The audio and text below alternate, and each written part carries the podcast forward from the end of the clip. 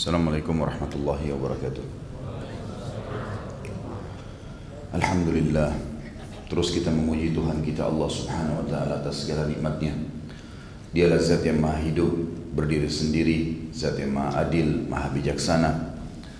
Tidak beranak dan tidak diperanakkan Tidak ada sekutu baginya dalam segala penciptaan Di langit, di bumi dan di kedalaman lautan Baik kelihatan atau tidak kelihatan oleh mata manusia. Dia zat yang maha perkasa Maha kuat. Dan juga kalau ingin mengerjakan sesuatu dia hanya mengatakan jadi maka jadilah. Tidak ada yang berhak disembah kecuali dia. Semuanya tunduk padanya. Dia telah menggantungkan segala nikmat yang dia berikan kepada kita dengan kalimat Alhamdulillah. Maka wajar kalau kita sering mengucapkan dan mengulang-ulangi kalimat yang mulia ini. Selanjutnya kita panjatkan salam hormat kita pada satu-satunya guru, kiai, suri tauladan manusia terbaik pemimpin anak Adam pada hari kiamat, penutup para rasul dan nabi, Nabi Muhammad sallallahu alaihi wasallam sebagaimana Allah dan malaikatnya telah memberikan salam kepada beliau. Teman-teman sekalian, seperti biasa kita akan lanjutkan tablik akbar kita yang kita lakukan setiap sebulan sekali. Semoga Allah memberkahi dan memudahkan. Serial kita pada pagi ini sahabat yang ke-10 Abu Ubaidah ibn Jarrah radhiyallahu anhu. Salah satu dari 10 orang yang dijamin masuk surga. Dan tentu dengan selesainya insya Allah kita membahas Abu Ubaidah ini berarti 10 sahabat yang jamin surga sudah selesai. Dan teman-teman yang terfikir untuk memiliki DVD-nya sudah disiapkan oleh teman-teman panitia.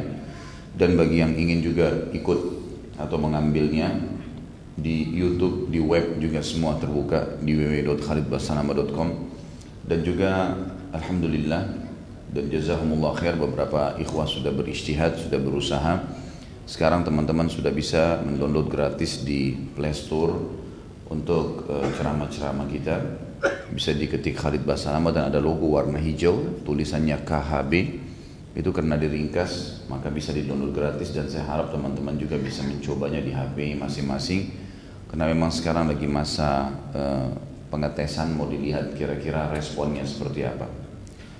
Baik, seperti biasa teman-teman sekalian sebelum membaca atau menceritakan kisah tokoh pahlawan kita ini, maka kita coba mengambil dulu ad-durus wal ibar.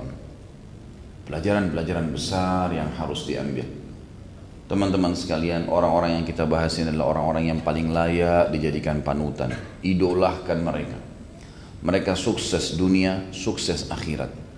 Sukses menjadi suami, sukses menjadi orang tua, sukses menjadi teman, sukses menjadi pedagang, sukses menjadi pemimpin, semuanya.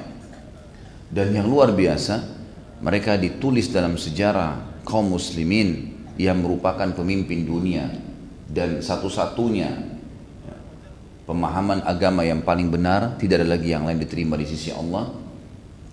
Mereka orang-orang yang akan mendapatkan derajat yang tinggi di surga. Sudah sukses dunia, sukses lagi akhirat. Siapa yang antum mau pertemukan dengan para sahabat ini? Seorang penyanyi kah dari Eropa atau dari Amerika? Seorang artis kah? Yang belum jelas ibadahnya. Belum jelas kesuksesannya. Bahkan kebanyakan orang hanya menilai dari sisi materi. Bukankah banyak di antara mereka bunuh diri? Buruk kehidupannya tiap hari mabuk. Rusak rumah tangganya selingkuh sana sini. Bagaimana bisa seorang muslim melakukan atau menjadikan mereka sebagai idola? Ini pemahaman yang betul-betul konyol sekali. Sementara kita punya figur-figur yang terukir dengan ukiran emas dalam buku sejarah dan kata para pakar ya, ilmu sosial dan budaya, seseorang itu akan bisa dinilai perannya di masyarakat setelah dia mati bukan pada saat dia hidup. Karena orang kalau hidup bisa saja sekarang dia punya peran beberapa peran yang baik, tapi nanti mungkin dia punya peran yang buruk. Atau sebaliknya dia punya peran yang buruk mungkin dia punya peran yang baik. Tapi pada saat dia sudah meninggal sudah ada satu rangkuman riwayat hidupnya. Maka kalau orang sudah meninggal kita sudah tahu oh ternyata orang ini seperti ini. Dan bisa diambil pelajaran kalau memang ada hal-hal yang baik dan tentu ditinggalkan hal-hal yang buruknya. Para sahabat terukir buku-buku sejarah bukan cuma sejarah Islam, sejarah dunia teman-teman sekalian. punya hal-hal yang luar biasa. Saya subhanallah setiap kali membaca kisah-kisah mereka kadang-kadang terkagum-kagum dan berpikir bisa nggak saya sama dengan mereka. Tapi minimal saya harus beristihad, harus mirip dengan mereka karena mereka sudah sukses dunia, sukses juga akhiratnya. Nah, ini orang yang paling layak untuk kita jadikan sebagai idola. Teman-teman sekalian ada empat poin dasar yang saya jadikan sebagai durus dan ibar pelajaran-pelajaran yang kita bisa ambil sebelum kita masuk ke hidup Abu Abu Abu Ubaidah radhiyallahu anhu. Yang pertama, salah satu prinsip dasar Nabi Shallallahu alaihi wasallam diutus oleh Allah adalah untuk akhlak. Akhlak tata kerama, bagaimana bermuamalah suami dengan istri, istri dengan suami, anak dengan orang tua, orang tua dengan anak. Bagaimana dengan kerabat secara umum, rahim, bagaimana dengan umumnya kaum muslimin dan bagaimana juga dengan luasnya seluruh makhluk, bukan cuma manusia, bahkan sama jin, sama hewan-hewan, sama tumbuh-tumbuhan. Semuanya dipandu dan itu masuk dalam kategori akhlak.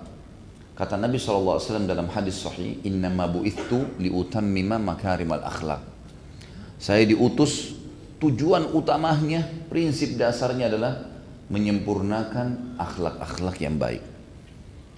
Masuk dalamnya jujur, amanah, tanggung jawab, sopan santun, memberi, loyal, membantu kebenaran, ya kan? tegas terhadap kemungkaran dan kesalahan. Itu semua masuk dalam kategori akhlak karimah. Ada istilah lain teman-teman sekalian yang sebenarnya bisa menggabungkan juga seluruh substansial akhlak seperti misalnya jadi jujur, amanah, tanggung jawab, dewasa, wibawa, bijaksana, ya, baik, santun, segala-galanya itu bisa dirangkumkan dengan satu kalimat namanya amin dalam bahasa Arab. Waktu Nabi Muhammad SAW dapat julukan Al-Amin di Mekah, ini keliru kalau orang cuma terjemahkan dengan jujur saja atau orang yang bisa dipercaya saja. Ini masuk dalam segala lini kehidupan hampir setiap kali orang interaksi dengan Nabi Muhammad SAW gembira, senang. Pada saat melihat tatapan matanya sahdu, sayu, baik, ucapan mulutnya, kata-katanya selalu baik. Emosinya bisa teredam, mudah memecahkan permasalahan, suka membantu orang lain, loyal dalam membela kebenaran, selalu tegas dalam ke hal-hal yang salah jadi orang selalu nyaman. Maka dapat julukan Al-Amin, gitu kan. Nabi SAW. Sampai orang Mekah itu bukan hanya sekedar senang kalau menitipkan gembalaannya pada beliau SAW atau amanah barang dagangannya. Tapi senang kalau bertetangga, senang kalau bertemu, senang kalau ngobrol. Sampai orang-orang kafir Quraisy pun mengakui kalau sedang ngobrol dengan Nabi SAW mereka rasanya tidak mau bubar. Walaupun Nabi SAW tidak sedang berbicara masalah wahyu. Jadi mereka senang sekali, ya mereka senang sekali dengan Nabi SAW. Itu istilah yang digabungkan di dalam Al-Amin ini. Gitu ya. Baik teman-teman sekalian, saya akan uh, sebutkan tentunya dan ini alasan kenapa judul kita, kalau dilihat di flyer itu, orang yang terpercaya atau ter, orang terpercayanya umat ini atau julukan lainnya sebenarnya Amin hadil ummah diberikan kepada Abu eh, Abu Ubaidah radhiyallahu anhu. Ini bukan berarti sahabat-sahabat tidak amin, tidak jujur, tidak amanah, tidak tanggung jawab, tidak punya akhlak yang bukan. Tapi ada beberapa sahabat yang lebih menonjol. Lebih menonjol seperti Abu Bakar radhiyallahu lebih menonjol kepada ya keyakinannya. Yang pernah kita ceritakan pada saat hidup beliau bagaimana orang semua satu Mekah sudah nggak percaya Isra Mi'raj tapi dia bisa mengubah satu Mekah pun mempercayainya. Umar dengan ketegasannya. Kemungkaran tidak bisa ada di depan Umar radhiyallahu anhu. Langsung diberantas sama dia. Semua sahabat sama tapi ada yang menonjol. Nah yang menonjol inilah yang disebutkan oleh Nabi saw sama dengan Abu Ubaidah radhiyallahu anhu mendapatkan julukan Amin Hadil Ummah. Orang terpercayanya umat ini. Semua sahabat bisa dipercaya pada saat itu. Nabi SAW percaya tapi Abu Abu Ubaidah berbeda.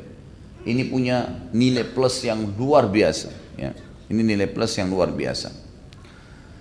Tentu saja julukan ini teman-teman didapatkan nanti akan saya sebutkan ya pada Abu Ubaidah ini di manakibnya, di kelebihan beliau, ya apa yang kita bisa ambil dari kehidupannya. Yang jelas teman-teman sekalian, seorang muslim punya akhlak yang baik. Dan kita berpegang pada hadis Nabi SAW yang berbunyi seorang mukmin seperti lebah. Kalau dia makan, dia makan yang baik. Lebah kalau makan, sari bunga. Dicari yang paling baik dari bunga itu. Walaupun tempatnya jauh. Kalau dia memberi, dia memberi yang terbaik. Yang dikasih madu. Kalau seorang muslim, seorang mukmin tinggal di mana pun teman-teman sekalian, maka target utama mana nih pekerjaan yang halal. Kalau dia muslim yang benar, dia akan cari sumber pendapatan yang akan saya masukkan ke dalam mulut saya, yang akan saya minum dalam bentuk cairan, ini halal atau enggak pakaian yang saya pakai. Karena dia tahu ada hadis Nabi SAW, ada orang berantakan bajunya, tidak pakai sendal, rambutnya berantakan, susah mengangkat tangan ke langit mengatakan ya Allah berikan ya Allah berikan. Bagaimana Allah berikan? Kata Nabi SAW sementara makanannya minumannya pakaiannya haram. Dasar sekali. Kalau dia pun susah lalu ada orang minta dia tahu memberikan yang terbaik akan diberikan atau diberikan balasan juga yang baik oleh Allah kata Nabi SAW inna Allah tayyibun la yakbalu illa tayyiba Allah itu bersih, suci, sempurna tidak terima juga kecuali begitu jangan pas-pasan berikan yang terbaik. Dan kalau dia ya, hinggap di sebuah tempat, dia tidak merusaknya si lebah nih. Walaupun rantingnya akan patah, kalau kita lihat ada sarang lebah tidak patah ranting itu. Kalau mereka taruh sarang mereka di ranting yang tipis, maka mereka hanya datang masuk sambil terus mengepakin sayapnya lalu kemudian mereka keluar dari situ ya, kemudian mereka ya, tinggal atau untuk untuk beristirahat itu di tebing-tebing ya, gunung di dekat-dekat pohon yang yang batangnya kuat. Jadi rantingnya nggak rusak. Maka kata Nabi SAW orang mukmin seperti lebah. Kalau dia mengambil ya, dia cuma mengambil yang terbaik yang boleh saja yang halal. Kalau dia memberi dia memberi yang terbaik. Kalau dia hinggap di sebuah tempat dia tidak merusaknya tapi kalau ya diganggu sengatannya mematikan Kapan sudah agama yang diganggu? Quran dirusak, ya. masjid dihina, Allah Azza wa Jal dihina. Ini sudah lain ceritanya. Maka luar biasa. Ya. Maka dia pasti akan mempertahankan sampai mati. Ini memang tradisi kita teman-teman sekalian. Dan ini jelas. Nggak dilihat ini apakah dia orang Arab, apakah dia orang Melayu, apakah dia orang bule, apakah dia orang hitam dari Afrika. Nggak ada lagi urusannya. Semua muslim sama. Walaupun beda paras wajahnya, beda postur tubuhnya, beda warna kulitnya, sama semuanya. Jujurnya tetap ada di mana-mana. Kita di Amerika tetap jujur, kita di Saudi tetap jujur, kita di Indonesia tetap jujur, di mana-mana jujur. Haramnya babi di Indonesia haram di seluruh dunia.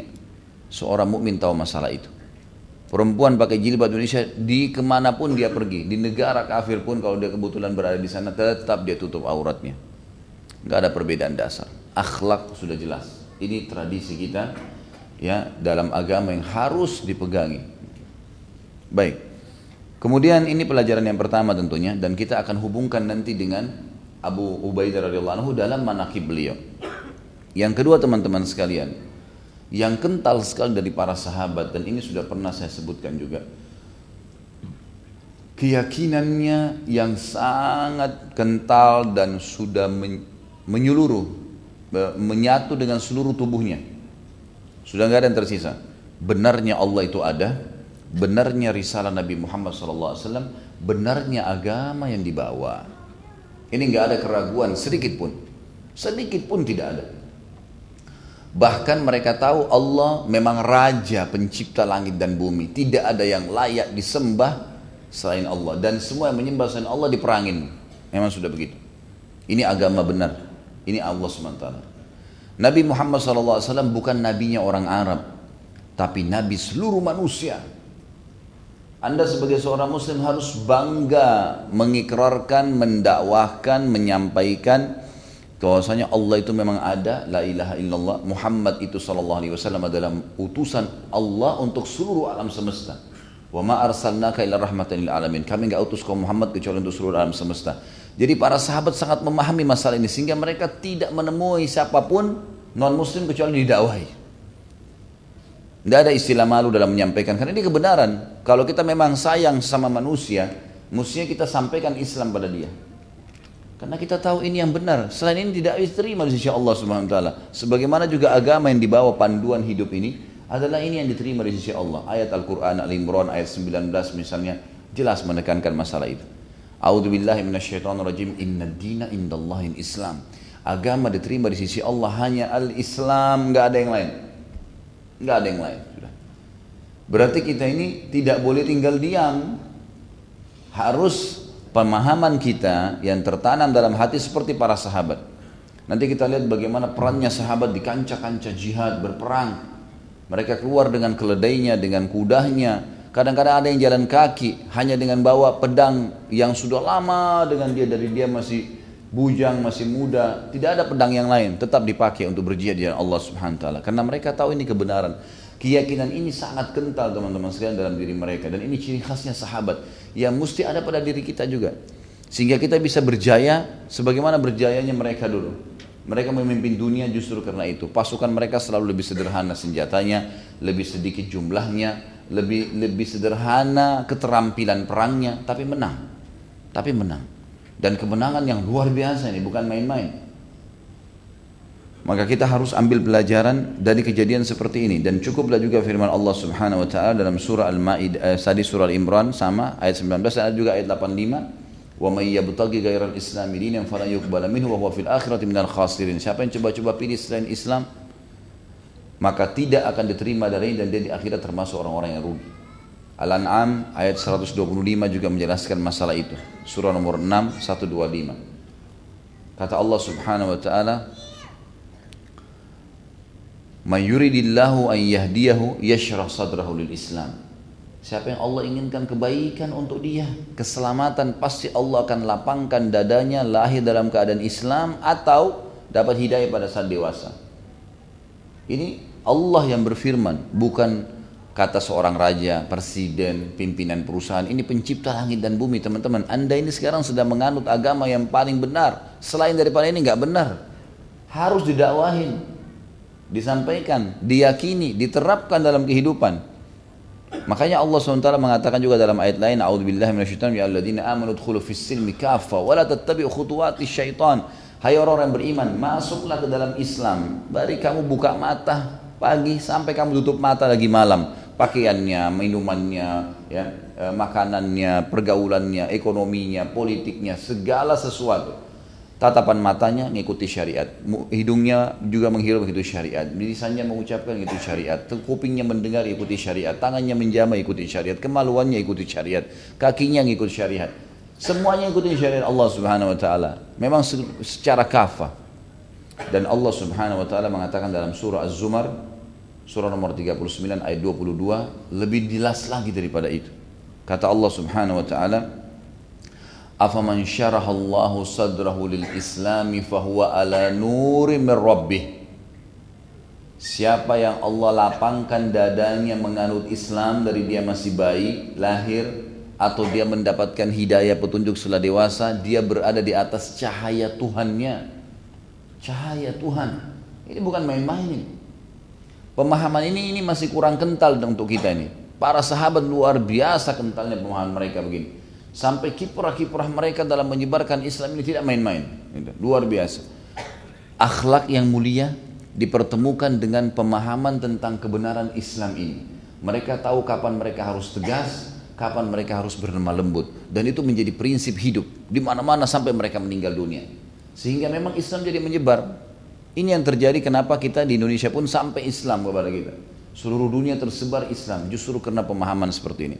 Dan ada beberapa wilayah yang Islam tidak menyebar sebagaimana menyebarnya dulu. Justru karena umat Islamnya masih belum yakin benar nggak sih agama ini.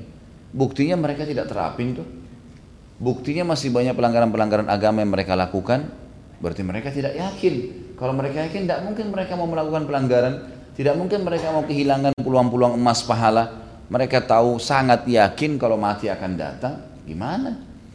Otomatis seperti itu. Nah ini pemahaman kental sahabat, ini pelajaran teman-teman sekalian. Makanya saya bilang durus wal ibar.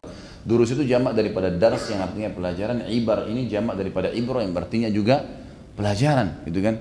Pengalaman yang harus jadikan pegangan hidup. Teman-teman majelis ilmu seperti ini Anda duduk 2 jam, 3 jam, 5 jam seperti bisa kita bil akbar ini bukan untuk meramaikan situasi hadir di sini saya juga datang sini bukan untuk berdongeng-dongeng. Ini kita datang untuk belajar, mengambil ilmu. Pulang dari sini terapin. Gak ada gunanya majelis ilmu kalau tidak dihadirin, kalau tidak diambil pelajaran darinya. Gitu kan. Ini penting untuk bisa mengubah kita menjadi orang lebih baik. Karena waktu terbatas. Waktu terbatas. Nabi Muhammad SAW pernah naik di atas mimba, di atas gunung di Mekah, bukit. Ya. Kemudian beliau teriak dengan suara keras, wahai Quraisy, wahai Quraisy dengan suara keras. Orang-orang Quraisy semua balik lihat Nabi Muhammad SAW.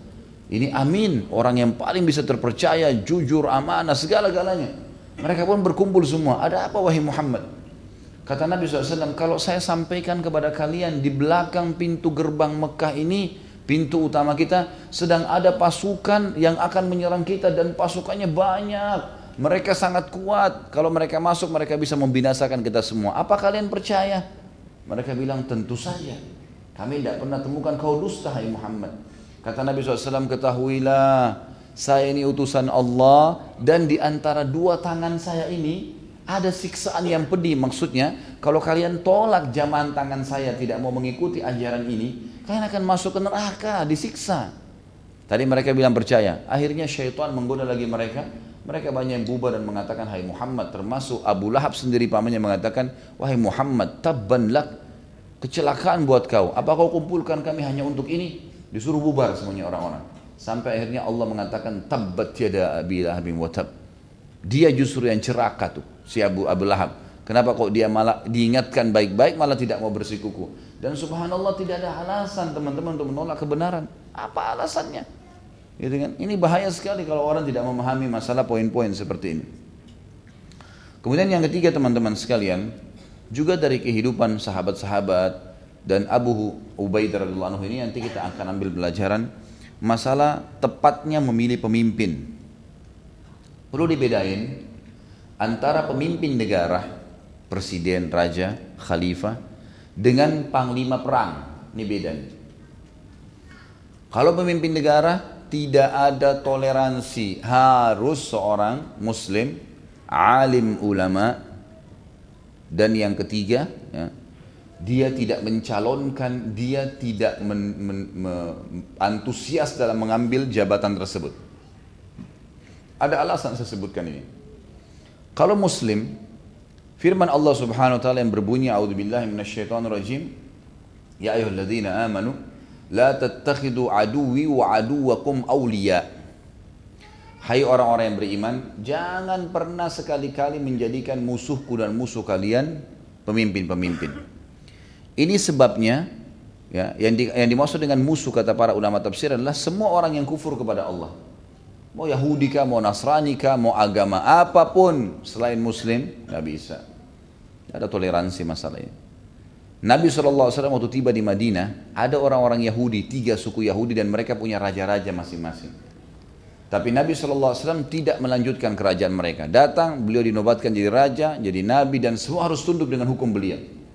Ini bukan karena kasus individu ya, bukan karena Nabi SAW egois, bukan. Karena ini kebenaran. Ini hukum dari langit ini. Dan Islam ini bukan agama baru teman-teman sekalian. Apa yang anda anut ini bukan agama baru. Semua nabi-nabi agamanya muslim. Semua Islam. Karena Islam definisinya adalah seseorang yang mengikuti beriman kepada Allah dan beriman kepada seluruh yang Allah suruh imani. Kenapa kita ini sekarang umat Muhammad SAW mau dari suku mana pun dikatakan Muslim? Kenapa orang Nasrani, orang Yahudi yang juga ya menyembah Allah, tahu ada Allah, tidak dikatakan muslim. Karena mereka masih belum dikatakan beriman sama Allah, ya, menolak risalah Nabi Muhammad SAW. Masih ada nabi yang mereka tolak, nggak boleh. Kata Allah SWT bagi prinsip dasar orang muslim, la nufarriku baina ahadin rusuli. Kita tidak boleh membeda-bedakan antara nabi-nabi dan rasul. Ini hal mendasar yang harus difahamin. Memang tidak boleh memilih pemimpin non muslim. Tidak bisa kecuali anda berada di wilayah non muslim lain. Wilayah kita minoritas lain. Kan mayoritas muslim untuk apa? Nyari orang non muslim. Ini nggak boleh memang hukum syar'inya begitu. Yang kedua teman-teman, ini tentu anda bisa lihat di ceramah saya ada di YouTube atau ada di web juga kriteria pemimpin. Itu dua jam lebih saya ceramah. Ini saya cuma ringkas-ringkaskan. Yang kedua dia harus alim ulama teman-teman. Yang jadi sekarang permasalahan setiap ada seorang alim ulama tampil di kancah politik, saya tidak bicara masalah partainya. Kalau dia tampil misalnya disodorkan menjadi bupati lah, wali kota kah, gubernur kah apa ini. Atau apalagi sampai presiden. Pasti tanggapannya umat Islam sudah tanggapin. Masa sih seorang ustadz atau kiai atau seorang alim menjadi presiden, menjadi gubernur, menjadi wali kota. Terus pertanyaannya saya balik bertanya nih sama teman-teman yang seperti ini. Kalau bukan seorang ulama yang memimpin anda, siapa yang memimpin anda? Hah? Orang fasik, yang mabuk, yang tidak sholat, yang tidak takut dengan hukum halal haramnya Allah. Jangan heran kalau tempat zina terbuka sana sini. Khamar dijual sana sini, gitu kan? Perzinahan merajalela, segala macam pelanggaran, riba di sana sini. Negeri ini seperti sudah dililitin dengan riba nggak bisa lepas, bahkan masuk dalam program pemerintah. Tidak mungkin terjadi kalau seorang itu alim ulama. Abu Bakar, Umar, Uthman, Ali, Empat khulafaur rasyidin teman-teman sekalian sudah pernah saya katakan ini. Tidak pernah punya ijazah politik dari Amerika. Tidak punya ijazah ekonomi dari Eropa. Apa yang mereka terapin kalau begitu? Sistem ekonominya apa? Politiknya apa? Untuk kehidupan sosial masyarakatnya itu apa? Al-Quran dan Sunnah. Emang itu rujukannya. Ingat waktu Nabi SAW hijrah ke Madinah teman-teman. Madinah kota kecil, Nabi Muhammad SAW datang dari Mekah, Mekah kota kecil zaman itu. Dan ada dua negara adik kuasa. Ada Romawi ya, pada saat itu yang punya peradaban sudah ratusan tahun. Luar biasa. Bangunan-bangunan mereka kokoh. Arsitekturnya bagus. Kekuatan militernya sudah mendunia. Ahli-ahli militer. Mereka juga punya sistem ekonomi pada saat itu. Lebih tepatnya sistem kapitalisme mereka kembangkan, gitu kan? Ya ada pajak-pajak dari pemerintah untuk masyarakat lah penekanan-penekanan ada macam-macam gitu kan? Mereka punya nih dari satu sisi ini ahli kitab. Ahli kitab ini orang Nasrani gitu kan? Waktu Nabi SAW di Madinah mereka sudah ada. Mereka sudah berkembang pesat. Kayak kita sekarang Amerika misalnya berkembang pesat gitu kan? Luar biasa. Sisi yang lain ada Persia Persia juga sama, kerajaan adik kuasa yang luar biasa pada saat itu menguasai setengah dunia. Gitu kan? Punya sistem ekonomi bagus, tatanan masyarakat bagus, arsitektur mereka bagus. Gitu. Segala-galanya, sistem ekonomi, politiknya, sosialnya semuanya bagus. Peradabannya ada.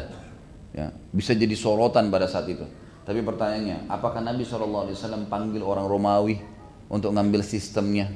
Kayak Indonesia sibuk dengan sistem Belandahnya, Malaysia sibuk dengan Inggrisnya, Mesir, Tunis, Jajah sibuk dengan Perancisnya. Ini kiblatnya kan orang non Muslim. Lihat bagaimana Nabi SAW membangun pertama pemerintahan Islam di Madinah. Tidak sama sekali mencontohi mereka. Padahal mereka sudah maju nih. Peradabannya maju. Membangun dari nol.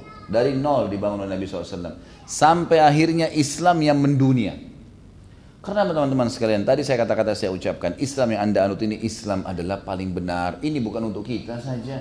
Untuk seluruh dunia, antum harus bisa memahami Al-Quran dan Sunnah dan terapkan dalam kehidupan serta sebarkan seluruh dunia. Selain daripada Al-Quran dan Sunnah tertolak, nggak bisa dibanggakan. Sistem manusia ini nggak bisa dibanggakan.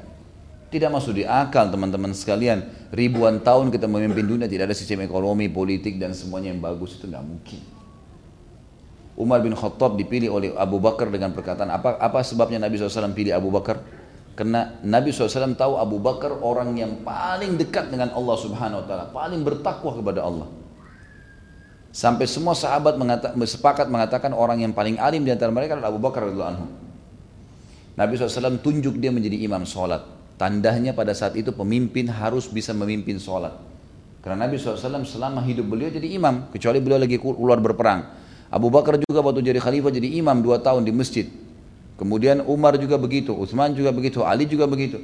Khulafaur Rasyidin semuanya menjadi imam dan ini menjadi tolak ukur kita. Alaikum bisunnati wa sunnatul khulafaur rasyidin mahdina min ba'di. Berpegang pada sunnahku dan sunnah khulafaur rasyidin setelahku. Bukan kerajaan-kerajaan Islam yang datang setelahnya saja jadi patokan tapi khulafaur rasyidin. Bagaimana mereka hidup itu kita jadikan patokan. Ini penting sekali untuk diketahui. Jadi Abu Bakar pun pada saat menunjuk Umar apa yang dia bilang? Wasiatnya, saya meninggalkan kepada kalian wahai muslimin wasiat agar memilih Umar bin Khattab sebagai khalifah karena dia orang yang paling faham hukum halal haramnya Allah. Umar bin Khattab ini bekas pemabuk dulu di Mekah. sadar masuk Islam, sekarang dia yang pelajari Al-Quran, pelajari sunnah Nabi SAW, dan dia orang yang paling tegas dalam menerapkannya. Gara-gara itu dipimpin, dijadikan jadi khalifah. Nanti dibantu oleh orang-orang yang tahu administrasi. Iya dibantu. Tapi mereka pemimpinnya. Ini beda, pemimpin negara lain. Harus seorang alim. Waktu Umar bin Khattab naik, yang paling pertama Umar lakukan adalah seluruh wilayah yang dia kuasain, seluruh dunia ini, di Persia waktu runtuh tahun 15 Hijriah dan juga di negeri Syam yang runtuh tahun 14 Hijriah, wilayah Mesir yang juga yang masuk Islam juga tahun 14 Hijriah, semuanya yang paling pertama ditunjuk menjadi gubernur adalah orang yang paling saleh dari kalangan sahabat. Orang yang paling bertakwa sama Allah itu yang ditaruh. Selebihnya nanti dibantu oleh orang-orang sekitarnya kalau ada yang diperlukan urusan dunia ini masalah pekerjaan, angkat barang, hitung-hitungan itu diperintah dibantu oleh orang-orang yang bisa dijadikan sebagai ya eh, ahlinya di bidang itu. Tapi pemimpinnya memang keputusan dia karena hukum Allah yang harus diterapkan. Ini kental sekali yang hilang dari kita sekarang. Jadi kita sorotin betul pemimpin kalau bukan ya, atau seorang alim yang muncul.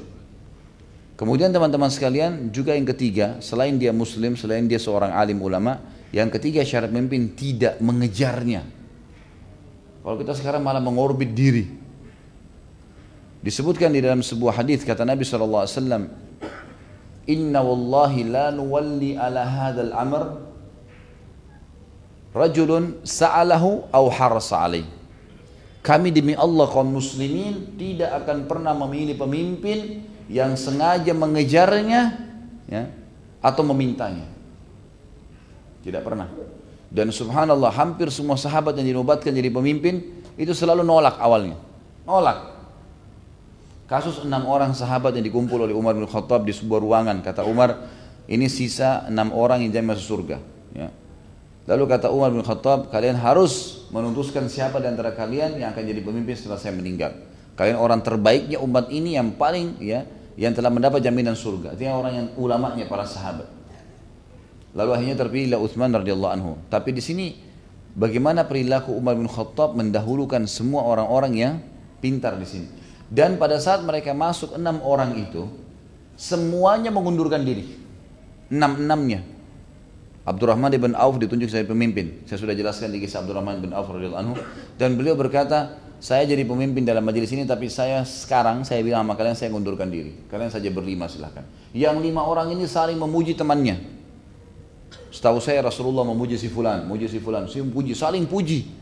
Akhirnya karena itu itu menjadi pemicunya siapa yang lebih banyak hadis Nabi sebutkan tentang kelebihannya, maka mengkerucutlah akhirnya sisa dua orang Uthman dan Ali radhiyallahu anhum ajma'in sehingga Uthman unggul dengan hadis yang pernah saya jelaskan di zaman Uthman bin Affan tentang hadis Bi'ir Rumat sumur rumat yang dibeli oleh Uthman lebih unggul satu hadis ini daripada Ali radhiyallahu anhum ajma'in maka akhirnya dipilih oleh jadi khalifah. Kita bisa lihat bagaimana ya poin-poin seperti ini sangat penting teman-teman sekalian karena kita ini memang pemimpin dunia, agama yang kita anut benar dan juga kita pastinya ya kita pastinya akan menyebarkan di seluruh dunia, akan menyebarkan di seluruh dunia. Kemudian pemimpin perang, panglima perang boleh. Maaf, yang lagi telepon bisa di luar dulu.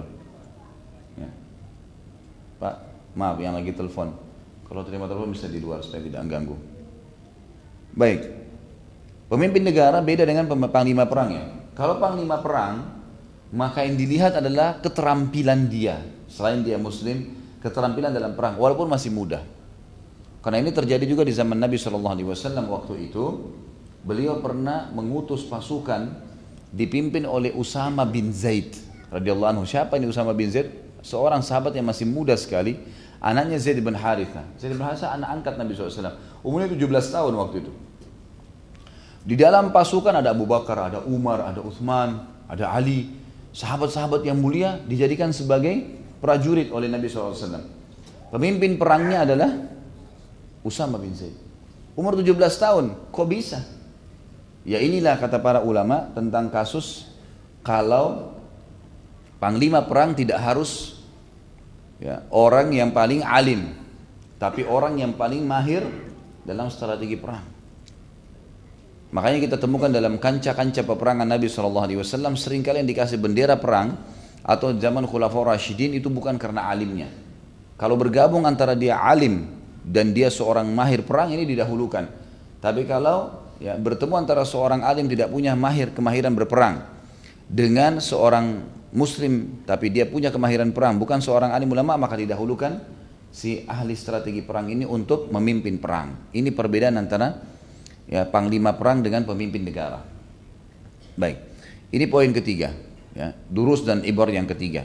Yang pertama tadi bagaimana prinsip dasar Islam akhlak karimah. Yang kedua bagaimana keyakinan sempurna mereka tentang kebenaran Islam, kebenaran kalau Allah itu betul ada dan tidak ada selain Allah adalah bukan Tuhan dan harus dibatalkan, diperangi, nggak boleh, didakwahi, disampaikan, gitu kan. Nabi Muhammad SAW bukan nabinya orang Arab tapi nabi seluruh manusia. Kita harus sebarkan ajaran beliau. Islam yang dibawa cuma itu diterima di sisi Allah dan ini bukan agama orang Arab saya tapi agama seluruh muslimin. Gitu kan. Ini mendasar sekali.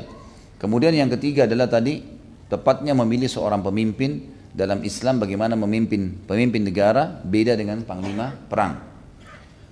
Kemudian yang keempat teman-teman sekalian, para sahabat sangat mengetahui bahwasanya dunia ini sebentar dan mereka tanamkan dalam diri mereka. Ada istilah zuhud dan ini hampir semua sahabat punya sifat ini. Zuhud adalah mendahulukan akhirat dari dunia, bukan meninggalkan dunia untuk akhirat. Sebagaimana sebagian orang-orang yang mengaku muslim tapi salah faham dengan kalimat ini, mereka menganggap kalau orang zuhud adalah makan roti kering, bajunya kotor, ya, penampilannya kotor, ya dunia sebentar, ya gitu. Maka kadang-kadang subhanallah kalau bicara bawa mulutnya nggak enak, bawa badannya nggak enak, ini dari mana ajarannya? Gitu kan? Zuhud itu teman-teman mendahulukan akhirat dari dunia. Kita temukan Abu Bakar, Umar, Uthman, Ali. Ini sahabat-sahabat Nabi yang mulia. Bahkan di antara mereka yang terkenal sekali kekayaannya ada Abu Bakar sama Uthman. Tapi mereka suka bersedekah, ya, ber, uh, apa namanya ikut berjihad. Maka termasuk pemimpin-pemimpin zuhud, uh, para ahli zuhud yang terkenal. Maka ini hal mendasar juga yang mesti diketahui. Ada yang saya tambahkan teman-teman sekalian karena sangat berhubungan dengan tokoh kita Abu Hurairah, Abu Hudaid, Abu Ubaidah radhiyallahu anhu adalah salah satu yang harus diyakini oleh seorang muslim dalam agama ini apa pun yang dijanjikan oleh Nabi wasallam dan disebutkan sebagai sebuah perintah atau janji maka semestinya setiap muslim mengejarnya, tidak boleh disia-siakan. Apa pun itu, ya. Dan apa pun yang dilarang, sekecil apa pun ditinggalkan sama dia. Salah satu yang ingin saya titik beratkan di sini adalah apa yang dijanjikan oleh Nabi SAW atau disebutkan harus dijadikan sebagai target. Seperti misalnya, ada satu wilayah di muka bumi ini yang banyak kaum muslimin lupakan. Dilupain memang. Mereka tidak mau tahu sejarahnya, mereka tidak mau mengunjunginya, mereka tidak mau tidak mau memasukkan dalam doa misalnya untuk supaya membantu kalau ada muslimin di sana yang sedang tertindas tidak mau terlibat ya, dalam andil misalnya pembangunan, perbaikan, itu adalah Masjid Aqsa di Palestina. Ini yang banyak muslimin lupakan. Gitu kan. Dan ini ternyata ada janji Nabi SAW yang sangat kental di sini yang banyak umat Islam tidak tahu teman-teman. Saya mulai dengan surah Isra ayat 1. Allah SWT sebutkan tentang Masjid Aqsa atau sering disebut juga dengan Baitul Maqdis. Rumah yang tersucikan banyak orang cuma tahu, oh iya, itu kiblat pertama umat Islam. Oh iya, di sana ada muslimin sedang dijajah oleh Yahudi. Terus apalagi saudaraku? Ada yang kamu tahu nggak tentang Palestina, tentang Masjid Aqsa? Nol, banyak tidak ada jawaban. Masjid Aqsa, Aqsa adalah maknanya jauh, sangat jauh. Jadi katakan Masjid Aqsa masjid yang jauh. Kenapa? Karena pada zaman itu antara Mekah dengan Palestina kalau mau menunggangi kuda tercepat itu satu bulan. Jauh jaraknya. Maka Allah mengatakan di awal surah Al-Isra ini, A'udzubillahi minasyaitonirrajim, Subhanalladzi asra bi 'abdihi lailan minal masjidil haram ila al-masjidil aqsa alladzi barakna haulah. Segala puji bagi Allah yang telah ya, Maha suci Allah yang telah memperjalankan hambanya Muhammad di malam hari dari Masjidil Haram Mekah ke Masjidil Aqsa di tempat masjid yang jauh. Apa sifatnya Masjid Aqsa? Alladzi barakna haulah yang telah kami berkahi di sekitarnya. Makna diberkahi kata para ulama adalah tempat ini ada perintah untuk mengunjunginya. Tempat ini ada perintah untuk mengetahui tentang sejarahnya. tempat ini ada perintah untuk mempertahankannya. Barakna haula, Allah SWT berkahi. Dan penyebutan tentang masalah berkah ini bukan cuma satu dua, satu dua ayat teman-teman dalam Al-Quran. Banyak ayat di antaranya yang saya nukil cuma sebagian ya. Di antaranya adalah hadis atau ayat firman Allah Subhanahu wa taala Musa alaihissalam berkata kepada kaumnya di dalam surah Al-Maidah ya, urutan 5 ayatnya ayat 21 sampai 22. Tentu ada ayat ini saya tulis sampai kurang lebih ayat 24. Saya bacakan semua aja. Ayat 20 sampai ayat 24. A'udzu billahi minasyaitonir rajim wa idh qala Musa liqaumihi ya qaumi dzkuru ni'matallahi 'alaikum idh ja'ala fikum anbiya'a wa ja'alakum mulukan wa ataakum ma lam yuti ahadan minal alamin. Ingatlah ketika Musa berkata kepada kaumnya Bani Israel, ingatlah selalu nikmatnya Allah kepada kalian. Pada saat dia mengutus banyak nabi-nabi dari kalangan kalian, dari Bani Israel. Dan telah menjadikan sebagian mereka, sebagian kalian dan sebagian nabi kalian itu dari keturunan kalian, ya, dari jalur nasab kalian, raja-raja. Dan memberikan kepada kalian banyak kelebihan yang tidak diberikan kepada orang-orang ya seluruh alam semesta ini. Ya kaum idkhulul ardal muqaddasata allati kataballahu lakum wa tartaddu ala adbarikum fatanqalibu khasirin. Waktu itu Allah Subhanahu wa taala menyuruh Nabi Musa alaihissalam untuk menyuruh pengikutnya masuk ke Palestina, tinggal di Palestina. Dan Palestina ini disebutkan dalam ayat 21, wahai kaumku kata Musa, masuklah ke bumi yang mukaddasah. Mukaddasah maksudnya tersucikan, ya, wilayah yang tersucikan yang telah Allah catatkan untuk kalian. Kalian bisa mendapatkan itu kalau kalian mau. Dan jangan sampai kalian menolak perintah itu sehingga akhirnya kalian termasuk orang-orang yang rugi. Qalu ya Musa inna fiha qauman jabbarina wa inna lan nadkhula hatta yakhruju minha fa in yakhruju minha fa inna dakhilun. Mereka berkata, Bani Israel malas untuk berperang, mereka punya rasa takut, tidak mau. Sudah ketahuan memang sifat-sifat yang disebutkan dalam Al-Quran Lalu mereka berkata, wahai Musa, di dalamnya ada kauman jabbarin, ada orang-orang yang kuat, kekar, perkasa. Waktu itu adalah orang-orang Adnaniyin namanya, gitu kan? Orang-orang suku asli Arab yang memang tinggal di Palestina dan sampai sekarang mereka yang penghuni, penghuni asalnya itu. Sudah dulu mereka sudah tinggal penghuni asal. Orang-orang Bani Israel tidak berani. Mereka mengatakan di dalamnya ada orang-orang yang kuat, perkasa dan kami tidak mau masuk ke sana sampai mereka keluar. Ya. Kalau mereka keluar, baru kami masuk. Tidak mau berperang. Carilah jalan hai Musa supaya mereka keluar dengan sendirinya. Qala rajulani minal ladzina yakhafuna an amallahu alaihim adkhulu alaihimul bab fa idza dakhaltum fa innakum ghalibun. Kebetulan ada dua orang dari pengikut Musa alaihissalam yang berakal. Dia berkata, mereka berkata, wahai kaumku, masuklah kalian, ikuti perintah Musa. Dan kalau kalian melakukan itu, pastilah ya kalian akan diberikan kemenangan oleh Allah wa 'alallahi fatawakkalu in kuntum mu'minin. Maka bertawakallah kepada Allah kalau kalian betul-betul beriman kepadanya. Qalu ya Musa inna lan nadkhulaha abadan ma damu fiha fadhhab anta wa rabbuka faqatila innaha huna qa'idun. Ini balasan yang tidak sopan dari Bani Israel kepada Musa alaihissalam. Mereka berkata, wahai Musa, kami tidak akan pernah berani masuk ke sana. Tidak mau. Selama mereka ada. Maka pergilah kamu berdua dengan Tuhanmu saja perangi mereka dan kami tunggu di sini sampai kalian menang baru panggil kami. Ini ketidaksantunan mereka. Tapi saksi bahasan kita adalah ayat 21-nya. Disebutkan ardal mukaddasah, ya, bumi yang ya, termuliakan. Kemudian juga disebutkan dalam ayat lain tentang masalah wilayah Palestina ini. Surah Al-Anbiya, surah nomor 21 ayat 71. 21, surah 21 ayat 71. A'udzu billahi minasyaitonir rajim wa najjaynahu wa lutan ilal ardi allati barakna fiha lil alamin. Dan kami selamatkan Ibrahim, Ibrahim alaihissalam pada saat ya Namrud dibinasakan oleh Allah Subhanahu wa taala karena ingin membakarnya lalu tidak bisa. Dan pada saat itu yang beriman, salah satu yang beriman kepada Nabi Ibrahim AS adalah Nabi Lut, keponakannya sendiri. Maka kata Allah taala dan kami selamatkan Ibrahim dan keponakannya Lut ke bumi yang telah kami atau ke ke bumi ya atau ke tanah ya wilayah yang telah kami berkahi untuk seluruh alam semesta. Jadi malah Palestina bukan cuma sekedar berkah untuk orang yang ada di situ atau sekitarnya, tapi allati barakna fiha lil alamin. Kami berkahi wilayah Palestina itu untuk seluruh alam semesta ini. Ini satu hal yang luar biasa nih.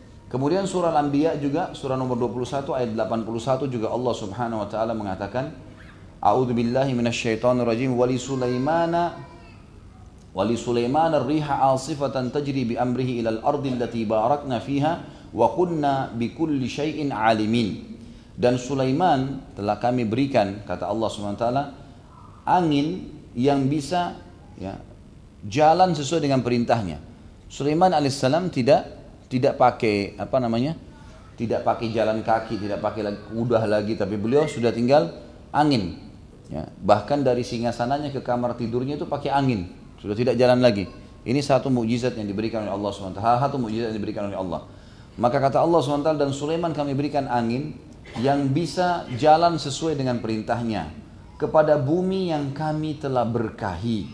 Dan kami sangat mengetahui segala sesuatunya kata Allah ada saksi bahasan allati ilal ardi allati barakna fiha. Jadi Allah terus ulang-ulangin dalam banyak ayat Al-Qur'an bahwasanya bumi Palestina itu diberkahi. Kemudian juga disebutkan surah Saba surah nomor 34 ayat 18 A'udzu billahi minasyaitonir rajim wa ja'alna bainahum wa bainal qura allati barakna fiha quran zahiratan wa qaddarna fiha sayr siru fiha layaliya wa ayyaman aminin. Jadi bagi penduduk Sabak tentu negeri Yaman ya.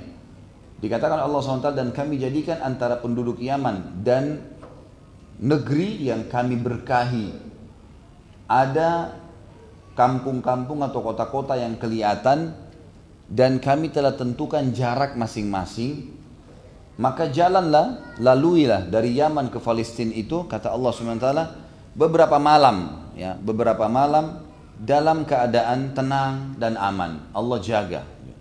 Saksi bahasa di sini dikatakan wa bainal qura allati barakna fiha. Dan ada negeri dari Yaman ke negeri yang kami berkahi maksudnya Palestina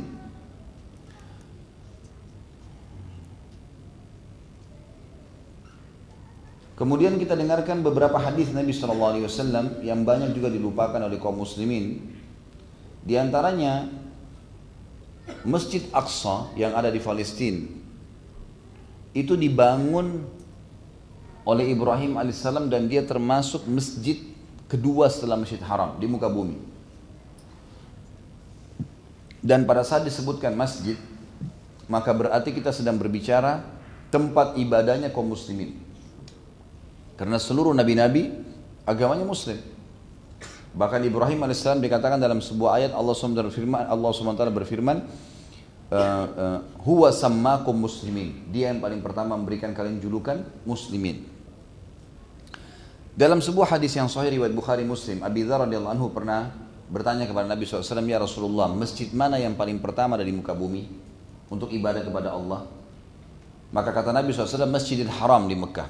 Masjid Haram Mekah ini Ka'bah pertama kali dibangun oleh Adam dan Syith alaihimussalam. Kemudian datang banjir Nabi Nuh alaihissalam, akhirnya menghancurkan semua termasuk bangunan Ka'bah hancur tinggal pondasinya. Pada saat Ibrahim alaihissalam datang, Ibrahim membangun kembali Ka'bah itu. Maka dianggap dia masjid pertama yang dibangun, gitu kan? Karena setelah itu Allah SWT perintahkan untuk tawaf, gitu kan di situ, memanggil orang-orang untuk haji dan seterusnya. Lalu kata Abidar, lalu masjid apa lagi ya Rasulullah? Kata Nabi SAW, Masjidil Aqsa. Yang kedua Masjid Aqsa. Kalau Masjid Haram disuruh datangin, maka Masjid Aqsa juga sama berarti. Lalu kata Abidar, berapa jarak antara keduanya? Masa pembangunannya? Kata Nabi SAW, 40 tahun. Jadi setelah Masjid Haram dibangun Mekah, lalu Ibrahim AS hijrah apa pergi tinggalkan Mekah menuju ke Palestina lalu membangun Masjid Aqsa jaraknya 40 tahun. Makanya keluar hadis yang lain juga riwayat Bukhari kata Nabi SAW, la tashuddur rihal illa ila thalathat masajid. Tidak layak seseorang itu sengaja bepergian mengunjungi masjid kecuali tiga. Maksudnya sengaja ingin melihatnya, mengunjunginya, tinggal di dalamnya, tinggal di sekitarnya, buka usaha di sekitarnya, dan dan dan seterusnya. Berhubungan dengan masalah dia ingin menetap di situ. Tidak layak orang muslim datang, tasyuddur rihal ini bisa berarti adalah pindah tempat, tinggal di sekitarnya. Kecuali tiga masjid.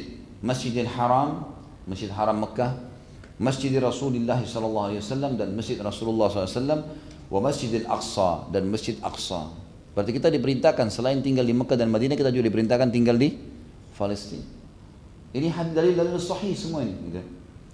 Kemudian juga hadis yang lain diriwayatkan oleh Imam Muslim, saya langsung terjemahkan karena cukup panjang tentang masalah Isra dan Mi'raj. Beliau mengatakan dan didatangkan kepadaku burak. Burak itu adalah hewan menyerupai kuda. Dia antara kuda dengan keledai berwarna putih dan bagian ya tatapan matanya di mana pun dia menatap maka kakinya sudah sampai ke sana. Dia bilang lalu kemudian saya dibawa oleh burak tersebut ke Baitul Maqdis. Nabi sebutkan malam Isra Mi'raj itu saya dibawa ke Baitul Maqdis. Jadi ada kunjungan Nabi ke sana. Ini berarti juga ada sebuah hukum syar'i di sini. Lalu kemudian kata Nabi SAW, saya mengikat kuda tersebut, ya, burak itu di sebuah tempat yang memang semua nabi-nabi mengikat kuda mereka di situ. Ada makna yang lain, kemungkinan burak ini bukan cuma ditunggangi oleh Nabi SAW, tapi semua nabi pernah diberikan atau diberikan kesempatan untuk mencobanya. Apakah itu ke langit, apakah itu di bumi, pokoknya pernah. Karena sabda Nabi SAW dan saya mengikat borak itu di tempat yang nabi-nabi mengikat tunggangan mereka. Dan sampai sekarang di tembok Masjid Aqsa, jadi kalau kita anggap misalnya meja ini wilayah Masjid Aqsa, dan Masjid Aqsa itu sangat besar, 1,4 hektar. Ada salah satu sisi temboknya, kalau saya tidak salah itu sisi sisi timurnya Masjid Aqsa kalau kita menghadap kiblat. Itu sisi temboknya orang-orang Yahudi jadikan sebagai tembok peratapan. Mereka nangis-nangis di situ, gitu kan. Mengaku dosa lah dan seterusnya mereka. Dan di situ tuh ada sekarang dipasang besi yang cukup besar dan itu menyerupai tempat ngikat untuk ngikat tali. Dan itu kalau saya kalau saya tidak salah terbuat dari emas.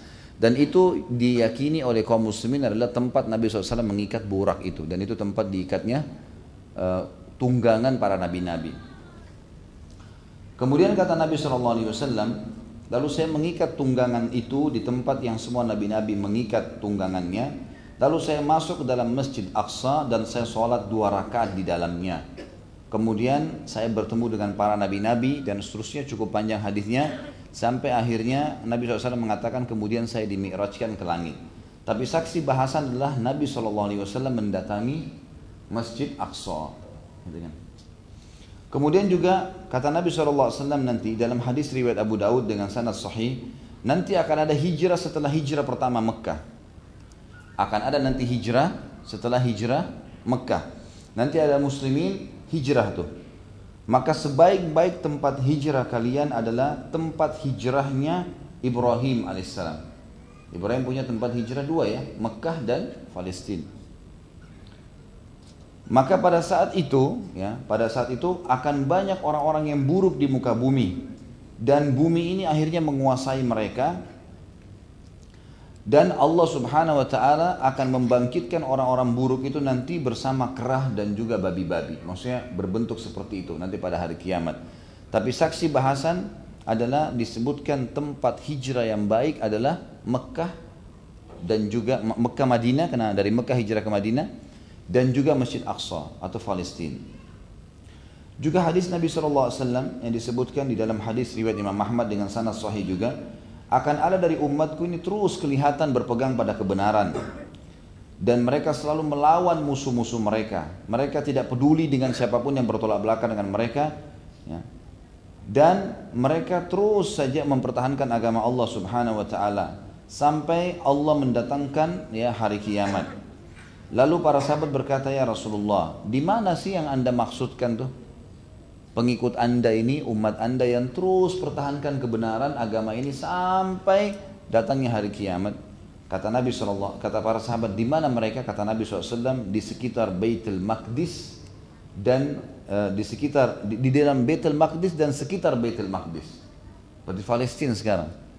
Berarti di sini Nabi SAW menjelaskan kepada kita tentang akan umat Nabi SAW akan bertahan di situ dan akan ya menjadi atau Allah Subhanahu wa taala akan berikan kemenangan pada mereka dan berarti umat Islam disuruh mempertahankan wilayah itu. Ada fadilah yang lain yang mulia secara individual dan ini saya sekaligus menyampaikan teman-teman sekalian jangan pernah takut kalau ada kesempatan rezeki umroh plus aqsa ikut. Karena kita ini umat Islam di Indonesia banyak di terpengaruh dengan media. Saya bahkan waktu tiga minggu lalu sebelum memimpin umroh untuk plus aqsa itu sempat saya terima di WhatsApp foto jelas dari sebuah layar TV ternyata dibuat oleh orang-orang Yahudi ini. Itu kesannya Masjid Aqsa, ya wilayah Masjid Aqsa yang di dalamnya. Jadi kalau kayak meja ini wilayah Aqsa, Betel Maqdis ya. Ini 1,4 hektar. Di dalamnya ada banyak musola-musola, masjid-masjid dibuat karena jaraknya terlalu luas. Di depan sekali menghadap kiblat itu ada namanya, ada namanya Masjid Kibli, dibangun oleh Umar bin Khattab anhu. Di belakangnya sedikit mungkin jaraknya sekitar kalau saya tidak salah mungkin sekitar 100 meter ke belakang menuju ke pintu belakang masjid maka akan ada masjid Kubatus Sakhra yang kubahnya kuning. Ada orang yang mengatakan ini masjid Aqsa, yang mengatakan itu masjid Aqsa. Ini sebenarnya semua masjid Aqsa. Di sebelah sini juga ada cukup banyak yang lain. Karena ada di bawah lantai itu ada ada musola Marwani kan gitu, ada masjid uh, apa namanya Aqsa yang gadim, masjid Aqsa lama. Jadi ada empat tempat sholat di situ. Gitu. Nah ini nanti kita akan lihat Nabi SAW sendiri mengingatkan kepada kita kalau semua lokasi itu adalah wilayah masuknya ya Masjid Aqsa. Ternyata saya dapat foto, bukan foto ya, seperti foto dari layar TV, itu diberitakan kalau Masjid Aqsa sudah dihancurkan oleh orang-orang Yahudi. Diperlihatkan sampai ada masjid seperti Kubatu Sohra sudah hancur, masjid yang kibli itu sudah hancur. Saya konfirmasi sama teman-teman travel, lalu dihubungin teman-teman di Palestina, mereka langsung pegang kertas, taruh tanggal, diperlihatkan sambil difoto kalau Masjid Aqsa masih ada. Itu semua dusta. Gitu kan? Jadi tidak benar. Teman-teman sekalian, orang Yahudi nggak mau antum datang ke sana. Kenapa tidak mau kita datang ke sana? Karena kalau kita datang kita memberikan support kepada kaum muslimin. Dan akhirnya mereka jadi tambah kuat. Sampai waktu kami datang di sana itu dipeluk sama orang Palestina. Mereka berkata, anda ini datang ke sini sudah cukup. Sudah cukup membuat kami termotivasi lagi. Ternyata muslimin ada yang mau peduli dengan keadaan kita. Orang-orang dari Turki teman-teman faham tuh. Mereka sampai kalau saya tidak salah informasinya seminggu itu bisa tiga pesawat. Artinya bisa seribu orang Turki datang ke sana. Waktu ditanya sama orang kita, kenapa datang ke sana? Untuk apa? Dia bilang kita tidak mau kehilangan masjid ini. Jadi datang saja itu tidak bisa dibendung oleh Yahudi karena turis gitu kan. Datang. Tapi kita datang sholat di sana. Oh Yahudi makin banyak muslimin datang, mereka makin takut. Gitu kan? Kalau kita tidak, maka mereka mengekspos informasi supaya kita ini ketakutan, nanti di sana ini, nanti di sana. Sampai saya bilang sama jemaah saya, kalaupun misalnya terjadi keributan Bapak Ibu sekalian, kapan lagi ada kesempatan ikut jihad tuh? Kapan? Ini kesempatan emas. Jadi turis, ribut, ikut saja kalau memang lagi ribut. Bayar. Kesempatan. Apa kata Nabi SAW dalam hadis riwayat Imam Muslim? Makbarrat kadama abdin fisabilillah fatamassuhun nar tidak akan disentuh oleh api neraka dua telapak kaki seorang hamba yang tersentuh debunya medan perang. Ini luar biasa. Tidak akan tersentuh api neraka dua telapak kaki seorang hamba yang tersentuh debunya medan perang. Itu datang ke sana, visa turis datang. Ada keributan, ini alhamdulillah tidak ada. Karena ada keributan cuma sebentar. Kalaupun ada keributan, ya itu kesempatan, gitu kan. Belum hadis yang lain. Kata Nabi SAW dalam hadis sahih, kalau saya, kalau saya tidak salah riwayat Imam Muslim. Siapa pun yang terbunuh di tangan ahli kitab, Yahudi dan Nasrani, maka dia mendapatkan double pahala syahadah. Double pahala syahidnya. Beda dengan kalau dibunuh sama orang lain. Karena Yahudi dan Nasrani tahu kalau kita benar. Kalau mereka bunuh berarti kita double dapat pahala syahadah. Ini sudah biangnya Yahudi yang sedang menjajah, gitu kan? Dan datang sana tidak ada masalah, masuk, ada pemeriksaannya, tapi kita masuk, sholat segala sisi yang lain. Bukankah kita bisa ribat? Ribat ini istilah kalau orang mengikat diri di perbatasan antara muslimin sama orang kafir. Apa kata Nabi SAW dalam hadis Bukhari Muslim? Ribatu yauman fi sabidillah khairu minad dunya wa ma fiha. Sehari saja ribat, mengikat diri di perbatasan antara muslimin dengan orang kafir. Sehari. Lebih baik daripada dunia dan seluruh isinya. Apa kata ulama hadis? Yang dimaksud lebih baik daripada dunia dan seluruh isinya adalah kita bayangkan kalau kita diberikan kekuasaan, anggaplah jadi presiden Indonesia misalnya Wilayah Indonesia saja yang dikuasain. Itu saja kita belum punya semua ya. Masyarakat punya tanah masing-masing. Kita cuma jadi pemimpinnya. Bukankah sudah memiliki sebagian kecil dari bumi ini sudah bangga, sudah kaya, sudah harum namanya. Bagaimana kalau dia kuasai dunia? Hari kiamat nanti, ya, itu kita akan diberikan seluruh dunia dan isinya, gitu ya. Itu lebih baik satu hari saja ribat di jalan Allah Wa Baik, selama empat hari di sana bisa niat ribat, ribat, gitu kan?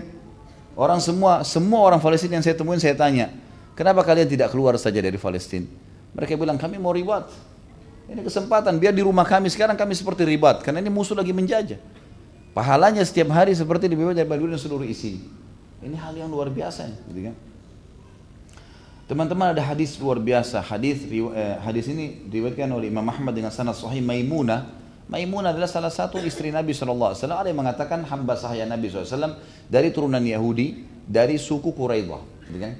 Waktu suku Quraidah dikalahkan oleh Nabi SAW karena mereka berkhianat di perang Ahzab, maka salah satu tawanan untuk Nabi SAW bernama, bernama Maimunah. Akhirnya masuk Islam tentunya. Maimunah setelah masuk Islam berkata, Ya Nabi Allah, wahai Nabinya Allah, Aftina fi Baitul Maqdis. Beritahukan kami tentang Baitul Maqdis. Apa yang perlu kami tahu? Qala faqala ardul mansyar wal mahsyar. Ya. Itulah bumi nanti yang akan digunakan oleh Allah untuk membangkitkan manusia dan menyatukan mereka. Ya, kemudian dikatakan utuhu fasallu fi kalian semuanya kata Nabi SAW semua yang syahadat pergi ke sana solat di sana perintah Nabi SAW ya. Fa inna salatu fihi kas salati ka alfi salatin fi masiwa karena solat di sana pahalanya sama dengan seribu dibandingkan tempat lain Qalat maka Maimunah berkata, "Araita man lam yutiq an yatahammal ilahi aw ya'tiyahu?" Ya Rasulullah, bagaimana kalau orang tidak mampu ke sana? Enggak punya biaya, fisiknya enggak kuat karena jauh. Apa yang harus dia lakukan? Kata Nabi SAW, Qala fal yuhdi ilaihi zaitan yusraju fihi fa inna man ahda lahu kana kaman salla fihi kana kaman salla fihi. Maka dia berusaha untuk bisa menyumbang walaupun minyak saja. Jadi zaman dulu tuh minyak ditaruh di wadah kecil, lalu kemudian menyalalah api dari situ untuk menerangi Masjid Aqsa atau menerangi sebuah tempat. Kata Nabi SAW, maka dia menghadiahkan minyak saja sedikit untuk menerangi Aqsa. Karena siapa yang meneranginya, sama pahalanya dengan sholat di dalamnya. Ini bayangkan. Saya bilang sama jemaah saya kemarin, Selama ini kita mungkin melalui LSM, antum kalau ada LSM di Indonesia bantu Betul Maqdis bantu. Tapi di Masjid Aqsa sendiri di dalam Betul Maqdis itu itu ada kotak-kotak amal tidak banyak tapi ditulis memang dikelola oleh pemerintahan Palestina resmi. Saya bilang sama jemaah saya ini tinggal masukin langsung di kotak, langsung di sumbernya. Masjid Aqsa langsung dikelola. Kita dapatkan pahala ini. Pahala sholat di sana seribu. Kemudian juga kata Nabi SAW cukup banyak hadisnya ya, tapi ini hadis yang mulia juga, hadis agung sekali Hadis ini riwayat Ibnu Majah, kata Nabi SAW dan hadis ini disahihkan. Lama faraga Sulaiman bin Daud min bina Baitul Maqdis sa'ad Allah thalathan. Waktu nabinya Allah Sulaiman selesai merenovasi Baitul Maqdis, maka dia meminta kepada Allah tiga hal. Hukman yusadifu hukmah. Dia meminta kepada Allah agar semua keputusannya di kerajaannya, Nabi Sulaiman AS, itu sesuai dengan hukum Allah. Walaupun wahyu belum turun, kalau ada orang yang bertanya, maka Sulaiman mengeluarkan sebuah hukum, itu sudah dia berharap hukum itu adalah panduan Allah. Dan Allah subhanahu wa ta'ala sudah memberinya.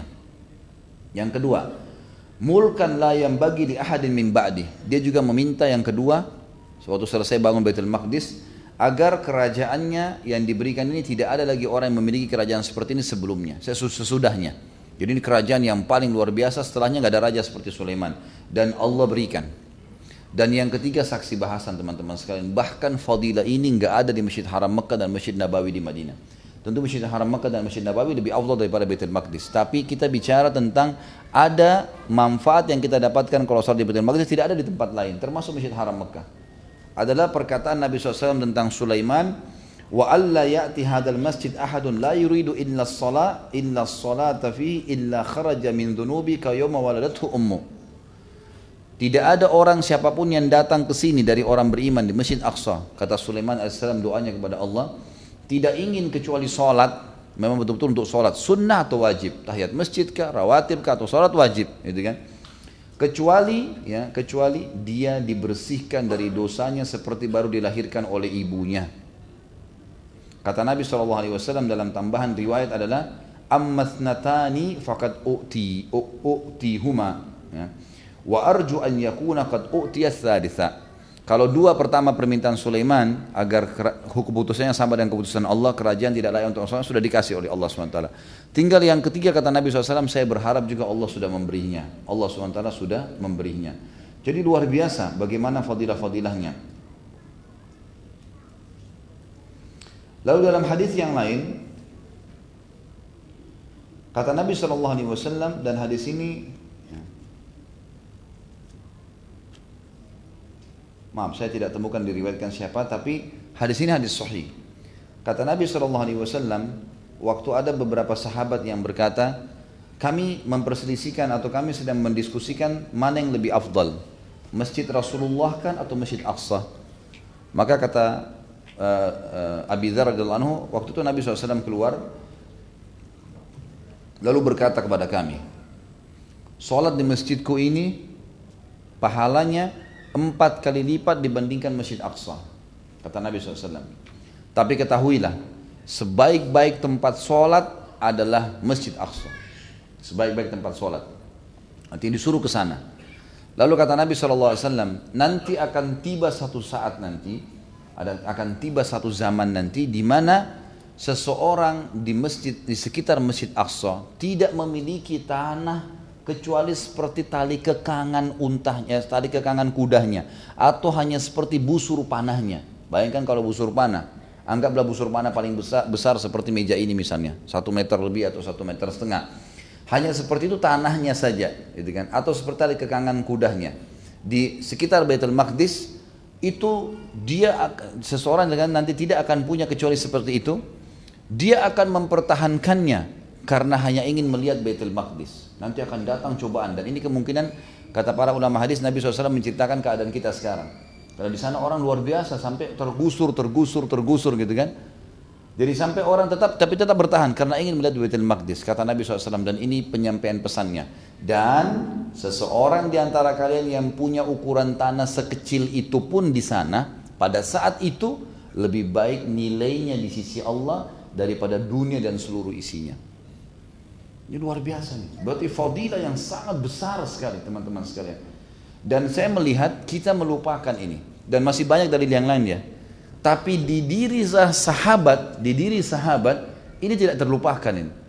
Ini ditahu adalah janji. Tadi ingat saya bilang yang kita sedang membahas apa pun yang merupakan janji Allah, ya, itu atau sesuatu yang disuruh untuk lakukan atau kerjakan atau datangin atau rebut itu tidak boleh kita sia-siakan karena itu benar Tinggal kita mau melangkah atau tidak. Para sahabat sangat faham itu. Maka kita akan lihat nanti Abu Ubaidah bin Jarrah salah satu pimpinan perang yang menembus wilayah Syam. Termasuk Masjid Aqsa ini direbut di tangan Abu Ubaidah radhiyallahu anhu. Karena mereka tahunya tentang masalah ini. Baik. Inilah teman-teman sekalian durus wal ibar. Ini pelajaran-pelajaran yang akan yang kita ambil ya walaupun saya datangkan di awal-awal karena memang manfaatnya ya tujuannya adalah supaya pada saat kita bahas tentang Abu Ubaidah radhiyallahu anhu tokoh-tokoh kita ini kita akan nyambung oh ya ternyata ini sebabnya oh ya karena ini karena ini dan seterusnya Baik, Abu Ubaidah bin Jarrah kita akan masuk kepada pribadi beliau radhiyallahu anhu, seorang tokoh pahlawan yang layak untuk difahamin, kehidupannya diketahui, diikutin, dicontohi dan seterusnya. Abu Ubaidah bin Jarrah bernama Amir bin Abdullah. Amir bin Abdullah bin Jarrah, ya. Jadi namanya Abu Ubaidah julukannya, tapi namanya Amir. Amir bin Abdullah bin Jarrah Al-Qurashi Al-Fikhri bin Hilal bin Uhaib bin Dabbah bin Harith bin Fihr bin Malik. Ya. Ini kurang lebih jalurnya ketemu dengan Nabi SAW tentunya di jalur nasab Quraisy. Ibunya bernama Ummu Umaymah binti Ghanam bin Jubair. Tentu ini sempat masuk Islam ibunya. Sementara ayahnya Abdullah bin Jarrah ini disebutkan khilaf di antara sejarah tapi umumnya mereka mengatakan tidak sempat menganut agama Islam karena meninggal sebelum ya Islam itu sendiri. Kemudian ciri fisiknya beliau ber, ber, pra, ke, keperawatannya ini lebih cenderung seperti mirip Abu Bakar. Orangnya kurus tinggi, berjanggut tipis dan juga berkulit yang sangat putih dan memiliki wajah yang tampan. Beliau lahir di wilayah Bitwa. kurang lebih ya uh, Bita ini sebuah kecamatan, sebuah wilayah ya di kota Mekah itu sendiri. Di Mekah lahirnya 27 tahun sebelum diutusnya Nabi Muhammad SAW dan dia sebaya dengan Umar bin Khattab seumur. Istrinya bernama Hindun binti Jabir dan anaknya dua Yazid dan Umair. Ini kurang lebih biografi ringkas tentang nama, jalur nasab, dan e, ciri fisik serta orang tua dan istri juga anaknya. Sekarang kita masuk ke bahasan kita ya yang lebih jauh lagi dan ini fokusan bahasan sebenarnya masalah manakib. Manakib ini keutamaannya. Apa keutamaan Abu Ubaidah bin Jarrah sehingga dia termasuk orang-orang yang perlu dijadikan sebagai panutan selain seorang sahabat Nabi. Maksudnya dia selain sahabat saya sudah punya kedudukan, apalagi ada kelebihan-kelebihan yang lain. Yang pertama, beliau adalah masuk dari dalam 10 sahabat yang masuk surga. Ini sudah masyhur hadisnya sering saya ucapkan dari Abu Bakar. Waktu Nabi SAW menunjuk Abu Bakar di surga, Umar di surga, Uthman di surga, Ali di surga, Talha di surga, Zubair di surga, Abdurrahman bin Auf di surga, Sa'id bin Waqqas di surga, Sa'id bin Zaid di surga, dan Abu Ubaidah bin Jarrah di surga. 10 orang sahabat jamin masuk surga. Dan ini jaminan langsung. Ya. Nabi SAW ucapkan hadis ini. Yang kedua, beliau termasuk 10 orang sahabat yang pertama masuk Islam. Nanti akan kita jelaskan masuk Islamnya dia. Ya. Kemudian tentu di sini saya langsung aja masuk Islamnya dia adalah di tangan Abu Bakar radhiyallahu anhu. Jadi Abu Bakar termasuk ada beberapa tokoh-tokoh sahabat yang masuk Islam di dan kita sudah sebutkan di kisah Abu Bakar nih bagaimana fadilahnya gitu kan. Yang jelas Abu Ubay eh, Abu Ubaidah bin Jarrah salah satu yang masuk Islam di tangan Abu Bakar pada saat itu. Setelah ya masuk Islamnya beberapa orang di tangan eh, Abu Bakar seperti misalnya Utsman bin Affan gitu kan. Kemudian Abdurrahman bin Auf dan ada beberapa sahabat Nabi yang lain yang dijamin masuk surga juga di tangan Abu Bakar masuk Islamnya yang ketiga teman-teman sekalian satu-satunya orang yang mendapatkan julukan Aminul Ummah Aminul ummah ini yang kita sudah katakan orang yang terpercaya dan ini tadi saya bilang dalam durus wal ibar yang pertama kalau Islam diutus untuk itu. Saya akan sebutkan kisahnya nih, bagaimana kisahnya dia mendapatkan julukan itu. Teman-teman sekalian, ada sebuah kejadian pernah Nabi Muhammad SAW mengutus surat ke wilayah Najran. Najran ini wilayah di e, terkenal sekali dengan agama Nasraninya dan kuat sekali agama Nasrani. Mereka juga sangat tahu dalam Injil kalau akan keluar nabi terakhir. Maka Nabi Muhammad SAW mengutus kepada mereka surat, nih ngajak masuk Islam. Waktu tiba surat Nabi Muhammad SAW ke wilayah Najran, maka orang-orang Najran mengutus Khilaf di antara ahli sejarah. Ada yang mengatakan dari 14 orang sampai 60 orang. Banyak sekali khilaf di antara mereka jumlahnya. Tapi yang jelas kita anggap jumlah mereka 60 orang. Tapi yang disebutkan namanya pimpinan-pimpinan mereka seperti ya, Al-Aqib. Ini adalah pemimpin mereka, kepala sukunya. Ada Sayyid, ini adalah Amir Safar mereka disebutkan dalam buku. Dan Abul Harith, ini uskup mereka, pendeta mereka yang paling faham ya pada saat itu Injil. Datanglah mereka kepada Nabi saw. Kemudian mereka waktu masuk itu pakai baju kan karena Najran ini wilayah kaya, kerajaan Bizantium terkenal sekali kekayaan-kekayaan mereka. Datanglah mereka menggunakan baju-baju dari sutra, mewah, tangan mereka penuh jari-jari mereka dengan cincin-cincin emas. Datang. Waktu mereka datang, mereka langsung ditunjuk menanyakan mana di rumah, mana rumah Nabi SAW. Mereka datang ke rumah Nabi SAW. Mereka ketuk Nabi nggak bukain.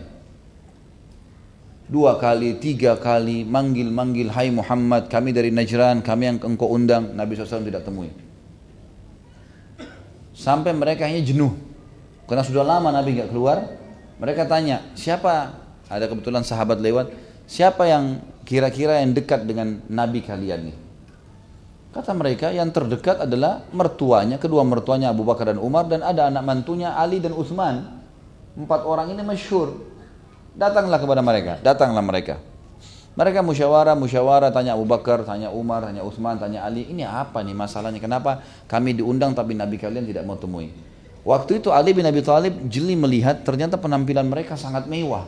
Baju-baju sutra, cincin emas semua dipakai. Memang terlalu seperti kerajaan, orang-orang kerajaan yang datang. Kata Ali, kemungkinan Nabi SAW tidak mau temui kalian karena pakaian kalian. Coba ganti bajunya. Ganti bajunya, lepas perhiasan kalian emas ini, Baru nanti coba kalian ketuk kembali rumah Nabi SAW. Mereka ikutin lah. Mereka buka semua, mereka pakai baju, beli bajunya kaum muslimin di Madinah. Baju yang sederhana dipakai sama mereka. Cincin emasnya semua dibuka. Kemudian mereka baru ketuk. Waktu mereka ketuk, Nabi SAW bukain.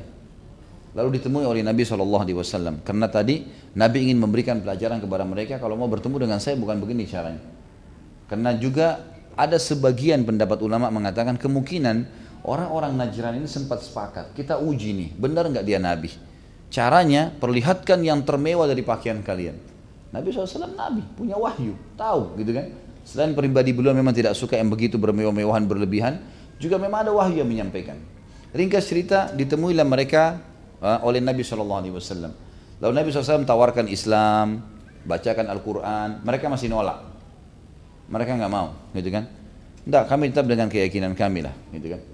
Lalu Nabi SAW memberikan kesempatan, apa yang kalian mau tanya dengan saya? Silahkan tanya. Mungkin ada ciri Nabi terakhir yang kalian tahu. Maka yang terjadi adalah orang-orang Najran, pendetanya tadi Abu Harith bertanya, Baiklah, saya akan tanya kepada Muhammad, siapa ayahnya Musa? Maka kata Nabi SAW, Imran. Ya. Lalu ditanya, ayahnya Yusuf? Kata Nabi SAW, Yaqub. Lalu kata dia, Lalu ayah anda siapa? Kata Nabi SAW, Abdullah bin Abdul Muttalib. Jadi ternyata di dalam kitab Taurat dan Injil itu disebutkan semua, termasuk ayahnya Nabi SAW dan kakeknya. Gitu kan. Maka pada saat itu, dia bertanya, lalu ayahnya Isa siapa? Ini yang dia ingin titik beratkan sebenarnya. Karena mereka mengatakan Isa anak Tuhan.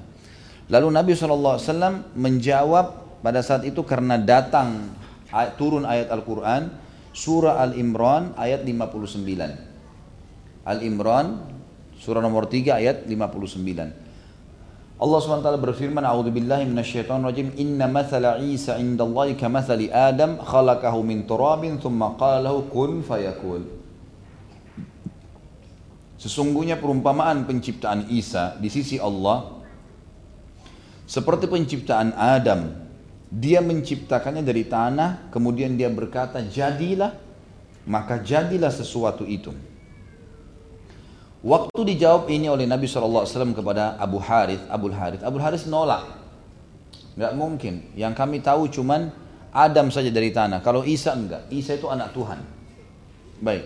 Yang terjadi, kata Nabi SAW, kalau begitu, saya akan ya, menyampaikan kepada dia firman Allah yang turun. Lalu turun sambungan Al-Imran tadi 59, turun ayat dua ayat setelahnya 60 sama 61. Ayat 60-nya berbunyi Al-haqqu min rabbika fala takum minal mumtarin wahai Muhammad. Kebenaran ini bahwasanya Isa memang diciptakan seperti Adam yang sudah saya turunkan itu benar. Maka jangan kau ragu, fala takun minal mumtarin. Jangan sampai kamu ragu dengan masalah ini. Jangan sampai kamu ya meragukan karena mereka bilang enggak, kami enggak temukan dalam Injil. Enggak. Lalu untuk membuktikan kebenaran ini hai Muhammad turun ayat 61 kata Allah Faman hajjaka fihi min ba'di ma ja'aka minal ilmi faqul ta'alau nad'u abna'ana wa abna'akum wa nisa'ana wa nisa'akum wa anfusana wa anfusakum thumma nabtahil fanajal la'natullahi 'alal kadhibin. Turun ayat mubahalah namanya. Mubahalah adalah metode yang digunakan dalam Islam untuk menantang orang kalau mempertahankan dirinya pada kesalahan. Ini jelas salah nih. Kemudian dia bilang tidak, saya benar. Lalu dia mau coba menyampaikan kesalahannya, maka ditantang mubahalah. Apa itu mubahalah? Kata Allah, kalau seandainya ada orang di antara mereka membantahmu dalam hal tersebut kalau Isa diciptakan memang dari tanah seperti Adam. Sementara mereka tidak punya ilmu. Mereka nggak tahu, cuma tebak-tebak saja.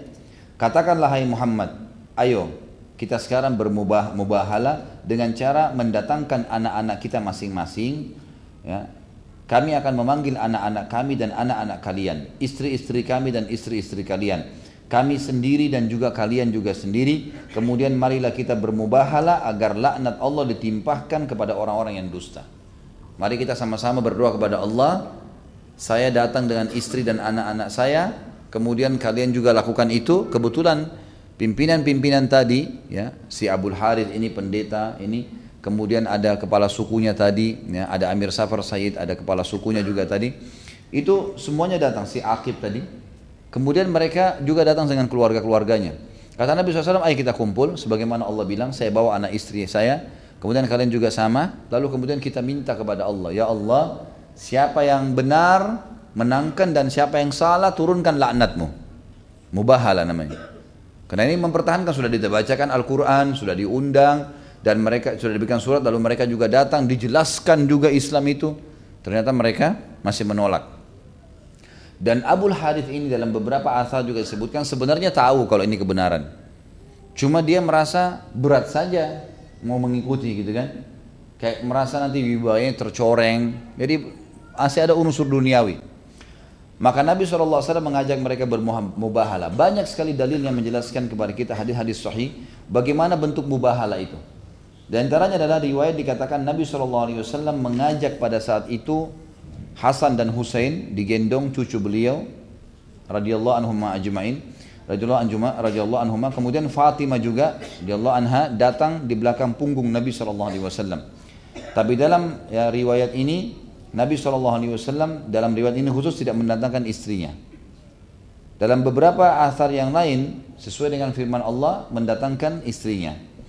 Kemudian Nabi SAW bersama dengan orang-orang Najran ini menuju ke sebuah tempat padang pasir yang luas dan di situ ada gunung di dekat gunung tapi tidak disebutkan gunung apa. Lalu Nabi SAW mulai mengambil posisi yang berhadapan dengan mereka. Pada saat itu sudah akan terjadi, gitu kan? Tiba-tiba saja langit menjadi gelap. Dan seperti ada lingkaran asap hitam yang besar sekali berputar di atas gunung yang ada di dekat Nabi antara Nabi SAW dengan mereka. Jadi seakan-akan memang ada azab yang siap turun pada saat itu. Maka melihat kejadian tersebut, seluruh orang Najran ketakutan. Ketakutan mereka. Lalu musyawarah, kata Abul Harith sama Akib. Setelah mereka musyawarah, mereka berkesimpulan ini nggak bisa. Kalau dia betul nabi, berbahaya nih. Kalau dia nabi maka kita kena laknat bukan cuma kita, sampai anak keturunan kita semua kena laknat. Bahkan bulu di badan kita ataupun kuku kita ini akan semua gugur, hancur. Kalau kena laknat ini mubahala bukan memen kalau sudah nabi, gitu kan? Maka mereka pun minta kepada Nabi SAW, sudahlah Muhammad, kami tidak mau bermubahala, tapi kami ya ikut dengan hukummu. Bukan masuk Islam ya. Masuk Islam tidak mau, tapi saya mau kami mau ikut dengan hukummu. Kata Nabi SAW, kalau kalian tolak Islam, kalian harus bayar jizyah. Kalau kalian tolak, maka terjadi peperangan. Maka mereka bilang, kami pilih jizyah. Maka Nabi SAW pun pada saat menentukan jizyah dari mereka. Nah, pada saat Nabi SAW menentukan jizyah, kebetulan karena banyak sekali. Ini satu najran, satu negeri besar. Setiap kepala harus bayar. Diambil oleh pemberian sebagai upeti. Kata Allah hatta yu'tul jizyah. Jadi hum sagirun sampai mereka membayar jizyah sementara mereka itu terhina karena menolak kebenaran.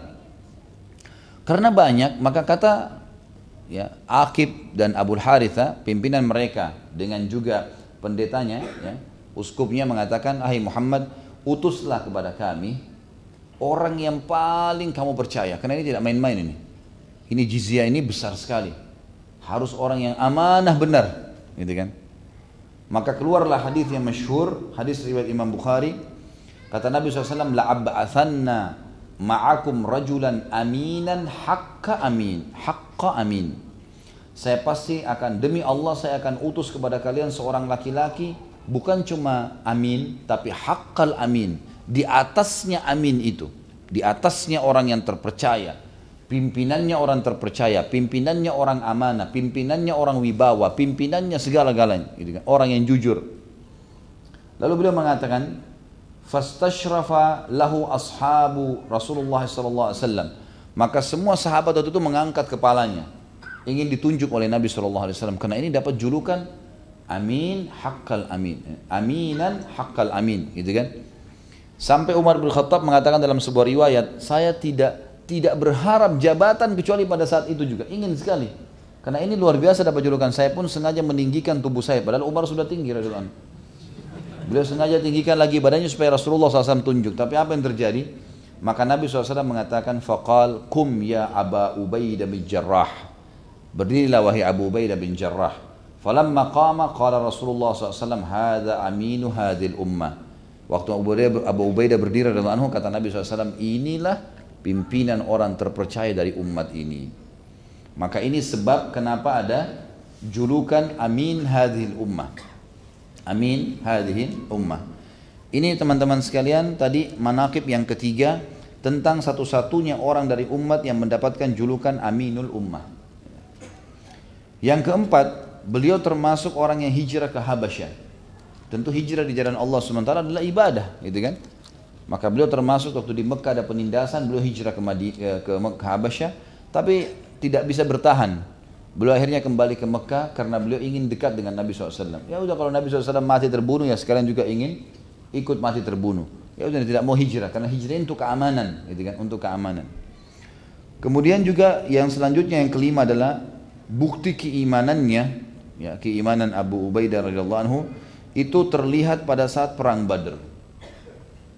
Dan ini Allah Subhanahu wa taala turunkan surah Al-Mujadilah surah nomor 58 ayatnya 22. Ada sebuah kisah yang luar biasa di sini teman-teman sekalian. Kisahnya adalah Abu Ubaidah radhiyallahu anhu pada saat masuk di perang Badr beliau sempat berperang menghadapi musuh orang-orang kafir nih.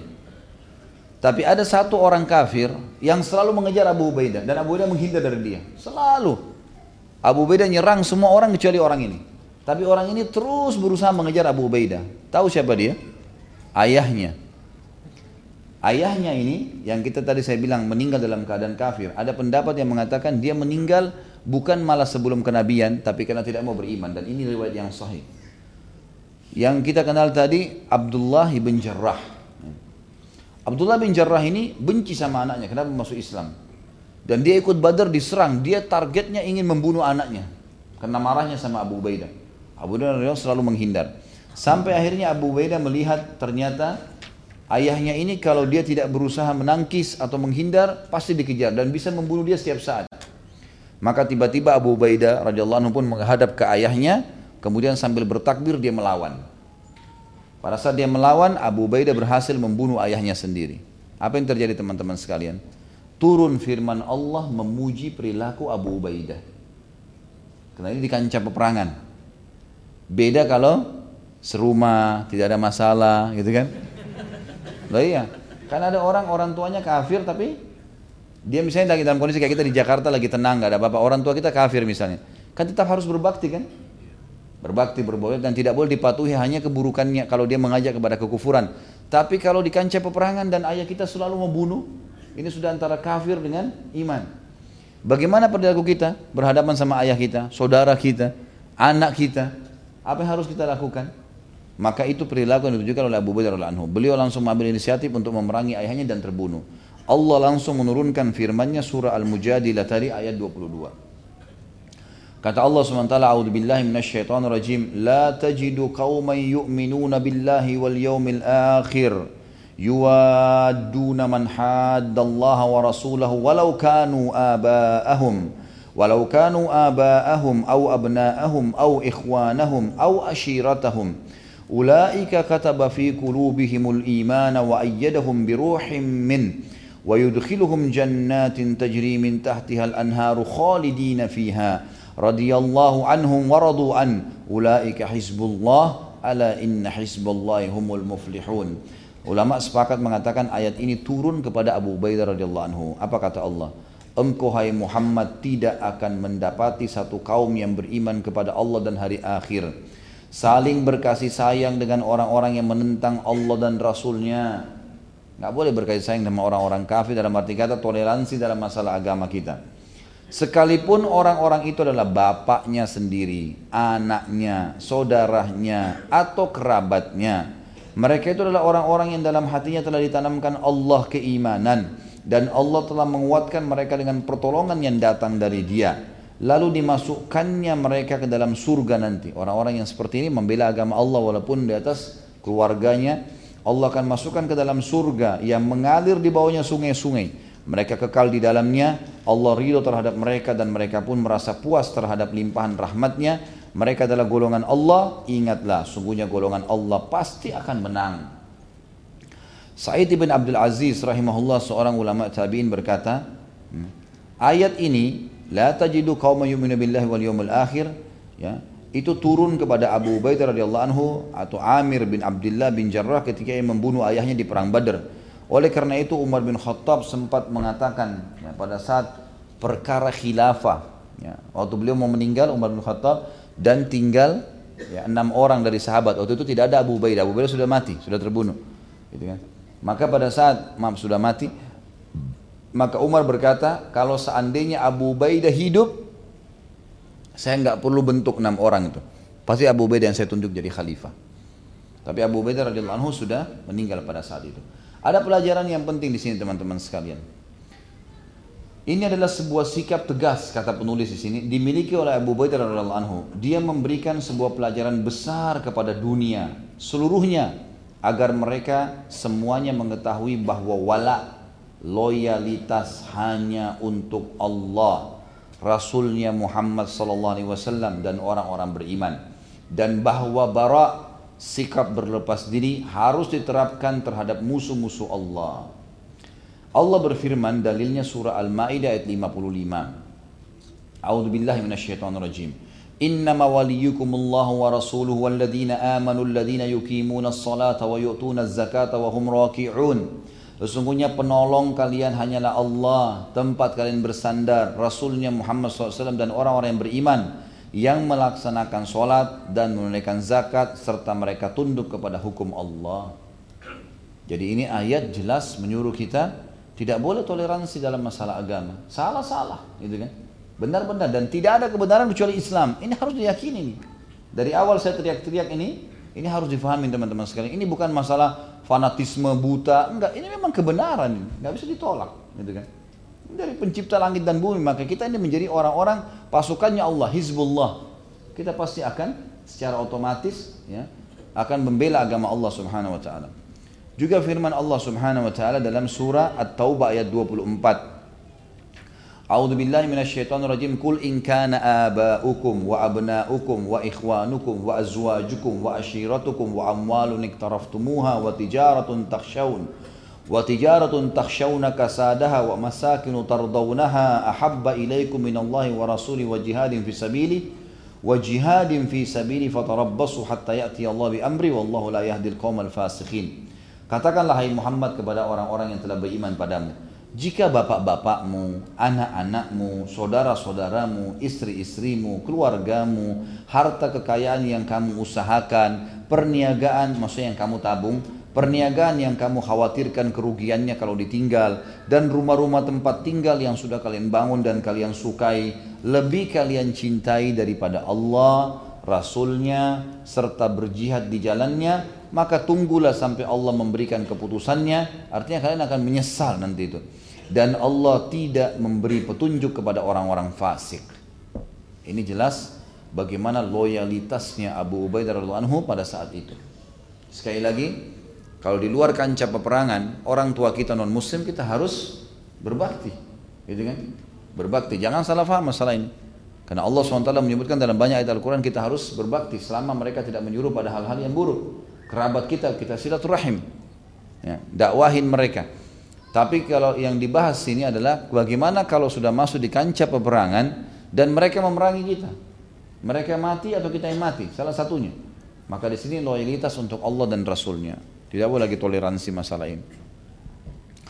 Ini termasuk fadilah yang dimiliki oleh ya, Abu Bakar radhiyallahu anhu turunnya surah Al-Mujadilah memuji perilakunya surah nomor 58 ayat 22. Kemudian juga fadilah yang keenam, manakib yang keenam, Abu Bakar anhu menunjuk ya, menunjuknya jadi khalifah tapi ia nolak. Jadi sebenarnya sebelum menunjuk Umar bin Khattab Abu Bakar sempat bimbang antara Umar bin Khattab atau Abu Ubaidah. Tetapi pada saat itu disebutkan dalam beberapa buku sejarah, Abu Bakar mendahulukan Abu Ubaidah dari Umar bin Khattab. Memang ditunjuk Abu Ubaidah, tapi Abu Ubaidah nolak, nggak mau. Dia nolak. Sampai akhirnya dialihkan kepada Umar bin Khattab. Jadi Abu Ubaidah ini dari dari dari perilaku Abu Bakar ini menandakan bisa ya dikatakan dia memiliki kedudukan yang setara bahkan lebih daripada Umar radhiyallahu anhum ajma'in. Kemudian juga poin yang ketujuh, ya fanakib yang ketujuh adalah bagaimana perannya dalam peperangan Nabi SAW. Artinya semua peperangan Nabi SAW dihadiri oleh beliau, tidak ada yang terkecuali. Ini sebuah fadilah ya, karena hadir bersama Nabi SAW di kancah peperangan itu sebuah fadilah khusus. Perannya yang menonjol sekali adalah di perang Badr tadi, membunuh ayahnya, dan di perang Uhud, pada saat Nabi SAW terdesak. Ya, sedikit saya reviewkan kisah tentang perang Uhud itu dan sudah pernah kita sebutkan sebenarnya. Waktu kita sebutkan tentang kisah Talha bin Ubaidillah radhiyallahu anhu ajma'in, ini juga pernah punya peran yang sama gitu kan. Waktu 50 pemanah Nabi SAW di Gunung Uhud turun, kemudian barulah ya pasukan Khalid bin Walid manuver dari belakang Bukit Rumat lalu membunuh tujuh orang tersisa dari 50 orang, 43 turun kancah peperangan dari pemanah Nabi SAW, tujuh orang tetap tinggal di atas, dibunuh oleh Harib bin Walid, lalu kemudian dia menyerang dari belakang pasukan. Sehingga akhirnya muslimin terdesak. Dan pada itulah terbunuh sahabat-sahabat yang mulia Musa bin uh, Umair, kemudian Hamzah bin Abdul Muttalib dan seterusnya radhiyallahu anhu itu meninggal pada saat itu. Nabi SAW terdesak dan Nabi SAW waktu itu kelihatan di kancah peperangan karena padang pasir. Maka yang ikut di pasukan Khalid bin Walid dari 200 penunggang kuda ada ada beberapa orang yang bernama di antaranya Utbah bin Abi Waqqas. Utbah bin Abi Waqqas ini saudaranya Sa'ad bin Abi Waqqas. Gitu kan? Saudaranya masuk Islam dan menjadi 10 orang yang masuk surga tapi ya, ini Utbah menjadi orang kafir dan bahkan di perang Uhud dia sempat menyerang Nabi SAW. Dia sempat melempari Nabi SAW dengan batu pada saat itu. Jadi ada satu juga uh, namanya Abu Amir, Abu Amir al-Fasiq. Abu Amir ini adalah dulu pimpinannya orang-orang Aus dan Khazraj di Madinah. Gitu kan? Dia dulu ingin menobatkan diri jadi raja di Madinah. Begitu masyarakat Madinah sudah mau sepakat mengangkat dia jadi raja, tiba-tiba terdengar risalah kenabian Nabi Muhammad SAW lalu berapa orang dari Aus dan Khazraj kan masuk Islam. Kemudian pada saat Nabi SAW hijrah ke Madinah, akhirnya mereka umumnya masuk Islam dan mereka tidak memilih lagi Abu Amir sebagai pemimpin tapi mereka memilih Nabi SAW sebagai pemimpin. Abu Amir gak mau masuk Islam. Merasa terganggu dia pergi ke negeri Syam berkumpul sama orang-orang Nasrani. Pada saat dia dengar ada perang Uhud pasukan Quraisy sudah sampai di wilayah Uhud. Uhud ini pas di pintu gerbangnya kota Madinah. Jadi zaman dulu tuh ada benteng tembok benteng dan Uhud itu di luar bentengnya Madinah itu. Tapi walaupun walaupun sekarang masuk dalam kota Madinah ya. Tapi situ lah mereka sudah tiba di pintu depan pintu gerbang ya kota Madinah. Maka Abu Amir kembali di situ, kemudian dia mengajak beberapa pegawainya untuk membuat lubang-lubang, lubang-lubang ukuran manusia kalau jatuh susah untuk naik lagi, gitu kan? Kalau kita sekarang mungkin sekitar 2 meter gitu kan, susah dia untuk naik lagi. Dibuat galian beberapa lubang di dekat kebun-kebun kurma yang pasukan muslimin berdiri di situ. Tapi ditutup dengan pelapa-pelapa kurma jadi orang tidak tahu. Nabi SAW waktu pasukan muslimin terdesak, sempat 200 pasukan Quraisy ini ada beberapa orang yang menyerang ke arah Nabi SAW, ada yang menyerang pasukan muslimin dari belakang gitu kan. Nah di antara yang datang menyerang Nabi SAW ini ada Utbah bin Abi Waqqas, kemudian ada juga Ibnu Kami'ah, dan ada Abdullah bin Shihab az-Zuhri. Ini ada tiga orang yang menyerang Nabi SAW. Waktu Nabi SAW melihat dari jauh menyerang, Nabi SAW sempat mundur, kakinya keinjak lubang yang dibuat oleh Abu Amir al-Fasik tadi itu.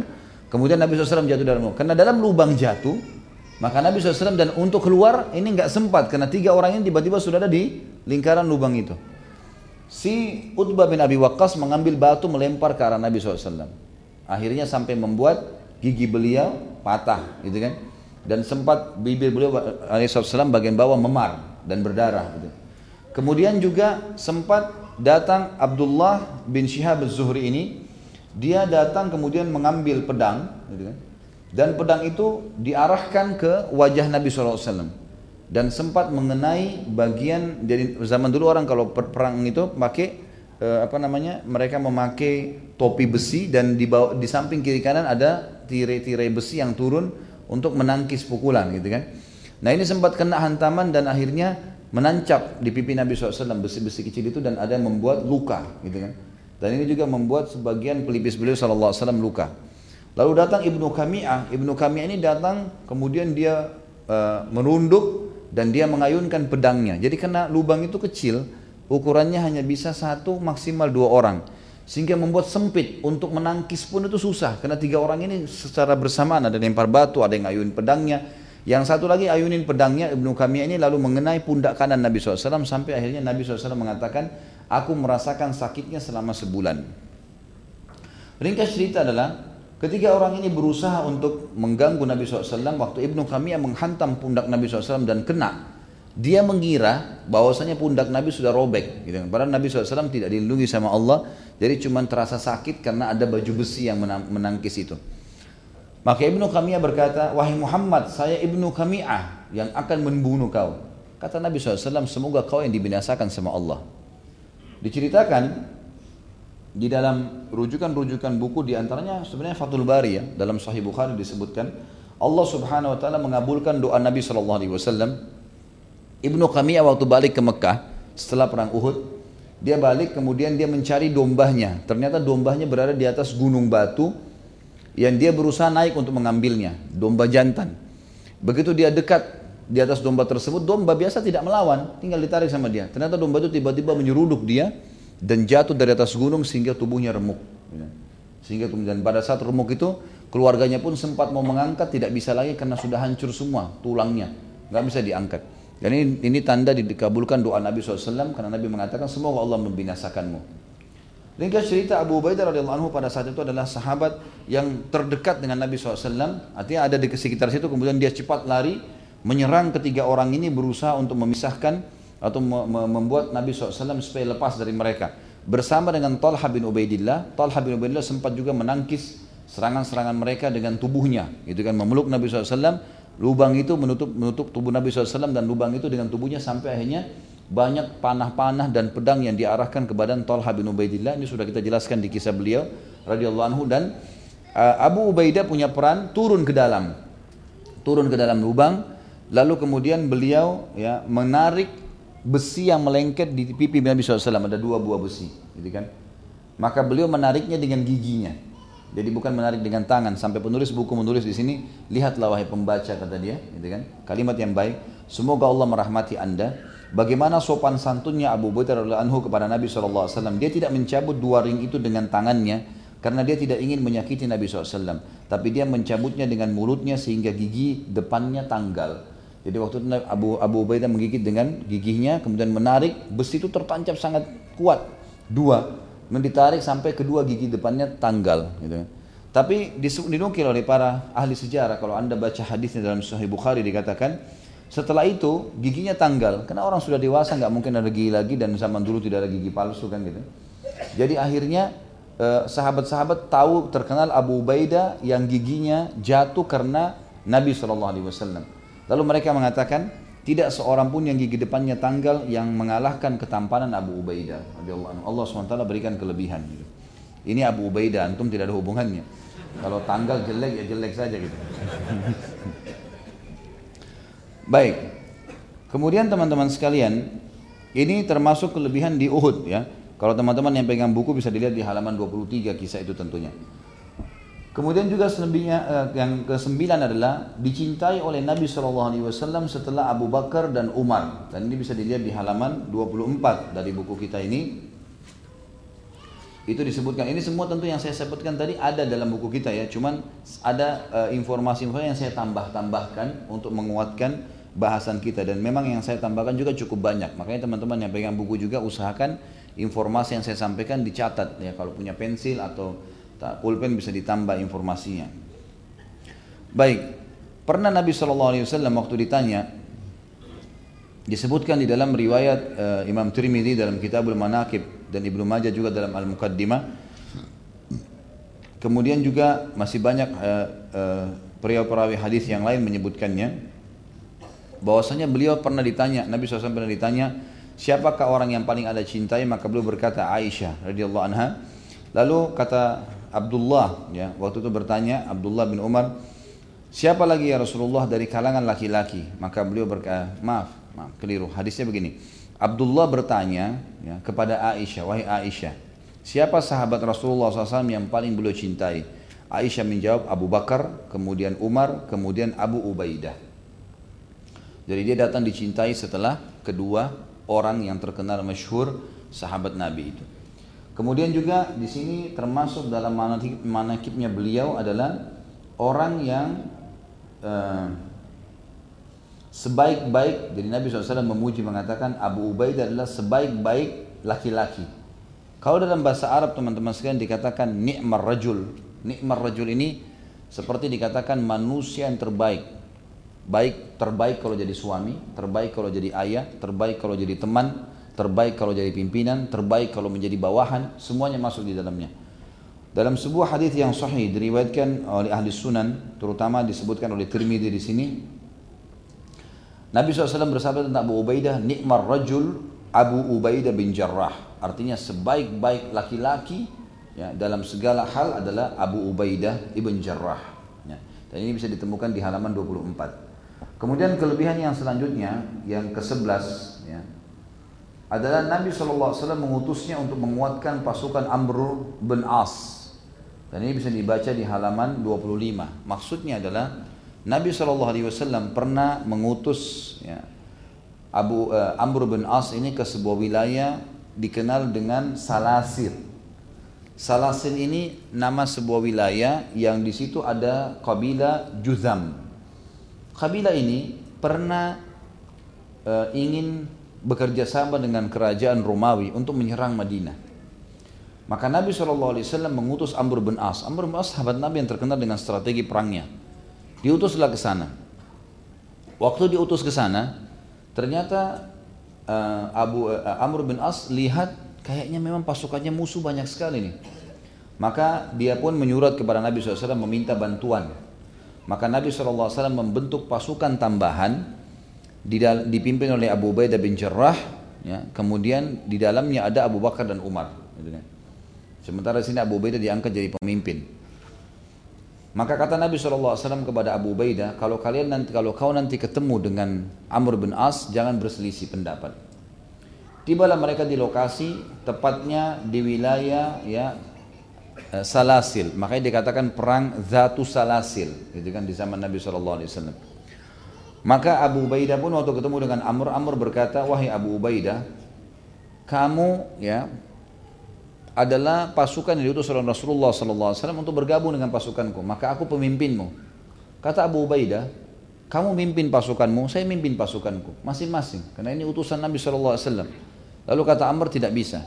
Saya yang memimpin dari awal, maka kamu harus bisa mengalah. Dan di sini penulis buku sebenarnya menulis bagaimana peran Abu Ubaidah yang tidak mau ngotot untuk menjadi pemimpin. Gitu kan. Beliau berendah akhirnya. Beliau mengatakan baiklah wahai Amr, kalau kau tidak mau mengambil pendapatku tadi, maka aku telah menerima wasiat dari Nabi SAW agar saya, aku sama kamu tidak berselisih. Maka silakan, kalau memang kamu mau aku ikut dalam pasukan, aku ikut dalam pasukanmu. Maka akhirnya Amr bin As menjadi pemimpin pada saat itu dalam peperangan.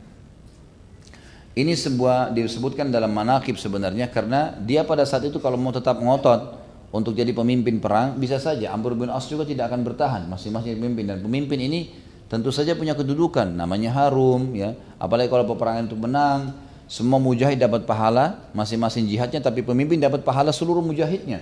Pahalanya beda gitu kan? Sama dengan presiden raja ini sayang kalau mereka tidak faham ini. Pahala masyarakat biasa berjalan sesuai dengan kadar kemampuan mereka. Tapi kalau pemimpin ada anggaran dana pemerintahan yang bisa dipakai untuk kegiatan amal jariah mereka bisa berbuat apa saja kalau mereka mau itu kan yang baik-baik untuk amal jariahnya dan itu bermanfaat buat masyarakat. Dia bisa panen pahala yang banyak. Sama dengan panglima perang juga akan panen pahala dari prajurit-prajuritnya. Di sini kerendahan Abu Abu Ubaidah radhiyallahu karena dia ingin merendah dengan Amr bin As dan memberikannya. Ini termasuk juga sebuah manakib. Kemudian juga di poin yang ke-12 adalah kesolehannya dan kedekatannya dengan Allah mendatangkan karamah Karamah ini biasanya diberikan kepada orang-orang saleh, ya, orang-orang saleh karena kedekatannya dengan Allah Subhanahu wa taala. Ini akan diberikan oleh Allah Subhanahu wa taala. Kalau nabi-nabi punya mukjizat, kalau orang saleh punya karamah. Karamat tentu tidak bisa datang sembarangan teman-teman sekalian. Tidak bisa datang sembarangan. Kata para ulama, dan anda bisa ikutin ceramah saya di Minhajil Muslim tentang wali Allah dan karamahnya serta wali syaitan dan tipu dayanya. Ini pekah sekali. Wali Allah adalah orang-orang yang selalu dekatkan diri dengan Allah SWT mengikuti wahyu, Al-Quran dan Sunnah. Yang puncaknya pimpinan kita semua wali Allah ini adalah para para sahabat Nabi. Mereka adalah orang-orang wali Allah yang paling dekat dengan Allah Subhanahu wa taala karena mereka mengikuti Al-Qur'an, menghafalnya, mengamalkannya dan menerapkannya. Juga ya, mereka menjalankan sunnah Nabi SAW dan hidup bersama Nabi SAW. Mereka wali-wali Allah. Tentu banyak sekali contoh-contoh karama yang mereka diberikan. Ya, seperti misalnya Umar bin Khattab anhu pernah memiliki karama waktu dia utus pasukan ke negeri Persia dan lagi terdesak pasukan tersebut tiba-tiba hatinya ingin sekali naik ke mimbar lalu dia berkata wahai pasukanku, ke gununglah, ke gununglah, gitu kan. Hanya itu saja diucapin sama Umar bin Khattab. Waktu pasukan itu datang beberapa bulan kemudian lalu mereka berkata, wahai Amir Mu'minin, kami mendengarkan suara anda di kancah peperangan. Pada saat kami lagi terdesak, dikelilingi oleh musuh, kami nggak tahu harus buat apa. Pada saat anda, kami dengar suara anda mengatakan ke gununglah, ke gununglah, kami naik ke atas gunung lalu kami melempari mereka dengan anak-anak panah lalu kami menyerang sehingga kami menang. Dan ini termasuk karamah. Bagaimana Umar bin Khattab diberikan kelebihan oleh Allah Subhanahu wa taala untuk bisa memandu pasukannya dari jarak jauh, gitu kan? Seperti itulah. Maka ulama memberikan kaidah-kaidah. Karama ini ya hanya datang kepada orang-orang yang memang menjaga muruannya dengan Allah, kehormatan, kesucian, kehormatan sama Allah. Dia tidak melakukan hal yang haram apalagi eh, dia tidak melakukan hal yang makruh apalagi haram. Dan dia mengerjakan yang wajib juga sunnah, gitu kan? Semua tidak ditinggalkan sama dia. Jadi kalau ada orang cuma sholat lima waktu terus mau mengatakan waliullah atau sholatnya tidak sesuai dengan sunnah Nabi SAW ini jauh sekali.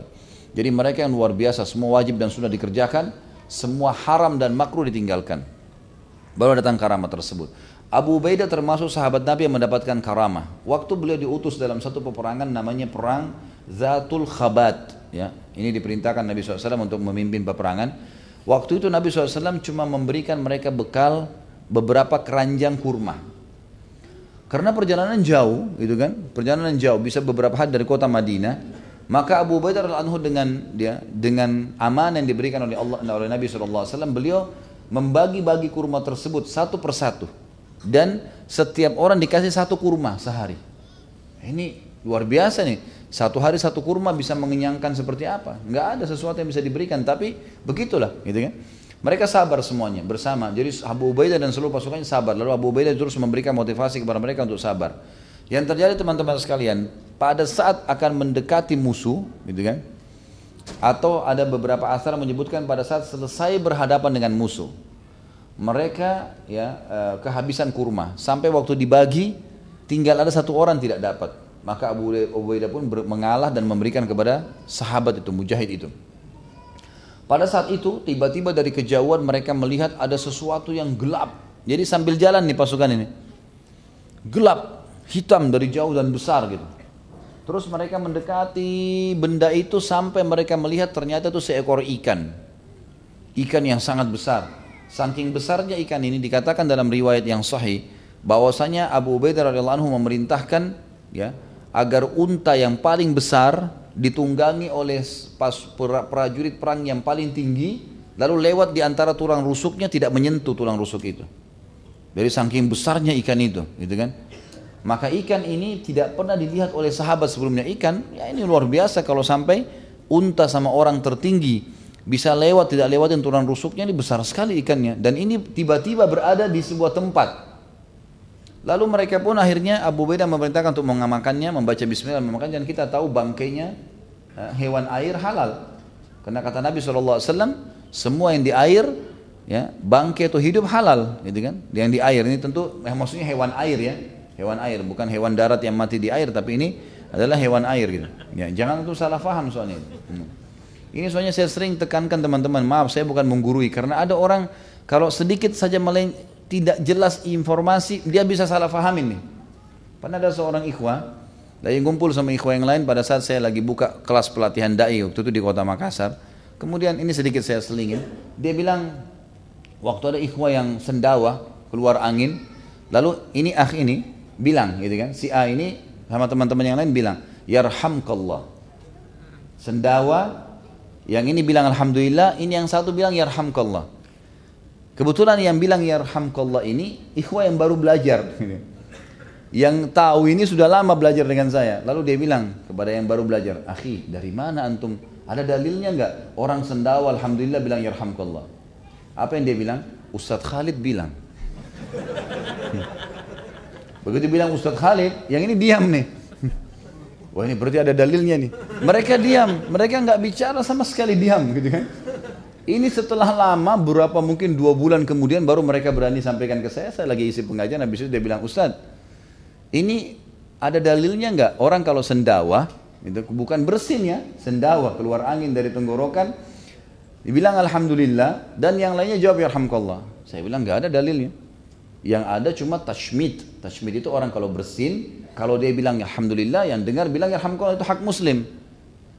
Terus dia, terus mereka bilang, tapi si fulan ustad mengatakan ustad yang bilang. Kebetulan ada di situ. Dan ini kebetulan dulu dia teman SD saya.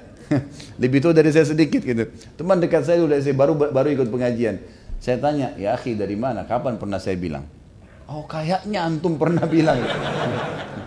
nah ini kayaknya ini masalah ini. Jadi jangan karang-karang ya.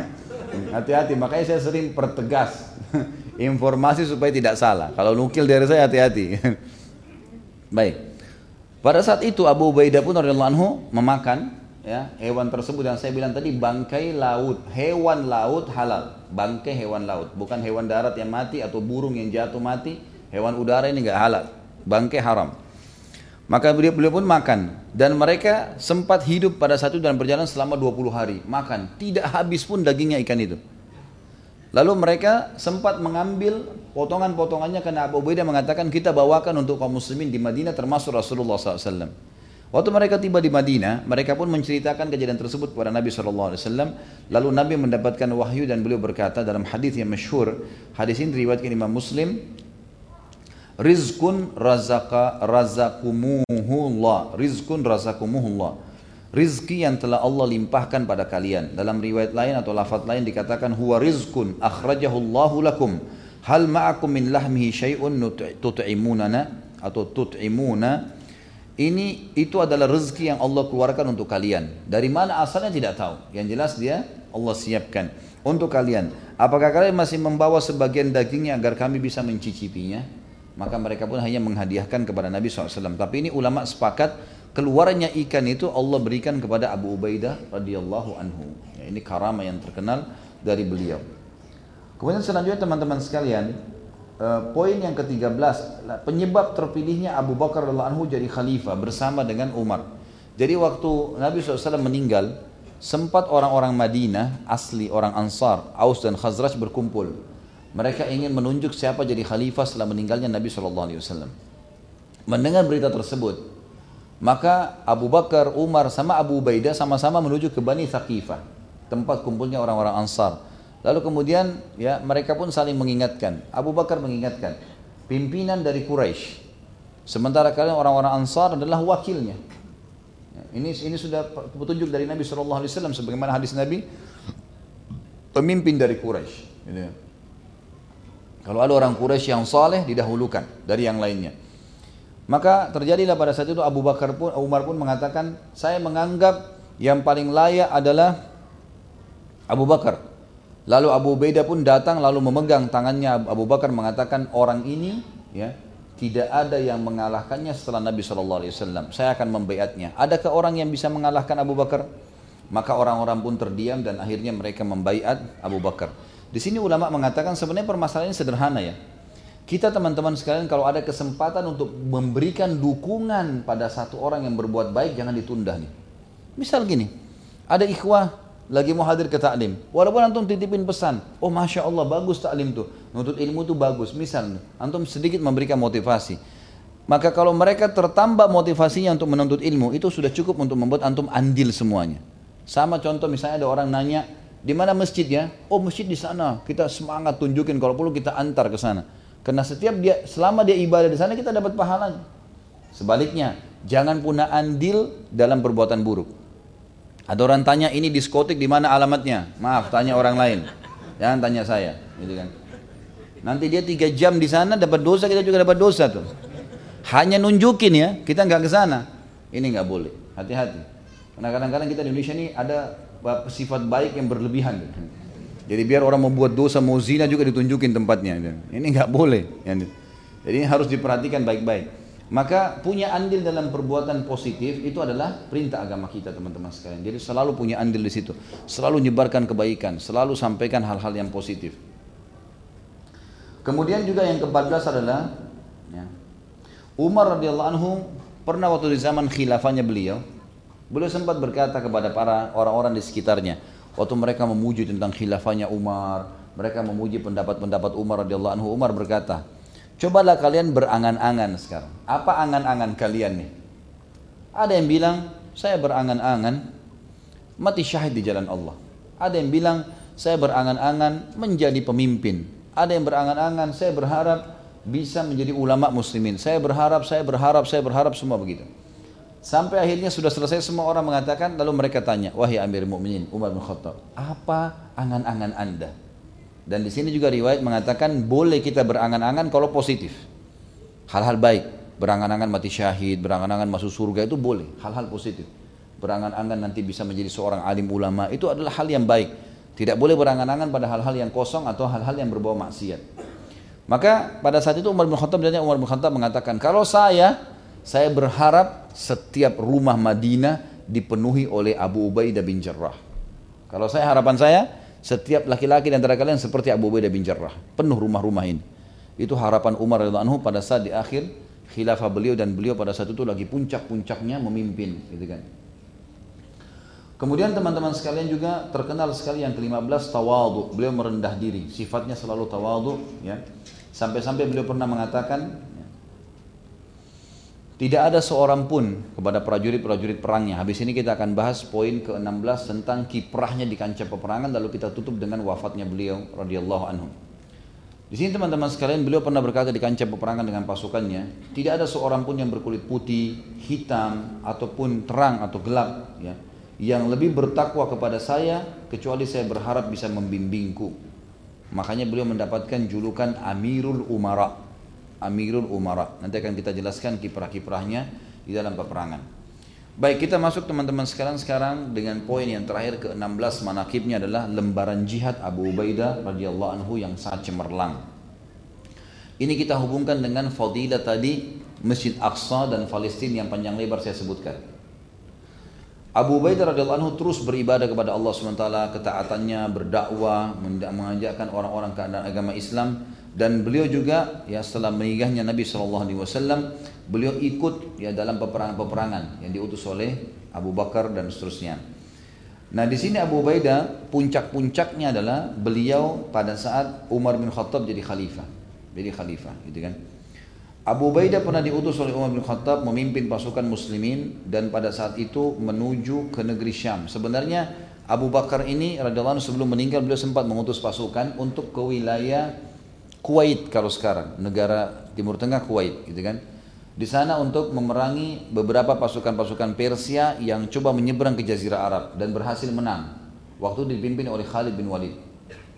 Pada saat ya Abu Bakar meninggal dunia, maka Umar bin Khattab mengeluarkan sebuah instruksi ya, agar mengganti Khalid bin Walid dengan Abu Ubaidah bin Jarrah. Lalu dia mengeluarkan sebuah instruksi tidak ada panglima perang di atas Abu Ubaidah. Nah, kalau Abu Ubaidah memimpin, yang lain tidak boleh sama sekali. Enggak ada lagi satu instruksi. Abu Ubaidah radhiyallahu anhu waktu mengutus ya, Umar bin Khattab waktu mengutus Abu Ubaidah membawa surat itu, karena kan Khalid bin Walid sudah lebih dulu di kancah peperangan. Dan pada saat Abu Bakar mau meninggal setelah menang melepaskan Kuwait, wilayah Kuwait sekarang dari orang-orang Persia, maka yang terjadi adalah Abu Bakar sama Umar, Umar jadi penasihat Abu Bakar waktu itu jadi wakilnya. Ini apa yang kita harus lakukan? Lebih baik ekspansi sekalian ke wilayah utara Jazirah Arab, ke Baitul Maqdis, ke Palestina, ke Syam. Kita bentuk pasukan ke sana. Sementara pasukan mau jalan ke sana, Abu Bakar meninggal dunia, radhiyallahu anhu. Tahun 13 Hijriah. Umar bin Khattab jadi khalifah, lalu Umar bin Khattab mengutus dari Madinah waktu itu Abu Ubaidah bin Jarrah, bawa surat, kamu akan menggantikan ya Khalid bin Walid jadi pemimpin, tapi ada sebuah perilaku yang unik di sini dan sangat terkenal dengan tawadu, merendah dirinya Abu Ubaidah. Keputusan perang artinya pemimpin perang artinya semua keputusan di tangan dia. Nyerang, nyerang, tidak, tidak. Pulang, pulang, eh, pulang atau pergi semua di tangan dia. Berhenti, istirahat atau jalan semua di keputusan di tangan dia. Semuanya. Bunuh tawanan atau eh, atau lepas mereka semua di tangan dia. Jadi ini nggak boleh sembarangan pemimpin perang nih. Harus orang yang tahu. Waktu Khalid, uh, Abu Ubaidah tiba di pasukannya Khalid bin Walid, dia tidak menyerahkan surat itu dulu. Karena ternyata Khalid bin Walid sudah mendekati wilayah Syam. Gitu kan? Dan wilayah Syam ini sudah ada perbatasan di depan, sudah kelihatan benteng musuh. Kalau surat ini dikasih, menurut Abu Ubaidah, maka akan takut meng meng mengendorkan semangat Khalid bin Walid yang sedang memimpin perang, gitu kan? Maka Abu Ubaidah tidak menyampaikan surat itu, disimpan sama dia. Maka pada saat itu Abu Ubaidah pun ya tidak memberikan kepada Khalid bin Walid sampai Khalid bin Walid berhasil menembus benteng itu. Setelah itu baru Abu Ubaidah memberikan surat tadi. Lalu Khalid bin Walid mengatakan, semoga Allah merahmati, semoga Allah mengampuni wahai Abu Ubaidah. Kenapa kau tidak katakan dari awal kamu datang sehingga aku bisa sholat di belakangmu? Kau pemimpin mestinya. Lalu kata Abu Ubaidah, aku tidak ingin mengacaukan peperangan yang sedang kau pimpin sampai semua berakhir. Setelah itu aku baru mengatakan kepadamu. Maka di sini Khalid bin Walid pun akhirnya memberikan kepada Abu Ubaidah ya, kepemimpinan tadi dan semenjak itu maka Abu Ubaidah pun memimpin peperangan. Banyak strategi perang yang dilakukan oleh beliau. Di antaranya adalah Khalid bin Sa'id radhiyallahu anhu berkata, ya, dia datang kepada Abu Bakar dan berkata atau kepada orang-orang sekitarnya, sungguhnya aku meminta kalian menjadi saksi bahwa aku, saudara-saudaraku, hamba sahayaku dan keluargaku yang mematuhiku adalah wakaf di jalan Allah. Kami akan memerangi orang-orang musyrik selama-lamanya sampai Allah membinasakan mereka atau kami semuanya binasa di atas Lalu Khalid ibn Sa'id radhiyallahu anhu bergabung dengan pasukan Abu Ubaidah. Tidak kepada pasukan sepupunya Yazid ibn Muawiyah bin Abi Sufyan. Jadi waktu itu Abu Bakar sempat dengan Umar membentuk tiga pasukan, empat pasukan.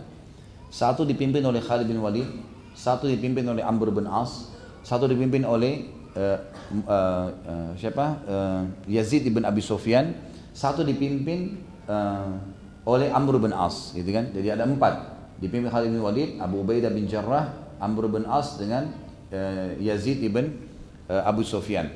Maka ini yang empat pasukan nih. Waktu Khalid bin Sa'id. Ini Khalid bin Sa'id ini sepupunya Yazid. Dan muslimin diiklankan waktu itu. Siapa yang mau jihad silakan. Ini ada empat pasukan. Mau ikut yang mana nih? Ini keempat wilayah Syam yang berlainan. Siapa yang mau ikut nih? Khalid bin Sa'id, ini radhiyallahu sahabat Nabi yang mulia, dia mengatakan, wahai muslimin saksikanlah, saya, istri saya, anak-anak saya, hamba saya, saya semua wakaf untuk jalan Allah nih. Artinya kami akan pergi berperang, gitu kan. Lalu dia pun mengajak anak-anaknya, hamba sahayanya semua pakai baju perang, masuk di kancah peperangan, tapi dia pilih Abu Ubaidah. Dia nggak pilih pasukan Yazid bin Abi Sufyan sepupunya. Lalu ditanya, ketika ditanya tentang hal tersebut, Khalid bin Sa'id menjawab, dari sisi kekerabatan, aku lebih mencintai sepupuhku, Yazid bin Abi Sufyan, daripada orang ini, Abu Ubaidah bin Jarrah. Namun dari sisi agama, aku mencintai orang ini daripada sepupuku. Orang ini adalah saudaraku dalam agama pada zaman Rasulullah SAW. Dia adalah kawan dekatku sekaligus penolongku atas sepupuku sebelum hari ini. Sebelum hari ini Yazid ya belum masuk Islam. Maka dia menolongku, Abu Ubaidah menolongku. Aku lebih tenang dengan orang ini, aku lebih tentram kepadanya daripada orang lain. Ini di antara pengakuan salah satu sahabat Nabi yang mulia tentang kepemimpinan Abu Ubaidah radhiyallahu anhu. Abu Ubaidah di kancah peperangan pada saat dia diutus oleh Umar bin Khattab dan dia sudah berikan surat, akhirnya surat Umar bin Khattab ini yang berbunyi tadi, tidak ada panglima perang di atas Abu Ubaidah, berarti keempat pasukan tadi, ya, eh, ada tiga sebelumnya, empat dengan Abu Ubaidah sekarang, ada Amr bin As yang nanti akan menembus Mesir, ada uh, Yazid bin Abi Sufyan, ada uh, siapa lagi tadi? Ya, Khalid bin Walid. Ya, ini mereka uh, tiga orang ini diutus oleh, oleh oleh Umar bin Khattab dan disusul oleh Abu Ubaidah. Waktu Abu Ubaidah datang maka secara otomatis keempat panglima perang ini dengan pasukannya masing-masing di bawah naungan Abu Ubaidah. Maka keluarlah jurukan Amirul Umara. Dia pemimpinnya para ya pemimpin yang ada di negeri Syam. Terlebih lagi pada saat pasukan muslimin berhasil menang, berhasil menang, maka seluruh wilayah negeri Syam pada saat itu dibawa naungan Abu Ubaidah. Seluruhnya, termasuk adanya raja-raja yang memimpin negeri Syam pada saat itu dari orang-orang kafir. Ada yang sempat masuk Islam, Tapi tetap saja mereka berpegang pada perintah Umar bin Khattab yaitu menjadikan Abu Ubaidah sebagai pemimpin. Abu Ubaidah sebagai pemimpin.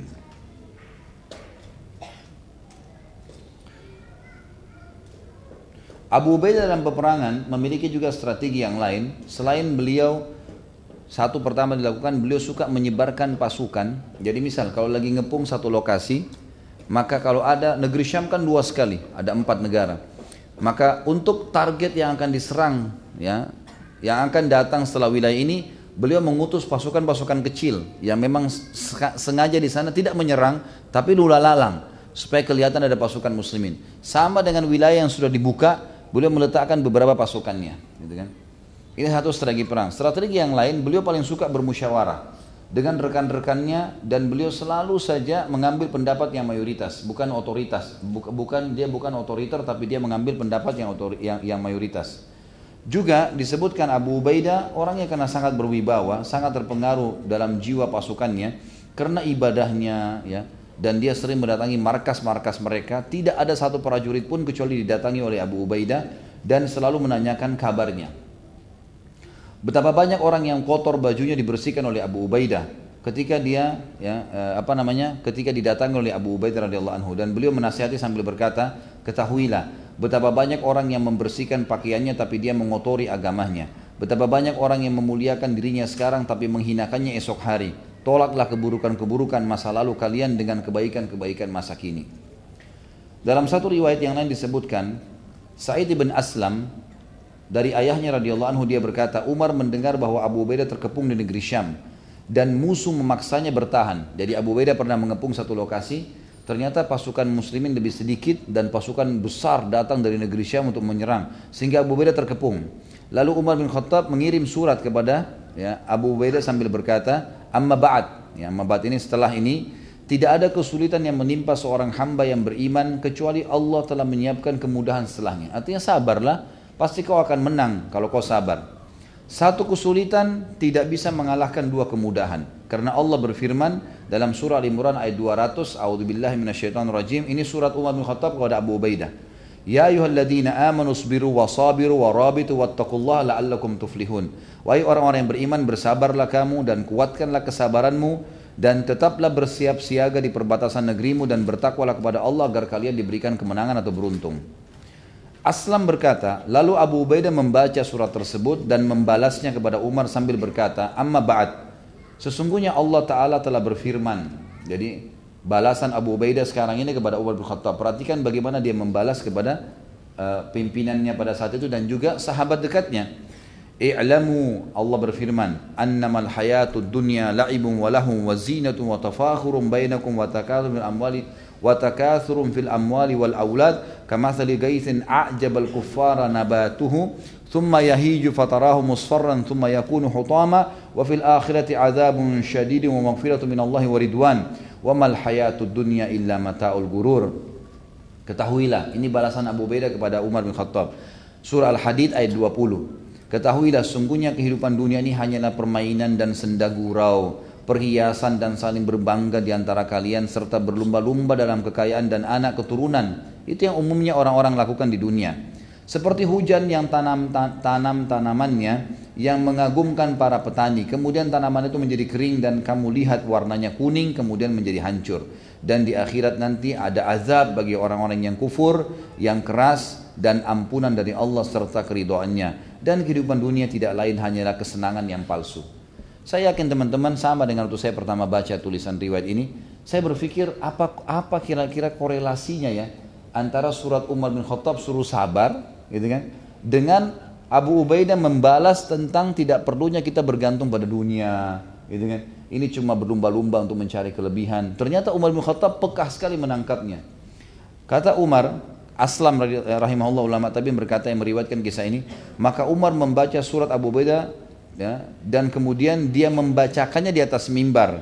Lalu Umar berkata setelah membaca surat Abu Ubaidah, wahai orang-orang Madinah, Abu Ubaidah telah menyindirku atau menyindir kalian. Berangkatlah untuk berjihad. Maksudnya Abu Ubaidah bilang, kami pasti sabar, nggak usah khawatir. Tapi kalian nih yang tidak pergi jihad nih. Kalian nih yang tinggal di Madinah, yang akhirnya cuma hidup dengan keluarga, urus-urus ini perkembangan perniagaan, ini kalian yang perlu khawatir nih, karena itu hanya kehidupan dunia saja. Orang banyak nggak paham korelasinya apa kan? Ini Abu Umar bin Khattab mengatakan, ini Abu Weda menyinggung saya atau menyinggung kalian, saya tidak tahu. Tapi sekarang berangkatlah berjihad. Siapa yang mau pergi silakan berangkat, gitu kan? Maka mereka pun akhirnya keluar bergabung dengan pasukan Abu Ubaidah radhiyallahu anhu. Tapi Umar bin Khattab tentu tidak ikut karena beliau Amir Mukminin menjaga di Madinah. Kemudian juga beliau punya strategi perang pada saat menaklukkan wilayah Fahal namanya. Wilayah Fahal ini wilayah agak sulit untuk ditembus ya. Dikatakan oleh penulis di halaman 34, Abu Ubaidah radhiyallahu anhu memiliki taktik militer yang jitu. Dia mengirim sebagian kekuatan untuk membuat sibuk kekuatan Romawi di Fahal ketika dia sedang mengepung Damaskus, ibu kota Syria sehingga dia berhasil menaklukkannya. Setelah itu Abu Ubaidah bergerak menuju Fahal dengan seluruh kekuatannya. Ketika karena jika tidak demikian ada kemungkinan kedua kekuatan musuh di Fahal dan Damaskus akan saling bahu membahu melawan kaum muslimin pada waktu yang sama di satu tempat. Demikian pula Abu Ubaidah radhiyallahu anhu mengirim Khalid bin Walid dengan membawa pasukan untuk menghadang pasukan Romawi yang bergerak menuju Damaskus sehingga pasukan Romawi gagal dalam menunaikan tugasnya karena harus menghadapi dua pasukan muslimin dalam waktu yang bersamaan dari depan melawan pasukan Yazid bin Abi Sufyan dan dari belakang menghadapi pasukan Khalid bin Walid. Jadi Abu Ubaidah mengambil sebuah petah di mejanya ke di tempatnya di kemahnya lalu kemudian dia memetahkan negeri Syam. Setiap pasukan, ya, setiap wilayah akan ditembus sama dia dan kemungkinan ada pasukan musuh datang dikirim pasukan ke sana. Jadi pasukan yang empat ini akhirnya berbagi-bagi dan akhirnya mereka bersatu untuk menghadang dan ternyata betul ini berhasil mereka melakukannya. Jadi insya Allah mungkin kita lanjutin setelah sholat eh, beberapa poin yang tersisa. Mudah-mudahan Allah Subhanahu Wa Taala memberkahinya. Subhanakallahumma bihamdika asyhadu an la ilaha illa atubu ilaik. Wassalamualaikum warahmatullahi wabarakatuh. Assalamualaikum warahmatullahi wabarakatuh. Alhamdulillah wassalatu wassalamu ala Rasulillah. Masih melanjutkan tema kita tadi dan terakhir saya bahas tentang bagaimana peran Abu Ubaidah radhiyallahu anhu pada saat pembebasan Fahal dan salah satu kejadian yang unik di pembebasan wilayah Fahal di negeri Syam ini adalah masuk Islamnya salah satu pimpinan perang Romawi. Setelah didakwahi oleh Abu Hurairah anhu, uh, disampaikan Islam, akhirnya dia syahadat dan dia masuk Islam dan dia masuk Islam dan khilaf di antara sejarah tentang masalah nama orang ini. Ada yang mengatakan nama dia Mahan atau Mahan ini satu nama pimpinannya dan ada perdana menterinya yang dikirim. Ada juga yang mengatakan eh, panglima perang ini adalah saudaranya Raja Tazraj yang pada saat itu berkuasa.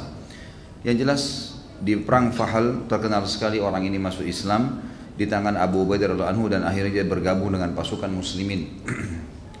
Selanjutnya adalah peperangan yang terjadi di Laziqiyah. Laziqiyah ini sebuah wilayah yang pintu gerbangnya sangat besar dan berada di atas pegunungan sehingga tidak mudah untuk uh, menembusnya. Maka Abu Ubaidah punya satu strategi perang yang belum pernah dibuat oleh pimpinan perang muslim siapa pun. Beliau menggali, menyuruh kaum muslimin untuk menggali lubang-lubang di sekitar pintu-pintu gerbang yang sangat banyak dan itu dilakukan di malam hari pada saat musuh tidak ketahui dan ini dilakukan oleh beberapa orang saja, tidak banyak ya yang melakukannya sehingga tidak terlalu kelihatan. Lalu kemudian Abu Ubaidah radhiallahu anhu meletakkan di setiap lubang satu orang mujahid bersama kudanya atau dua atau tiga orang yang berjalan kaki. Jadi di setiap lubang mereka bersembunyi. Selepas sholat subuh mereka masuk ke dalam lubang-lubang tersebut. Lalu sisa pasukan kurang lebih sepertiga dari pasukan yang bisa kelihatan dari atas benteng musuh itu kelihatan dari jarak jauh memegang bendera seakan-akan meninggalkan wilayah uh, Laziqiyah ini. Maka setelah melihat keadaan tersebut, musuh melihat dari kejauhan pasukan muslimin benar-benar pergi, kemahnya dibongkar semuanya. Tapi itu cuma sepertiga pasukan, sisanya sudah masuk di lubang-lubang yang ada di sekitar benteng-benteng, di sekitar pintu-pintu gerbang benteng tersebut. Dan lubang ini tidak kelihatan karena ditutupin. Ditaruhlah, digali, kemudian ditaruhlah selembar kain yang cukup besar. Kemudian di atas kain diletakkan juga sisa tumpukan tanah atau daun-daunan. Sehingga memang tidak kelihatan. Pada saat musuh sudah merasa aman, mereka pun membuka pintu gerbang mereka dan mereka mulai beraktivitas seperti biasa, keluar masuk untuk mendatangi kota-kota yang lain. Pada saat mereka membuka pintu gerbang, mereka dikagetkan tiba-tiba pasukan muslimin keluar dari lubang-lubang tersebut dan akhirnya masuk dan membentuk atau menembus benteng tadi sampai akhirnya Allah Subhanahu wa taala memberikan kemenangan, memberikan kemenangan. Kemudian puncak daripada kemenangan Abu Ubaidah radhiyallahu adalah tembusnya wilayah Palestina, tepatnya Baitul Maqdis. Dan ini ada hubungannya dengan tadi saya katakan ya fadilah-fadilah Baitul Maqdis yang sangat difahami oleh para sahabat sehingga mereka menaklukkan Palestina itu. Dan ini puncak sampai penulis buku mengatakan miskul khitam, artinya betul-betul peperangan yang sangat menggembirakan karena tempat suci kaum muslimin yang memang Nabi SAW sebutkan fadilah-fadilah untuk datang ke sana diperbutkan oleh kaum muslimin. Dan pada saat itu orang-orang Palestina, ya wilayah Palestina, tepatnya Baitul Maqdis, mereka sudah tahu kekuatan kaum muslimin dan mereka tidak bisa melawan. Akhirnya mereka meminta perdamaian dengan Abu Ubaidah radhiyallahu anhu dan Abu Ubaidah akhirnya tembus masuk ke dalam. Dan kita tahu ya dalam peperangan Islam kalau sebuah wilayah minta perdamaian tidak boleh diperangi, tidak boleh diperangin. Jadi diterima perdamaian mereka. Pada saat diterima perdamaian mereka, maka pada saat itu juga mereka boleh tetap dalam agamanya tetapi wilayah mereka sudah dibawa naungan pemerintahan Islam. Kata penulis tentunya di sini, pada saat itu ya kita mestinya faham kenapa Umar bin Khattab dan kenapa panglima perang Abu Ubaidah radhiyallahu anhu majma'in yang pada saat itu terkenal sekali dengan strategi perangnya, dengan keimanannya, dengan ilmunya, orang terpercayanya umat ini. Bahkan banyak wilayah negeri Syam yang masuk Islam pada saat itu hanya dengan berdamai dengan Abu Ubaidah. Kenapa dia sangat antusias menutup peperangannya dengan Palestina? Dan memang Palestina dibiarkan terakhir sekali karena memang beliau ingin menaklukkan wilayah sekitarnya walaupun target utama adalah Palestina. Target utamanya adalah Palestina. Maka di sini kita lihat teman-teman sekalian, tujuan mereka adalah mewujudkan apa yang telah disebutkan oleh Nabi SAW tentang fadilah-fadilah yang ada di Palestina agar kaum muslimin leluasa untuk ibadah ke sana. Dan tentu kata penulis di sini tidak ada maksud di sini Abu Ubaidah merebut setengah mati bentuk pasukan ke sana berperang berbulan-bulan ya kemudian sekarang kita serahkan kepada orang-orang Yahudi. Mestinya kaum muslimin harus menyadarinya dan ini bukan berarti karena orang Arab saja, enggak, semua yang syahadat. Kita semua bertanggung jawab mengembalikan ya wilayah-wilayah yang memang sudah direbut oleh kaum muslimin dan menyebarkan Islam di sana. Dan subhanallah, Palestina sekarang teman-teman sekalian, Suku asli di sana suku Arab yang dari dua suku Adnaniyin dengan Kan'aniyin. Ini dua suku Adnan dan Kan'an. Mereka adalah asli penduduk di situ turunan Arab dan mereka semuanya mayoritas sekarang mayoritasnya Muslim. Mayoritasnya Muslim. Jadi ada dua alasan kenapa Muslimin di dalam mempertahankan wilayah mereka dan ya kenapa orang-orang Muslim dari luar harus membantunya. Ada dua alasan. Yang pertama mereka Muslim saudara muslim sama muslim lain seperti satu taman yang saling merapat satu sama yang lain. Juga dalam hadis yang lain seperti satu jasad. Kalau satu sakit, luka, maka seluruh tubuhnya akan demam. Kata Nabi SAW, bukan dari golongan kaum muslimin yang tidak peduli dengan urusan mereka. Jadi harus kita peduli memang dengan masalah mereka. Ini satu sisi karena mereka muslimin. Ditambah lagi di situ adalah ada Baitul Maqdis, tempat yang disucikan dalam Islam dan kita disuruh untuk mendatanginya. Juga kita menyebarkan Islam di sana. Karena memang Islam ini agama benar yang harus disebarkan. Itu satu sisi. Saudara kita muslim, tempat yang disucikan dalam Islam Betul Maqdis, ada perintah dalam syariat untuk mendatanginya, saudara kita muslim sedang tertindas. Satu sisi. Sisi yang lain, penduduk asli sana, ya eh, eh, orang-orang sekarang muslimin yang sana yang mempertahankan diri adalah penduduk asli. Mereka lebih berhak terhadap wilayah itu. Kan? Mereka lebih berhak selain daripada mereka muslim. Jadi ada dua alasan secara agama dan juga secara eh, peradaban, secara kehidupan sosial wajar untuk dipertahankan wilayah itu dan Yahudi tidak punya hak untuk masuk ke sana. Yahudi tidak punya hak untuk masuk ke sana. Karena waktu di zaman Musa alaihissalam pun, waktu Musa alaihissalam menyuruh Bani Israel untuk masuk, itu suku-suku asli Kanaan dan Adnan ini sudah ada, gitu kan? Sudah ada.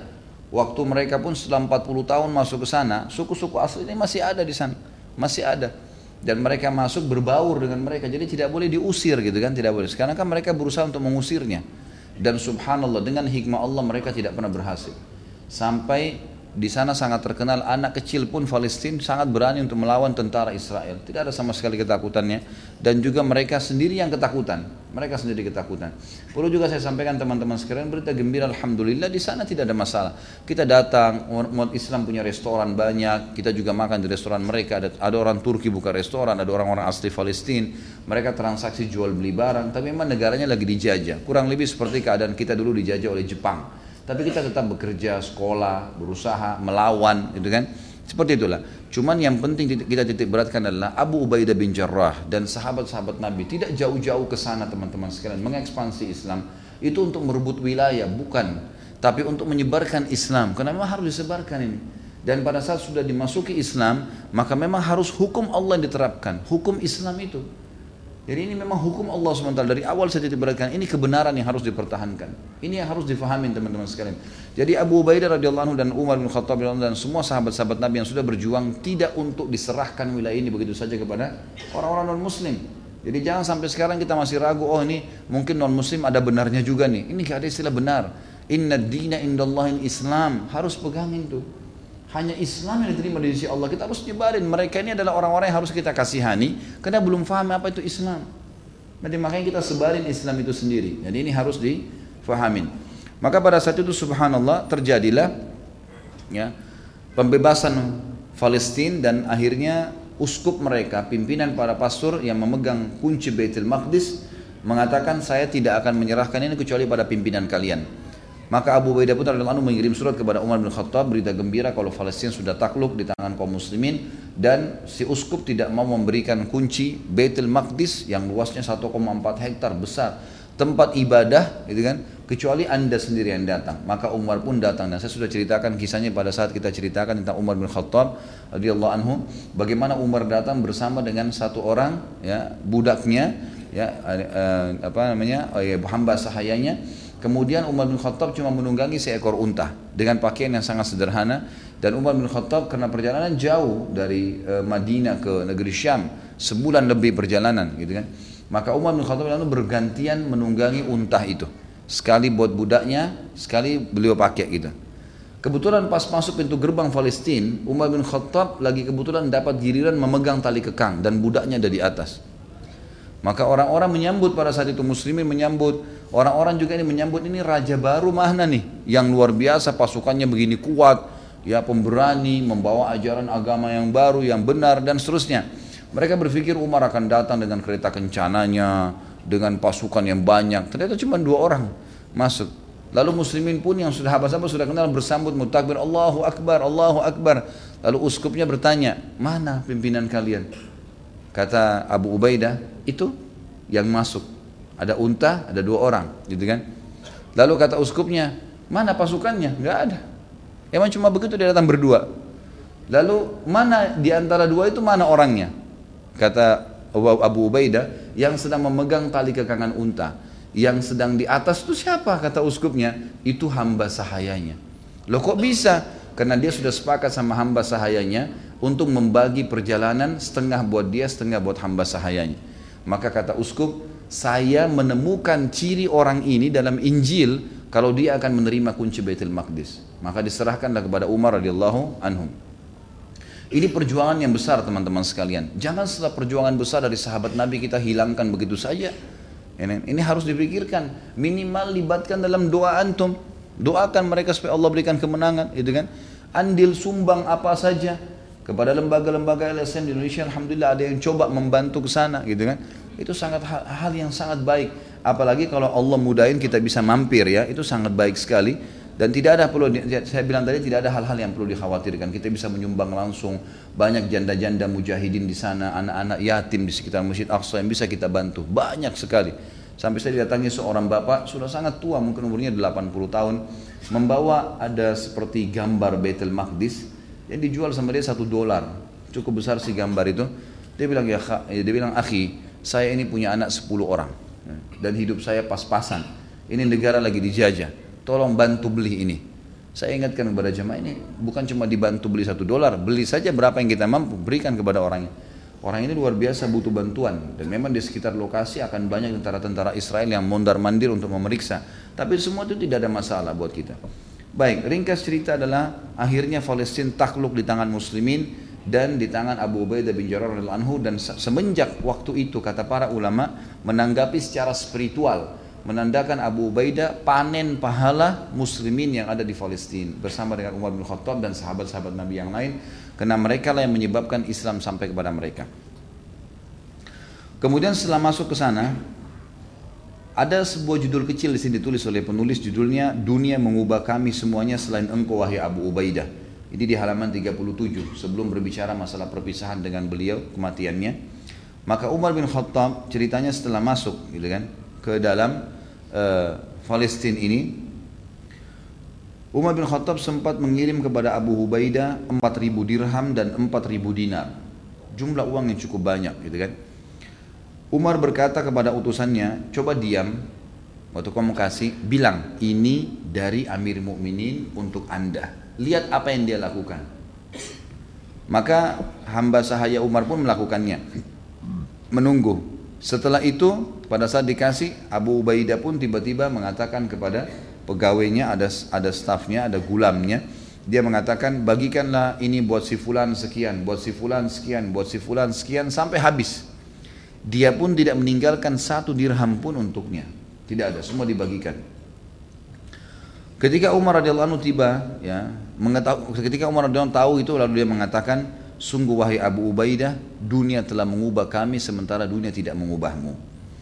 Umar radhiyallahu juga pada saat datang ke negeri Syam, para panglima pasukan dan petinggi negeri Syam menyambutnya. Umar bertanya, di mana saudaraku?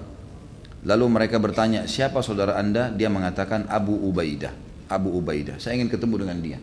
Maka bertemulah Umar bin Khattab dengan Abu Ubaidah. Abu Ubaidah pada saat itu mengendarai ya, seekor unta yang bertali kekang seutas tali. Unta yang dia bawa dari Madinah dipakai sama. Ini setelah menang wilayah terbesar di negeri Syam, wilayah kekuasaan Romawi dengan arsitekturnya, dengan hartanya, dengan hewan-hewan ternak yang merupakan harta rampasan perang, bisa ganti unta, bisa pakai pelana yang baru, bisa pakai baju bagus, tapi Abu Ubaidah tidak lakukan itu. Dia datang dengan untanya. Lalu Abu Ubaidah memberi salam kepada Umar. Umar pun berkata kepada hadirin, tinggalkan kami berdua. Lalu Umar berjalan bersama Abu Ubaidah menuju rumahnya. Umar masuk dan tidak melihat apa pun di dalam rumahnya selain pedang dan tameng saja. Maka Umar berkata kepada Abu Ubaidah, seandainya engkau memiliki perabot rumah tangga wahai Abu Ubaidah, atau Umar berkata, seandainya engkau mempunyai sesuatu, berubah keadaan kamu. Kok cuma rumahnya tanah liat? Ada pada saat itu di Palestina, di Syria, di Yordania yang sudah takluk semua ini ditakluk di tangan Abu Ubaidah ada banyak istana-istana yang ditinggalkan. Singa sana singa sana. Dia tinggal dudukin dia pakai sebagai kantornya bisa. Tapi enggak dia buat rumah dari tanah. Liat tanahnya biasa dengan baju dia dengan unta dia tetap sama. Tidak ada perubahan.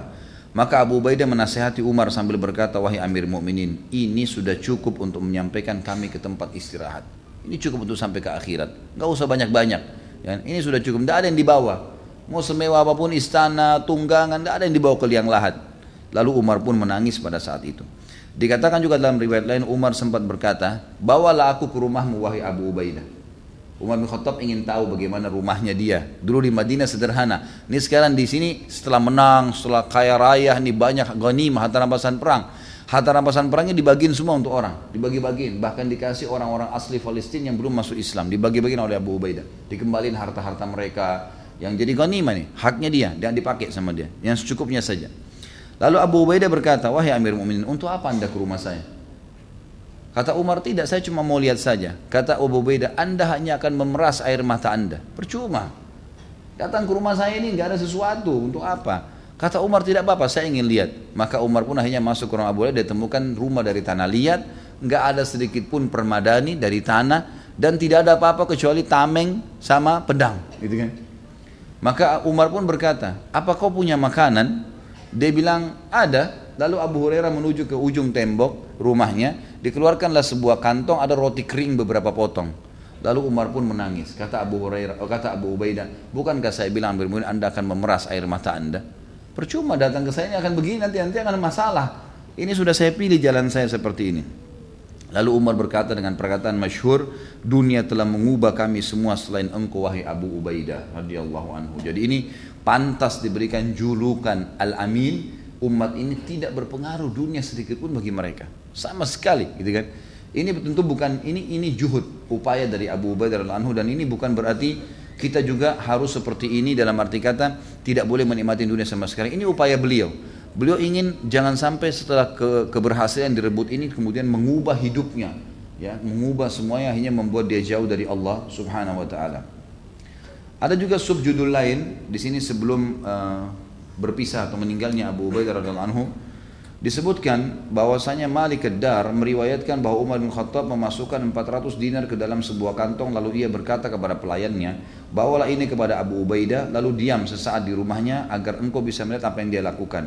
Maka pelayan itu pun berangkat dan berkata kepada Abu Ubaidah radhiyallahu anhu, "Amir Amir Mukminin berpesan kepadamu agar engkau menggunakan itu keperluanmu. Silahkan ini halal buat kamu 400 dinar." Ini kalau kita hitung sekarang bisa puluhan bahkan ratusan juta. Abu Ubaidah berkata, Semoga Allah menyambungnya dan merahmatinya. Umar bin Khattab mengirim semoga Allah menyambungnya dan merahmati. Maksudnya Allah selalu penuhi kebutuhannya dan Allah merahmati dia. Kemudian Abu Ubaidah berkata kepada pelayannya, bawalah tujuh dirham kepada fulan, bawalah lima di, bawalah tujuh dinar kepada fulan, lima dinar kepada fulan, terus sampai uang itu habis. Maka pelayan itu pulang dan mengabarkan apa yang dilakukan oleh Abu Ubaidah kepadanya. Ternyata Umar bin Khattab telah menyiapkan jumlah yang sama untuk Muadz bin Jabal, sahabat Nabi yang lain. Juga sama pada saat itu ada. Umar lalu berkata pada pelayan bawa ini dan diamlah sejenak lihat apa yang mereka lakukan. Ternyata Muadz bin Jabal juga melakukan hal yang sama. Sama persis dengan Abu Ubaidah tidak ada bedanya. Diambil dibagiin semuanya. Sampai tinggal dua saja, tinggal dua dirham, eh, dua dinar. Lalu istri Muadz bin Jabal sempat mengatakan, wahai Muadz, kita saja orang susah. Nggak ada sesuatu di rumah mau dimakan, kamu habisin bagiin orang. Lalu kemudian Abu Muadz bin Jabal mengambil dua koin yang tersisa, dua dinar itu lalu dilemparkan ke istrinya. Pakailah kalau memang kamu perlu untuk itu. Lalu diberikan kepada dia. Maka pada saat pelayan tersebut pulang Umar pun berkata dengan penuh kebahagiaan dia mengatakan mereka adalah saudaraku. Sebagian dari kami adalah bagian dari yang lainnya. Artinya beginilah kalau orang sudah faham targetnya adalah akhirat bukan dunia, tidak ada pengaruhnya. Kemajuan ya, apa yang ditemukan akan tetap membawa kepada target utama akhiratnya. Baik, Abu Ubaidah radhiyallahu anhu meninggal teman-teman sekalian ini e, karena kena penyakit taun. Taun ini banyak yang mengatakan dia adalah kusta, ada yang mengatakan juga jenis-jenis penyakit yang lain. Jelas taun ini teman-teman sekalian kalau menimpa seseorang, maka anggota tubuhnya akan ya mengecil dan kadang-kadang ada bagian tubuhnya yang bisa copot dari dari badannya ya, ya. Seperti itulah. Dan taun ini ada disebutkan dalam hadis Bukhari kalau dia salah satu penyebab mati syahidnya seseorang. Siapa pun yang mati karena kena penyakit taun berarti dia mati syahid. Kata Nabi SAW, hitunglah orang mati syahid, mati di kancah peperangan, mati pada saat kena taun, mati karena kena penyakit perut, mati karena terbakar, terjungkal dari kendaraannya, tunggangannya, tenggelam, ya, perempuan yang mati pada saat melahirkan, membela kehormatan, ya. E, ini semua dihitung dan orang yang meninggal kena penyakit perut. Apa saja penyakit perutnya? Maka ini termasuk ya orang yang mati syahid di antaranya penyakit taun. Dikatakan oleh penulis di sini dari Harith ibn Uma, Umairah radhiyallahu anhu bahwa Muadz bin Jabal mengirimnya mengirimnya kepada Abu Ubaidah untuk mengetahui keadaannya pada saat Abu Ubaidah lagi sakit. Pada saat itu Abu Ubaidah terserang taun, maka Abu Ubaidah memperlihatkan bukti penyakit ini yang telah keluar di tangannya. Apa yang terjadi pada Abu Ubaidah memberatkan jiwa Al Harith. Al Harith ini tadi yang diutus oleh Muadz bin Jabal. Dia takut terhadapnya karena dia melihat penyakit itu pada Abu Ubaidah dan Abu Ubaidah bersumpah dengan nama Allah bahwa dia tidak ingin menggantinya sekalipun dengan unta merah. Jadi pada saat itu Harith ini ingin menyampaikan kepada Muadz bin Jabal, kayaknya kita harus cariin tabib nih, pengobat. Tapi sebelum itu si Abu Ubaidah sudah memegang tangan Harith sambil mengatakan jangan kamu cari tabib, tidak perlu. Saya sakit ini lebih saya sukai daripada saya digantikan dengan unta merah. Karena Rasulullah SAW telah menjelaskan orang yang mati karena taun akan mati syahid. Dari riwayat lain dari Qasib bin Muslim dari Tariq bahwa Umar menulis surat kepada Abu Ubaidah radhiyallahu anhu pada saat Abu Ubaidah diserang taun. Aku menghadapi sebuah perkara dan aku sangat memerlukan kehadiranmu maka bergegaslah datang kepadaku. Jadi Umar bin Khattab ini menulis surat untuk memanggil Abu Ubaidah datang dari negeri Syam ke Madinah dengan alasan aku ada hajat segera datang ke sini. Ketika Abu Ubaidah membaca radhiyallahu anhu surat Umar radhiyallahu anhu ajmain, dia berkata, "Aku tahu kepentingan Amir Mukminin. Dia ingin menyisahkan apa? Dia ingin menyisahkan apa yang tidak mungkin tersisa." Maksudnya sengaja Umar bin Khattab waktu dengar kena penyakit tahun ingin supaya Abu Ubaidah ke Madinah lalu diobatin, gitu kan? lalu diobatin. Lalu Abu Ubaidah menulis surat kepada Umar mengatakan, sungguhnya aku tahu kepentinganmu. Maka bebaskanlah aku dari perintahmu. Aku bersama pasukan kaum muslimin dan aku tidak mementingkan diriku di atas mereka. Ketika Umar membaca surat Abu Ubaidah, dia menangis. Umar berkata, apakah Abu Ubaidah sudah wafat?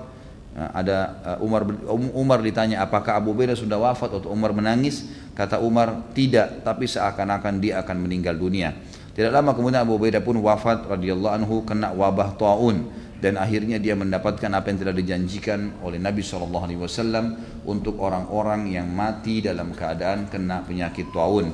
Dan selesailah kisah tokoh kita ini dengan meninggalnya dalam keadaan syahid walaupun tidak terbunuh di kancah peperangan tapi kena penyakit yang memang bisa membawanya pada syahada. Allahu alam. Baik kita baca pertanyaannya. Dan saya harap tolong teman-teman yang mau punya pertanyaan diberikan kepada panitia jangan ke meja saya langsung ya karena akan disortir sesuai dengan tema. Kalau tidak sesuai dengan tema kita tidak bisa bacakan karena melihat waktu yang uh, cukup apa uh, terbatas. Apakah pada saat terjadi perang antara Ali bin Abi Thalib dan Muawiyah radhiyallahu anhum ajma'in terjadi kesepakatan antara Amr bin As dari pihak Muawiyah dan Abu Musa al-Asy'ari dari pihak Ali bin Abi Thalib? Jawabannya iya. Dan sudah saya jelaskan ini, sudah saya jelaskan ya. Karena ini memang e, dijelaskan di kehidupan Ali radhiyallahu anhu. Jadi ini sudah jelas saya udah paparkan panjang lebar dan bisa teman yang bertanya ini kembali kepada kisah Ali radhiyallahu anhu. Nanti juga kita akan singgung pada saat membahas tentang Muawiyah radhiyallahu anhu. Bagaimana hukumnya bila pindah dari daerah yang yang mempunyai pemimpin muslim ke daerah yang pemimpin non muslim? Penyebab kepindahan karena daerah asal Bagaimana hukumnya jika bekerja di bawah pemerintahan non muslim? Tentu di sini tergantung ya, butuh dirincikan daerah apa yang dimaksud. Kalau wilayah itu adalah kota, seperti misalnya dari kota Jakarta ke kota Surabaya atau satu negara, pemimpin negara kita adalah muslim. Ada satu ada beberapa wilayah dipimpin oleh non muslim, itu tidak ada masalah. Karena naungan pemerintahan umumnya pada pemimpin yang satu itu. Ini hanya pemimpin wilayah.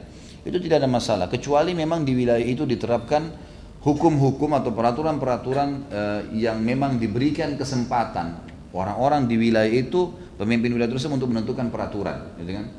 Misal mereka tidak bisa beribadah, seperti kasus misalnya orang Muslim kalau pergi ke wilayah Bali misalnya, kemudian di sana tidak bisa beribadah, mereka ditekan, mereka diining, maka ini perlu dipertimbangkan. Kalau masyarakat setempat dari Muslimin bertahan, tapi Muslim yang dari luar datang ini perlu jadi tanda tanya ini. Untuk apa datang ke sana gitu kan? Kecuali ada hajat-hajat penting karena akan terganggu ibadahnya. Kalau dia sudah ada di wilayah yang sudah bagus, bisa beribadah, jangan lagi keluar. Ya, pertahankan sampai meninggal dunia. Dunia sebentar, teman-teman sekalian. Ya, bertahanlah di tempat itu sampai Allah SWT datangkan ajal. Bagaimana dengan pendapat bahwa sebaiknya ulama tidak mendekati para umara? Keliru ini. Keliru. Allah alam yang saya tahu. Karena memang semestinya, semestinya memang ada hubungan kalau umara tidak didampingi, semestinya umara itu harus ulama, harusnya ulama, gitu kan? Dan mereka kalaupun ula, kalaupun ulama yang menjadi umara, ulama yang menjadi pemimpin, tetap didampingi oleh ulama-ulama yang lain. Memang sudah begitu. Abu Bakar tetap mengangkat wakilnya Umar, gitu kan? Umar mengangkat Uthman dan Ali dan seterusnya, gitu kan? Mereka mengangkat orang-orang yang rajin ahli ibadah untuk menjadi pendamping-pendamping mereka. Mestinya memang harus ada hubungan. Kalaupun apalagi kalau umaranya orang awam harus didampingi oleh para ulama. Gimana? Kalau enggak maka akan kacau balau nih, gitu. Kita tahu umara-umara kita yang tidak punya tidak punya pemahaman agama. Masih minum khamar, masih ini, masih itu, macam-macam. Lalu kemudian didekatin lagi oleh orang-orang yang tidak benar, tambah kacau semuanya. Makanya kata Nabi SAW, afdol jihad, jihad yang paling afdol adalah perkataan benar di depan pemimpin yang salah. Jadi harusnya kita datang menasihatin, luruskan. Ini nggak ada hubungannya dan insya Allah para ulama tahu kok bagaimana mereka kalau memang mereka terus karena Allah, mereka tahu mereka mendekat itu bukan untuk cari jabatan, bukan untuk menasihatin karena kalau baik pemimpinnya akan baik semuanya, gitu kan? Akan baik semua, tergantung siapa yang mendampinginya sampai jadi penasihatnya. Allahu. Maaf saya mau tanya tentang memilih seorang pemimpin negara di Indonesia cara memilih pemimpin dengan cara demokrasi daulat tertinggi di tangan rakyat apakah di zaman Rasulullah SAW memilih dengan cara demokrasi sedang di Indonesia wakil-wakil rakyat yang duduk di MPR dan DPR dari berbagai macam agama uh, orang, agama, dalam kurung ada juga artis dan lain-lain. Ya. Bagaimana kita sebagai umat Islam untuk menyikapi sistem demokrasi tersebut sedang sedangkan kita mengimani kedaulatan tadi hanya memiliki milik Allah. Jazakallah khair. Tentu saja jawabannya sederhana ya. Di zaman Nabi SAW tidak ada demokrasi itu. Kalau yang seperti yang difahami sekarang. Ya. Sekarang ini siapa yang paling banyak suaranya dia yang menang. Mau orang bodoh, mau orang tidak ngerti agama, mau ahli maksiat, pokoknya suaranya banyak menang, gitu kan? Inilah demokrasi, tidak ada dalam Islam ini. Dalam Islam tidak pernah, setahu saya, Allah alam, dan ini bisa anda kembali kepada buku-buku sejarah. Tidak pernah Nabi SAW mengadakan pemilihan nih, setelah saya meninggal siapa yang kalian mau milih? Ayo kumpulin suara terbanyak, ini sahabat-sahabat saya. Enggak pernah, Nabi tunjuk langsung. Abu Bakar. Abu Bakar tunjuk langsung, Umar. Umar tunjuk langsung dari enam sahabat tersisa yang dijamin masuk surga dan seterusnya, gitu kan? Jadi memang kalau kita berikan kesempatan rakyat maka nanti bisa efeknya seperti sekarang. Siapa yang terbanyak suaranya dia bisa menang. Dan ini berbahaya kalau orangnya buruk gimana? Ini kan nasib-nasiban. Tapi kalau kita cari orang-orang yang alim ulama, orang yang pintar, memang dekat dengan Allah SWT, lalu ditunjuk jadi pemimpin di Indonesia banyak ini. Banyak sekali sebenarnya kader-kader pemimpin yang bisa membawa kepada agama Allah.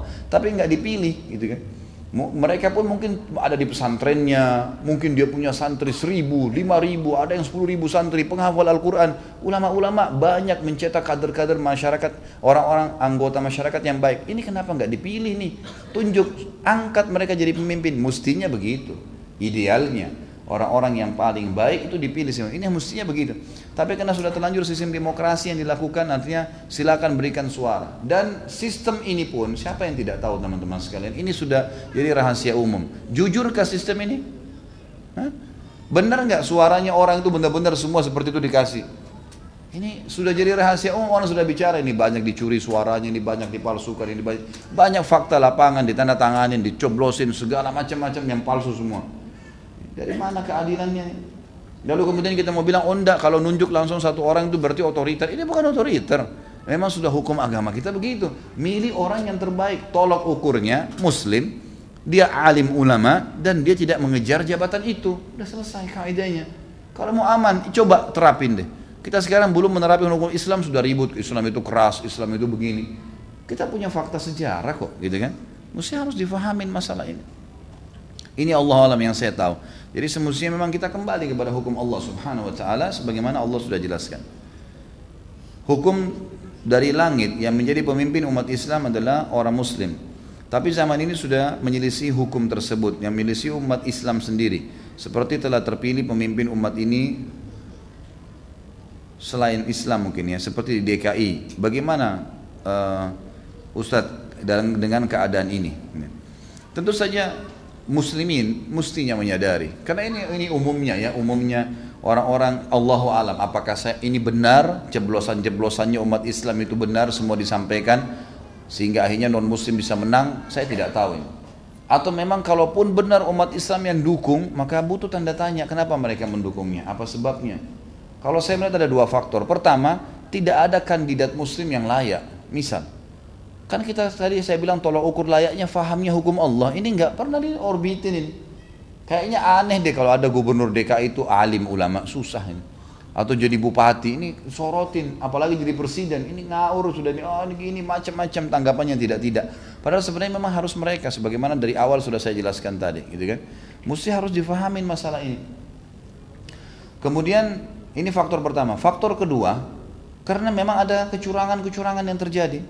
Sehingga akhirnya orang muslim pun tidak bisa walaupun dia ikut-ikut ngeramein ceblos tapi ternyata tidak tidak seperti realita apa yang sebenarnya harus diangkat. Dan ini sudah banyak dibicarakan dengan masyarakat gitu kan. Allah alam itu yang saya tahu. Kalau sudah terlanjur ada pemimpin non muslim yang masuk, lolos, maka kita patuhi peraturan. Sebagai umat Islam yang patuhi. Mau mau buat apa? Memberontak gak mungkin. Gak mungkin. Islam tidak menyuruh memberontak walaupun pemimpin non muslim. Kecuali dia sudah melarang perintah-perintah agama masjid ditutup, nggak boleh beribadah, nah itu lain, gitu kan? Tapi kalau enggak sudah sabar sampai dia turun. Dan ini mungkin juga hikmahnya agar kaum muslimin belajar supaya jangan lagi memilih non muslim gitu kan. Dan coba cari kandidat kandidat pemimpin yang baik. Saya yakin subhanallah teman-teman mahasiswa sering tahu lah ya bagaimana banyak pemimpin. Ada teman-teman muslim yang di, yang mengajar di kampus-kampus di Indonesia yang memang orangnya cerdas, bijaksana, faham gitu kan. Makanya mesti di orbit untuk menjadi pemimpin mestinya. Dan juga yang tidak mengejarnya. Ini sekarang susah diikat, harus punya partai, partai harus dibayar sekian banyak.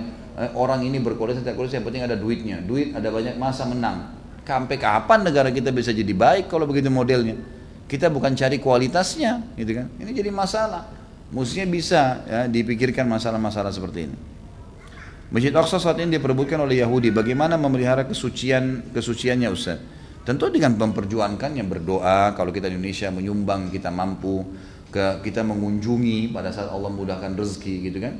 Yang penting kita tahu di benak kita dari tadi saya jelaskan ini tempat adalah tempat termasuk yang disucikan dalam Islam dan kita dianjurkan untuk mengunjunginya. Jadi kita harus tahu poin itu. Artinya bagian daripada program hidup setiap muslim. Bagaimana menurut Ustaz tentang negara kita yang melakukan perjanjian dengan negara Iran dalam hal membasmi terorisme? Apakah nanti kita sebagai hadis sunnah akan menjadi mendapatkan efek dari perjanjian ini? Menurut saya pasti. Menurut saya ya, pasti. Oh, negara Iran memang berpaham Syiah dan mereka menghalalkan darahnya ahli sunnah. Ya ya otomatis itu otomatis gitu kan dan saya sayangkan semoga Allah berikan hidayah. Saya tidak saya bukan mencampuri keputusan pemerintah. Itu hak mereka. Mereka pemimpin mereka tahu. Tapi saya sebagai seorang yang bagian daripada dai kecil yang paham agama yang memang mau menyampaikan ini nasihat. Kalau itu tidak boleh. Karena orang-orang Syiah ini Syiah mengatakan Quran kurang. Sahabat kafir. Landasan agama asas kita dihilangkan sama mereka. Gitu kan Lalu kemudian apa yang dianggap sebagai sebuah perkembangan dari negara Iran dibandingkan dengan negara-negara Islam yang lainnya? Banyak sekali. Anehnya Malaysia sudah berhasil melarang Syiah karena tahu bagaimana bahayanya. Kemudian negara-negara yang lain juga negara Islam yang sekarang lagi berkembang, ada Saudi, ada Turki, mereka tahu betul tentang bahayanya itu, gitu kan. Maka mereka menahan. Anehnya kita masuk, malah menerima, gitu kan, malah menerima. Allah musta'an. Ini saya khawatirkan, semoga Allah jaga, tapi kita diperintahkan dalam agama untuk berikhtiar. Berikhtiar ya. Mudah-mudahan saja kita berharap, tapi secara hitung-hitungan rasional manusia pasti akan ada efeknya. Pasti ada efeknya, gitu kan. Sementara di Timur Tengah dibuat koalisi untuk memberantas terorisme, termasuk karena kasus bagaimana tidak ada ya imperium Syiah Iran masuk satu wilayah di Timur Tengah kecuali merusaknya, rusak semua. Pasti dikacauin semua. Irak dimasuk, kacau hancur sampai sekarang hancur. Sampai orang-orang Irak berharap coba Saddam Hussein hidup kembali. Mereka berharap dulu kembali udah hukum yang dulu. Karena susahnya mereka hidup. Bashar sekarang membantai sekian ratus ribu ya, uh, warganya sendiri. Sampai boleh pasukannya memerkosa warganya sendiri. Ini dari mana akalnya ini? Gitu kan? Hanya karena pemahaman syiah. bahwasanya ahli sunnah halal darahnya. Dari mana ini? ini? Terus kemudian mau dikembangin gitu kan? Banyak sekali mereka lakukan banyak di negara-negara timur tengah yang kemarin kebongkar di Bahrain, kebongkar di beberapa negara-negara Qatar dan seterusnya. Bagaimana mereka menyembunyikan senjata di bawah tanah lah, inilah macam-macam. Memang ini ini pemahaman uh, politik yang mengatasnamakan agama, kemudian sekaligus menyebarkan pemahaman yang ngawur sudah. Salah ini teman-teman sekalian, pemahaman Syiah ini salah, jangan diikutin, nggak boleh, gitu kan? Nggak boleh mencaci maki sahabat. Ya. Kan? Ini sebabnya kita pilih materi tentang sahabat supaya umat Muslim kembali kepada mereka. Ini generasi unggul awal yang menerima wahyu langsung dari Nabi SAW. Lalu kita mau kafirkan dengan beragam macam dalih siapa anda dan siapa mereka. Gitu kan? Sampai pada tingkat mereka sudah melaknat-laknat. Mereka kalau datang ke Madinah melaknat Abu Bakar sama Umar tuh. Di lewat kuburannya. Siapa kamu dan siapa ini? Ini mertua Nabi SAW. Gimana caranya gitu? Kamu lebih baik dari Nabi ya? Sampai berani-berani seakan-akan Nabi itu salah memilih mertua. Ya, ini ngawur ini, bagaimana cara? Nabi salah memilih istri. Loh, ini eh, Nabi Muhammad SAW kiai kita nih, guru kita terbesar. Bagaimana kita bisa menyalahkan perilaku beliau sementara beliau mengatakan saya dinikahkan dengan wanita ahli surga. Waktu ditanya siapa yang paling dicintai beliau mengatakan Abu Bakar, lalu kemudian Umar. Kan disebutkan begitu. Ali bin Abi Thalib pernah marah kepada orang-orang yang mendahulukan beliau dari Abu Bakar dan Umar. Jadi kan bahkan beliau mengatakan siapa pun yang mendahulukan saya dari Ali, Abu Bakar dan Umar, maka saya akan mencambuknya had dan muftari. Cambuk had muftari, maksudnya cambuk 80 jerah kena dusta. Jadi ini jelas dalam riwayat-riwayat kita kok. Ya. Sayangnya memang ya saya sih maklumin keadaan karena memang pihak pemerintahan kita mungkin belum sampai kepada pemahaman agama yang tepat gitu kan. Sehingga akhirnya mudah orang-orang masuk. Allah musta'an. Semoga Allah lindungi kaum muslimin. Dalam memilih pemimpin di Nusantara kita ini memakai sistem demokrasi ini sama tadi. Bagaimana bila pilihan pemimpin seorang wanita? Ya. Karena banyak wanita masuk ke kancah politik. Bagaimana bila kita tidak yakin dengan pilihan yang ada maka menetapkan diri untuk golput golongan putih uh, alias tidak memilih. Nabi SAW bersabda, ini kita orang Islam punya panduan wahyu teman-teman sekalian. Apa kata Nabi SAW? Tidak akan beruntung kaum yang dipimpin oleh wanita. Tidak akan beruntung maksudnya apa? Tidak akan tepat waktu, tidak akan tepat pada keputusan. Kalau terjadi peperangan kira-kira, apa yang dilakukan oleh perempuan? Bisa tiba-tiba keluar? Bisa lama tutup aurat, Ya, itu itu pun kalau dia mau simple udah bisa langsung tiba-tiba gunakan instruksi. Kalau harus dandan dulu nih. Bagaimana? Allah SWT sudah berikan wanita hamil, punya anak, membesarkan mereka. Emang sudah begitu tugasnya itu. Bukan masuk ke kancah peperangan, bukan masuk ke kancah politik. Ya, ini satu hal dasar perintah agama. Saya bicara tentang masalah agama Islam gitu kan. Jadi Allah alam, kalau saran saya pribadi kepada calon-calon ini sebaiknya perempuan tidak usah bercampur bau dalam masalah politik. Lebih banyak kepada hal-hal yang lain banyak berbisnis boleh, ya mau di, masuk dalam pendidikan boleh, yang lainnya, gitu kan. Pemimpin negara ini nggak bisa harus laki-laki. Itu sabda Nabi saw. Anda mau Muslim ya begitu. Mau terima Alhamdulillah, tidak mau terima ya sudah terserah Anda, gitu kan. Saya tidak paksain, tapi ini perintah agama kita. Nabi SAW sudah mengatakan seperti itu. Bagaimana kalau sudah terlanjur ada pemimpin wanita? Ya sudah, sama tadi kasus orang non muslim. Sudah terpilih ya sudah. Jangan ulangin lagi nanti, gitu kan? Jangan ulangin, pasti beda. Kalau mau dipertemukan antara masa pemimpinan perempuan dan laki-laki pasti akan beda hasilnya, otomatis. Karena memang ini sudah fitrah yang Allah ciptakan. Saya mau tanya Ustaz dalam pemerintahan ini kebanyakan dipimpin oleh orang non muslim sehingga syariat Islam susah ditegakkan. Umat Islam pun akhirnya terpecah belah sehingga banyak konflik dari daerah. Keputusan pemerintah banyak memihak kepada orang non muslim. Mohon maaf Ustaz, tapi kenapa ulama-ulama salaf tidak ada tindakan? Apakah ulama-ulama salaf sudah memberikan nasihat secara ma'ruf? Sudah diberikan nasihat. Sudah. Ini bukan tadi saya teriak-teriak ini untuk itu. Ini kan dari tadi kita teriak-teriak ini akan diangkat di YouTube, akan dinonton oleh orang banyak. Ini yang kita bisa lakukan. Terus maunya apa? Gebrak-gebrak pintunya mereka? Nggak mungkin kan. Udah orang yang berakal tahu kalau mereka mau tahu belajar kepada agama yang benar mereka akan kembali, gitu kan. Ya sudah disampaikan, sudah dinasihatin, selebihnya itu Allah. Ini kita nggak bisa buat lebih daripada itu. Saya pada saat bertemu dengan salah satu pemimpin ya negara kita ini saya sempat diundang ceramah waktu itu di Taman Mini, saya memberikan hadiah buku. Yang saya bisa lakukan itu karena tidak bisa ngobrol lama, saya sempat mimpin sholat waktu itu, kemudian saya berikan hadiah buku, buku tentang pemahaman masalah Syiah, tentang masalah buku Minhajul Muslim panduan dalam Islam. Ini mudah-mudahan bisa bermanfaat, Pak. Ya, saya kasih, mudah-mudahan bermanfaat. Allahu alam itu yang saya bisa lakukan. Jadi bukan diam, sudah dilakukan, gitu kan. Tidak ada yang diam itu. Kalau yang faham agama tidak bakal diam. Apa yang bisa kita berbuat untuk Palestina dengan keterbatasan kita ini? Sudah saya jelaskan tadi ini. Apa sebabnya keimanan seseorang itu bisa menurun dan apa kiatnya agar keimanan kita bertambah dan tetap istiqomah. Kalau dalam kaidah ahli sunnah wal jamaah dikatakan iman bertambah dengan ketaatan berkurang dengan kemaksiatan. Kalau anda mau supaya iman anda tetap bertambah ataupun minimal bertahan maka komitmen dengan amal-amal soleh. Lakukan, tinggalkan dosa-dosa. Insya Allah itu akan bertambah imannya, gitu kan? Kalau kita masih buka pintu dosa maka pastikan turun lagi iman itu akan turun. Memang sudah begitu kaidahnya dan cukup banyak dalil yang berhubungan dengan masalah ini. Kalau cara istiqomah ada beberapa kiat. Sudah pernah ditanyakan pertemuan yang lalu nih. Yang pertama teman-teman sekalian adalah hadir selalu dalam majelis ilmu. Majelis ilmu begini itu menambah keimanan. Pasti berubah. Ada perubahan. Ini kalau bubar dua jam, tiga jam dari taklim pasti ada perubahan. Insya Allah. Karena imannya bertambah. Kunci untuk mendatangkan iman adalah ilmu. Nanti kalau ilmu ilmu ilmu kalau sudah dihadiri akan mendatangkan iman. Iman akan datangkan amal saleh. Itu otomatis. Ya. Maka ini yang dilakukan yang pertama, hadir majelis ilmu. Kalau tidak sempat dengar. Jadi kan banyak teman-teman sekarang di kantor-kantor, alhamdulillah saya dapat berita gembira di Jakarta lagi istirahat sekarang sudah dengar ceramah. Dulunya cuma ngobrol kosong di kantin, sekarang beli makanan bawa dekat meja komputernya lalu dengar ceramah waktu istirahat sambil makan. Manfaat besar sekali. Bahkan saya dapat satu perusahaan di Jakarta, Alhamdulillah satu perusahaan katanya sudah dengar ceramah saya. Alhamdulillah, bukan cuma saya, silakan orang lain, silakan. banyak di antara kaum muslimin. Tapi saya dengar berita tentang ceramah yang mereka dengar. Alhamdulillah saya bersyukur sama Allah. Dan memang ternyata ada perubahan drastis terjadi. Hampir tiap hari teman-teman saya terima SMS atau WhatsApp, Ustaz jazakallah khair berita yang disampaikan di YouTube. Uh, saya berubah dengan suami saya, saya berubah dengan istri saya, anak-anak saya tiba-tiba berubah. Banyak berita begitu. Alhamdulillah, karena memang ilmu bisa mengubah. Nggak boleh kosong dari ilmu ini. Harus teman-teman sekalian. Kalau seminggu sekali anda lahir hadir pengajian ini kurang, kurang ini. Tiap hari, tiap hari harus longin waktu setengah jam, satu jam. Lagi macet di jalan, lagi motor, bisa dengar di HP gitu kan. Tadi saya jelaskan di awal pertemuan, sekarang bisa masuk di Play Store, masuk ketik Khalid Basalamah ada logo hijau KHB, itu tinggal diketik download gratis. Dengarin ceramah sambil nunggu.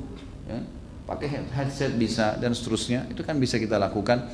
Atau lagi istirahat di kantor atau lagi di rumah suami istri. Apalagi kalau bisa hadir pengajian seperti ini atau buat pengajian di rumah atau hadir ambil jadwal pengajian di sekitar tempat-tempat kita kerja semuanya bisa dilakukan. Itu yang pertama kiat istiqomah. Harus majelis ilmu karena ini akan membuat iman kita bertambah. Yang kedua teman-teman bentuk komunitas yang baik teman-teman yang baik yang memang rajin ibadah itu jadi teman kita semua yang buruk tinggalkan selesai gak ada teman-teman buruk lagi yang cuma ngomong kosong yang cuma ngomong masalah diskotik lah zina lah khamer lah apa semua ini itu masa lalu, habis sudah. Sekarang teman saya yang selalu hadir di pengajian ustadz siapa, di ustadz siapa, ya kan? hukum halal haram yang ditanya antum halal haramnya Allah di kiamat. Ya. Ini yang perlu diketahui, komunitas penting. Bentuk komunitas teman-teman yang baik. Ini penting sekali. Ya. Yang ketiga, tutup semua.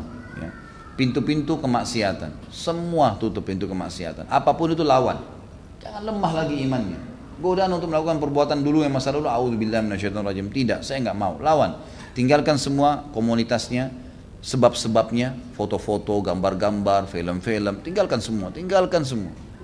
Ya, gitu. Ini penting sekali untuk itu ya, sehingga bisa kita betul-betul menikmati karena ibadah antum akan nikmatin kalau antum tinggalkan kemaksiatan itu baru merasakan kenikmatannya kalau enggak nggak bisa ini kurang lebih caranya untuk istiqomah yang saya ingat sekarang Bagaimana mendidik anak agar mau belajar agama? Anak saya sudah usia 18 namun masih belum baik sholatnya. Ya harus mulai. Jadi makanya saya bilang teman-teman sekalian, hiburan sekarang kita harus ubah. Hiburan seorang muslim itu majelis ilmu, bukan penuhin mall, gitu kan?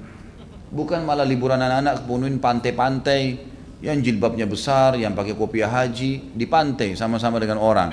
Di kolam renang lihat orang yang terbuka auratnya. Dari mana ini? Majelis ilmu penghiburannya memang ajak ke sini. Anak-anak itu hadir di majelis ilmu, biarin mereka dengar supaya mereka suka.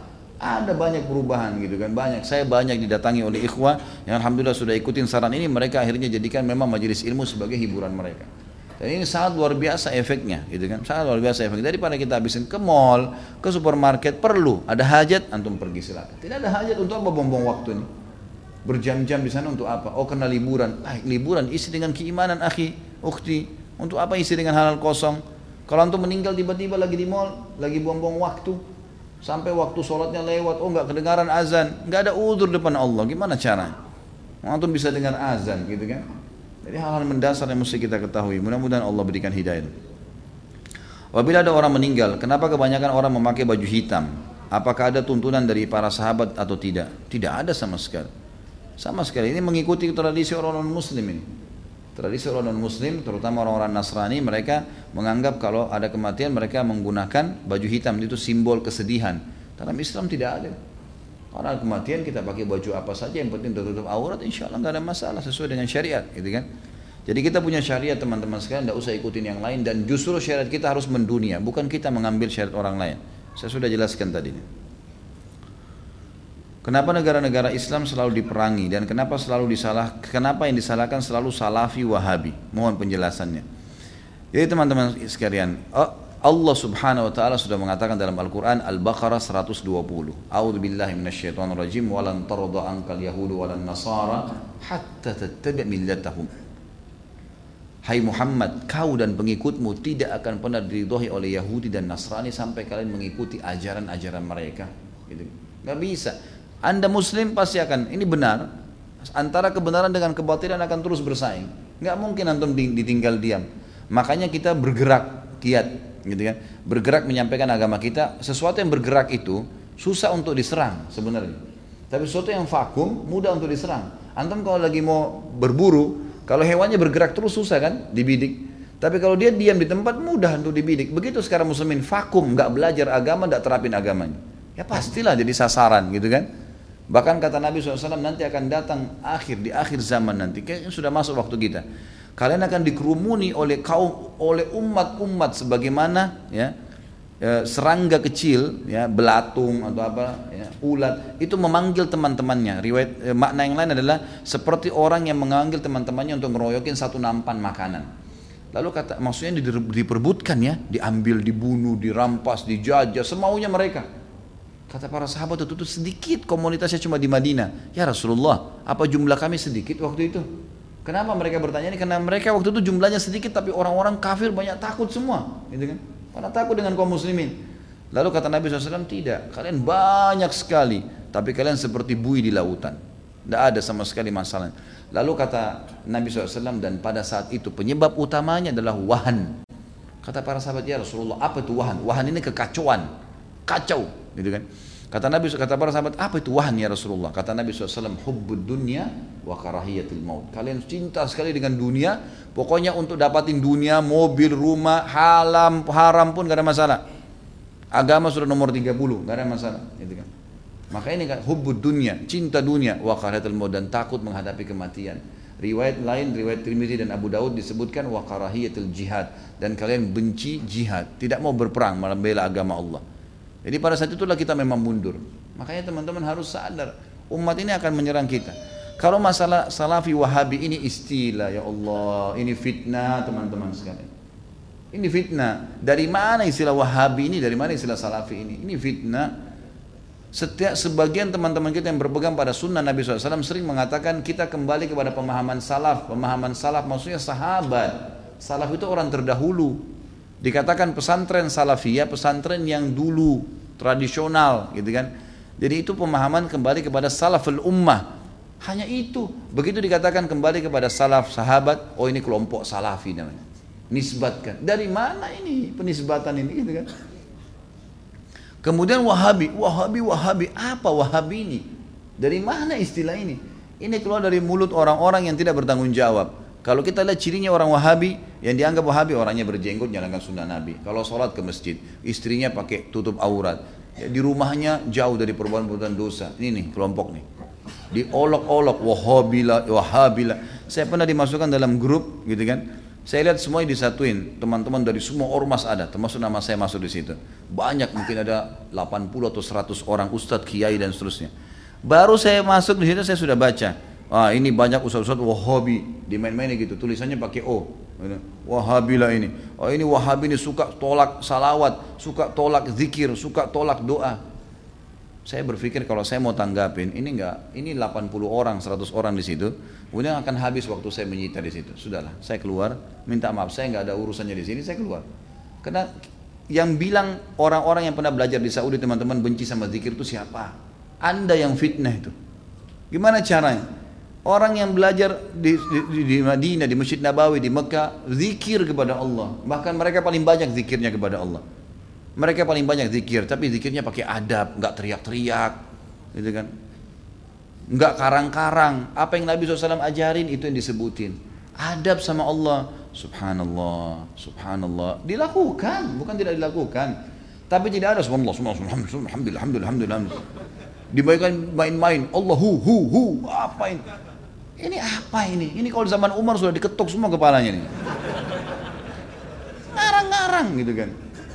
Oh ini benci sama doa. Siapa yang bilang benci doa teman-teman sekalian? Antum nggak dengar tuh bagaimana Syekh Sudes berdoa sampai hampir satu jam kalau sholat kunut. Itu dikatakan tuh, itu pentolannya Wahabi katanya. Baik berdoa kunut satu jam sampai orang semua pada menangis seluruh dunia. Antum bilang itu Wahabi. Ini subhanallah ini.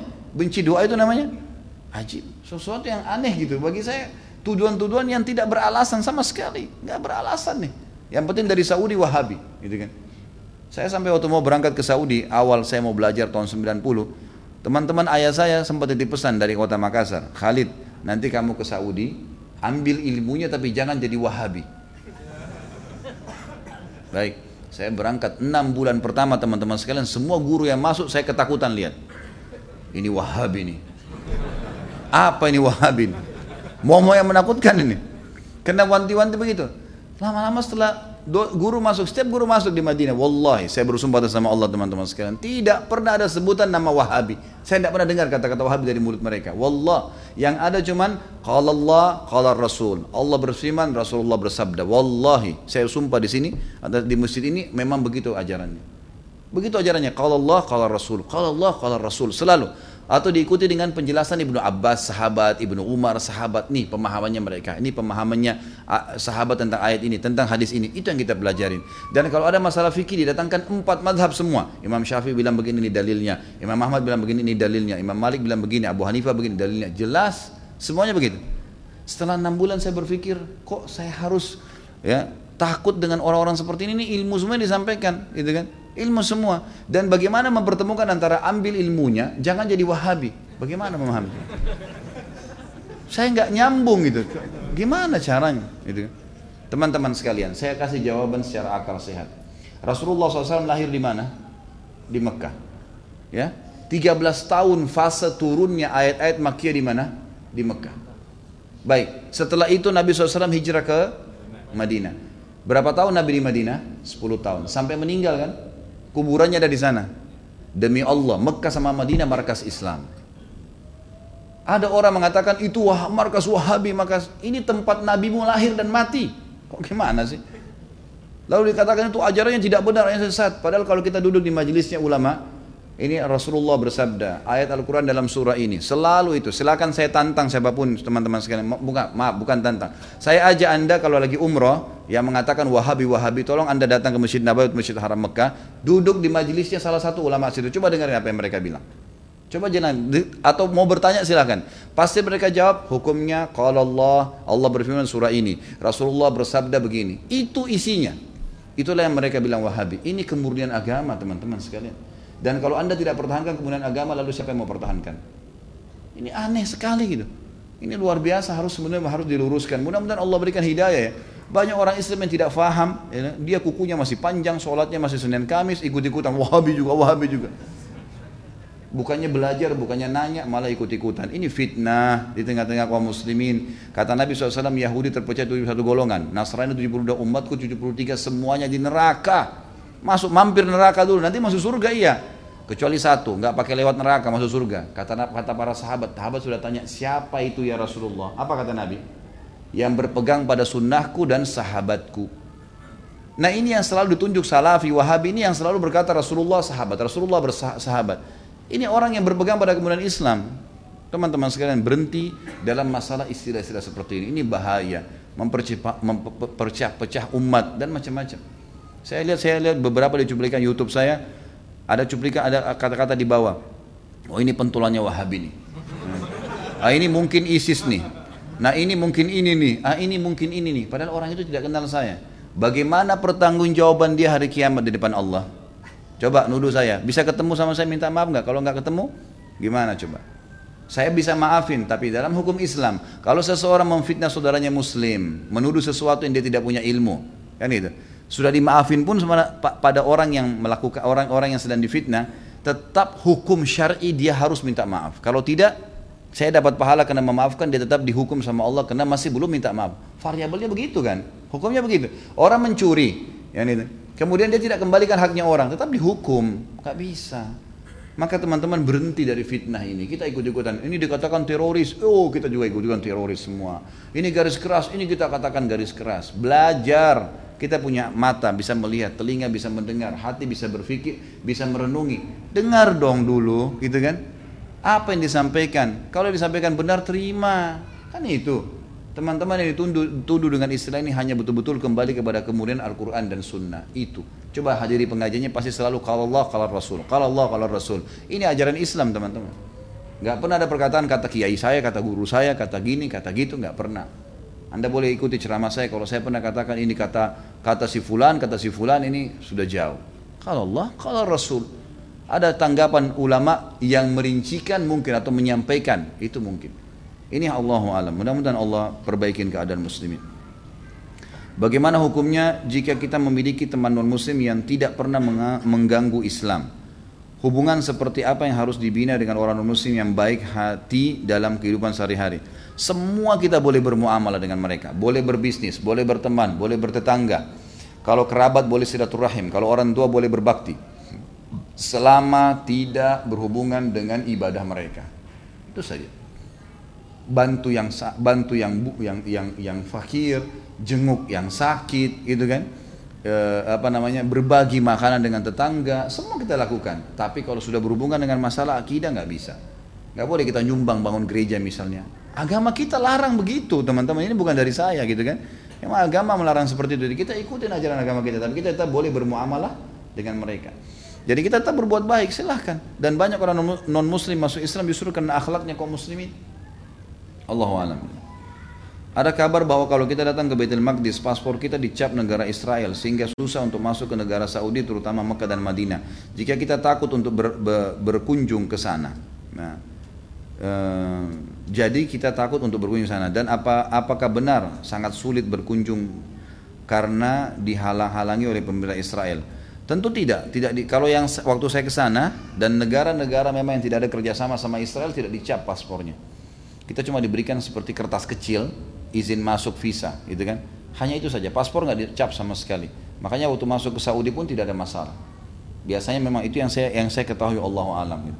Kalau masalah dihalang-halangin Allah alam mungkin, mungkin mereka halang-halangin tapi upaya kita berusaha menjalankan sunnah Nabi Wasallam untuk mendatanginya, gitu kan? Karena saya dulu termasuk teman-teman sekalian yang menyampaikan kepada murid-murid maaf teman-teman yang belajar sama saya, saya bilang lebih baik nggak usah ke Palestina dalam kondisi ribut seperti sekarang, gitu kan? Saya pertama begitu. Karena saya pegang beberapa fatwa sebagian ulama di Saudi yang mengatakan lebih aman tidak usah datang kalau memang masih dalam kondisi tidak kondusif, gitu kan? Kalau sudah kondusif nanti sudah merdeka segala baru kita datang. Awalnya saya berpegang pada pendapat ini. Terakhir setelah sebulan yang lalu saya coba ke sana, kan? Kemudian saya lihat bagaimana pada saat masuk di sana, semua orang masuk, kita masuk juga dalam keadaan terhormat, tidak ada apa-apa. Ditanya mau apa? Ya mau sholat di Masjid Baitul Maqdis oleh orang-orang imigrasi Israel. Masuk. Dan kita sebelum masuk pun itu sudah ada permohonan visa dari sini gitu kan sebelumnya. Sudah dikirim ke Palestina sana. Orang-orang muslim Palestina yang menyambung kepada uh, pemerintahan Israel di situ yang yang telah menjajah tentunya. Semoga Allah keluarkan mereka. Tapi yang jelas ini tidak ada masalah sama sekali. Ya setahu saya tidak ada masalah. Dan di sana pun kita aman. Saya pada saat lagi di sana ada satu kejadian ada satu anak muda uh, muslim rupanya ribut sama tentara Israel. Kemudian ribut uh, si muslim ini ditembak. Kalau nggak salah si Yahudi itu juga mati gitu kan maka saya sempat lewat di depan kantor, kantor polisi yang sedang menangani itu dan orang pada kumpul dan waktu itu mau ke Baitul Maqdis mau sholat. Kemudian saya lihat sendiri uh, utusan Muslim itu sedang turun dari tangga dan dikejar oleh tentara Israel yang salaman sama dia di tangga. Artinya ini sudah selesai kasusnya, sudah mati satu, yang satu juga mati. Dan di sana kalau ada umat Islam, misalnya anak-anak muda Palestina lagi menusuk nih, mereka tusuk satu tentara Israel. Israel turun menyari yang bunuh saja. Enggak semuanya orang dibunuh sama dia. Dia juga takut gitu. gitu kan.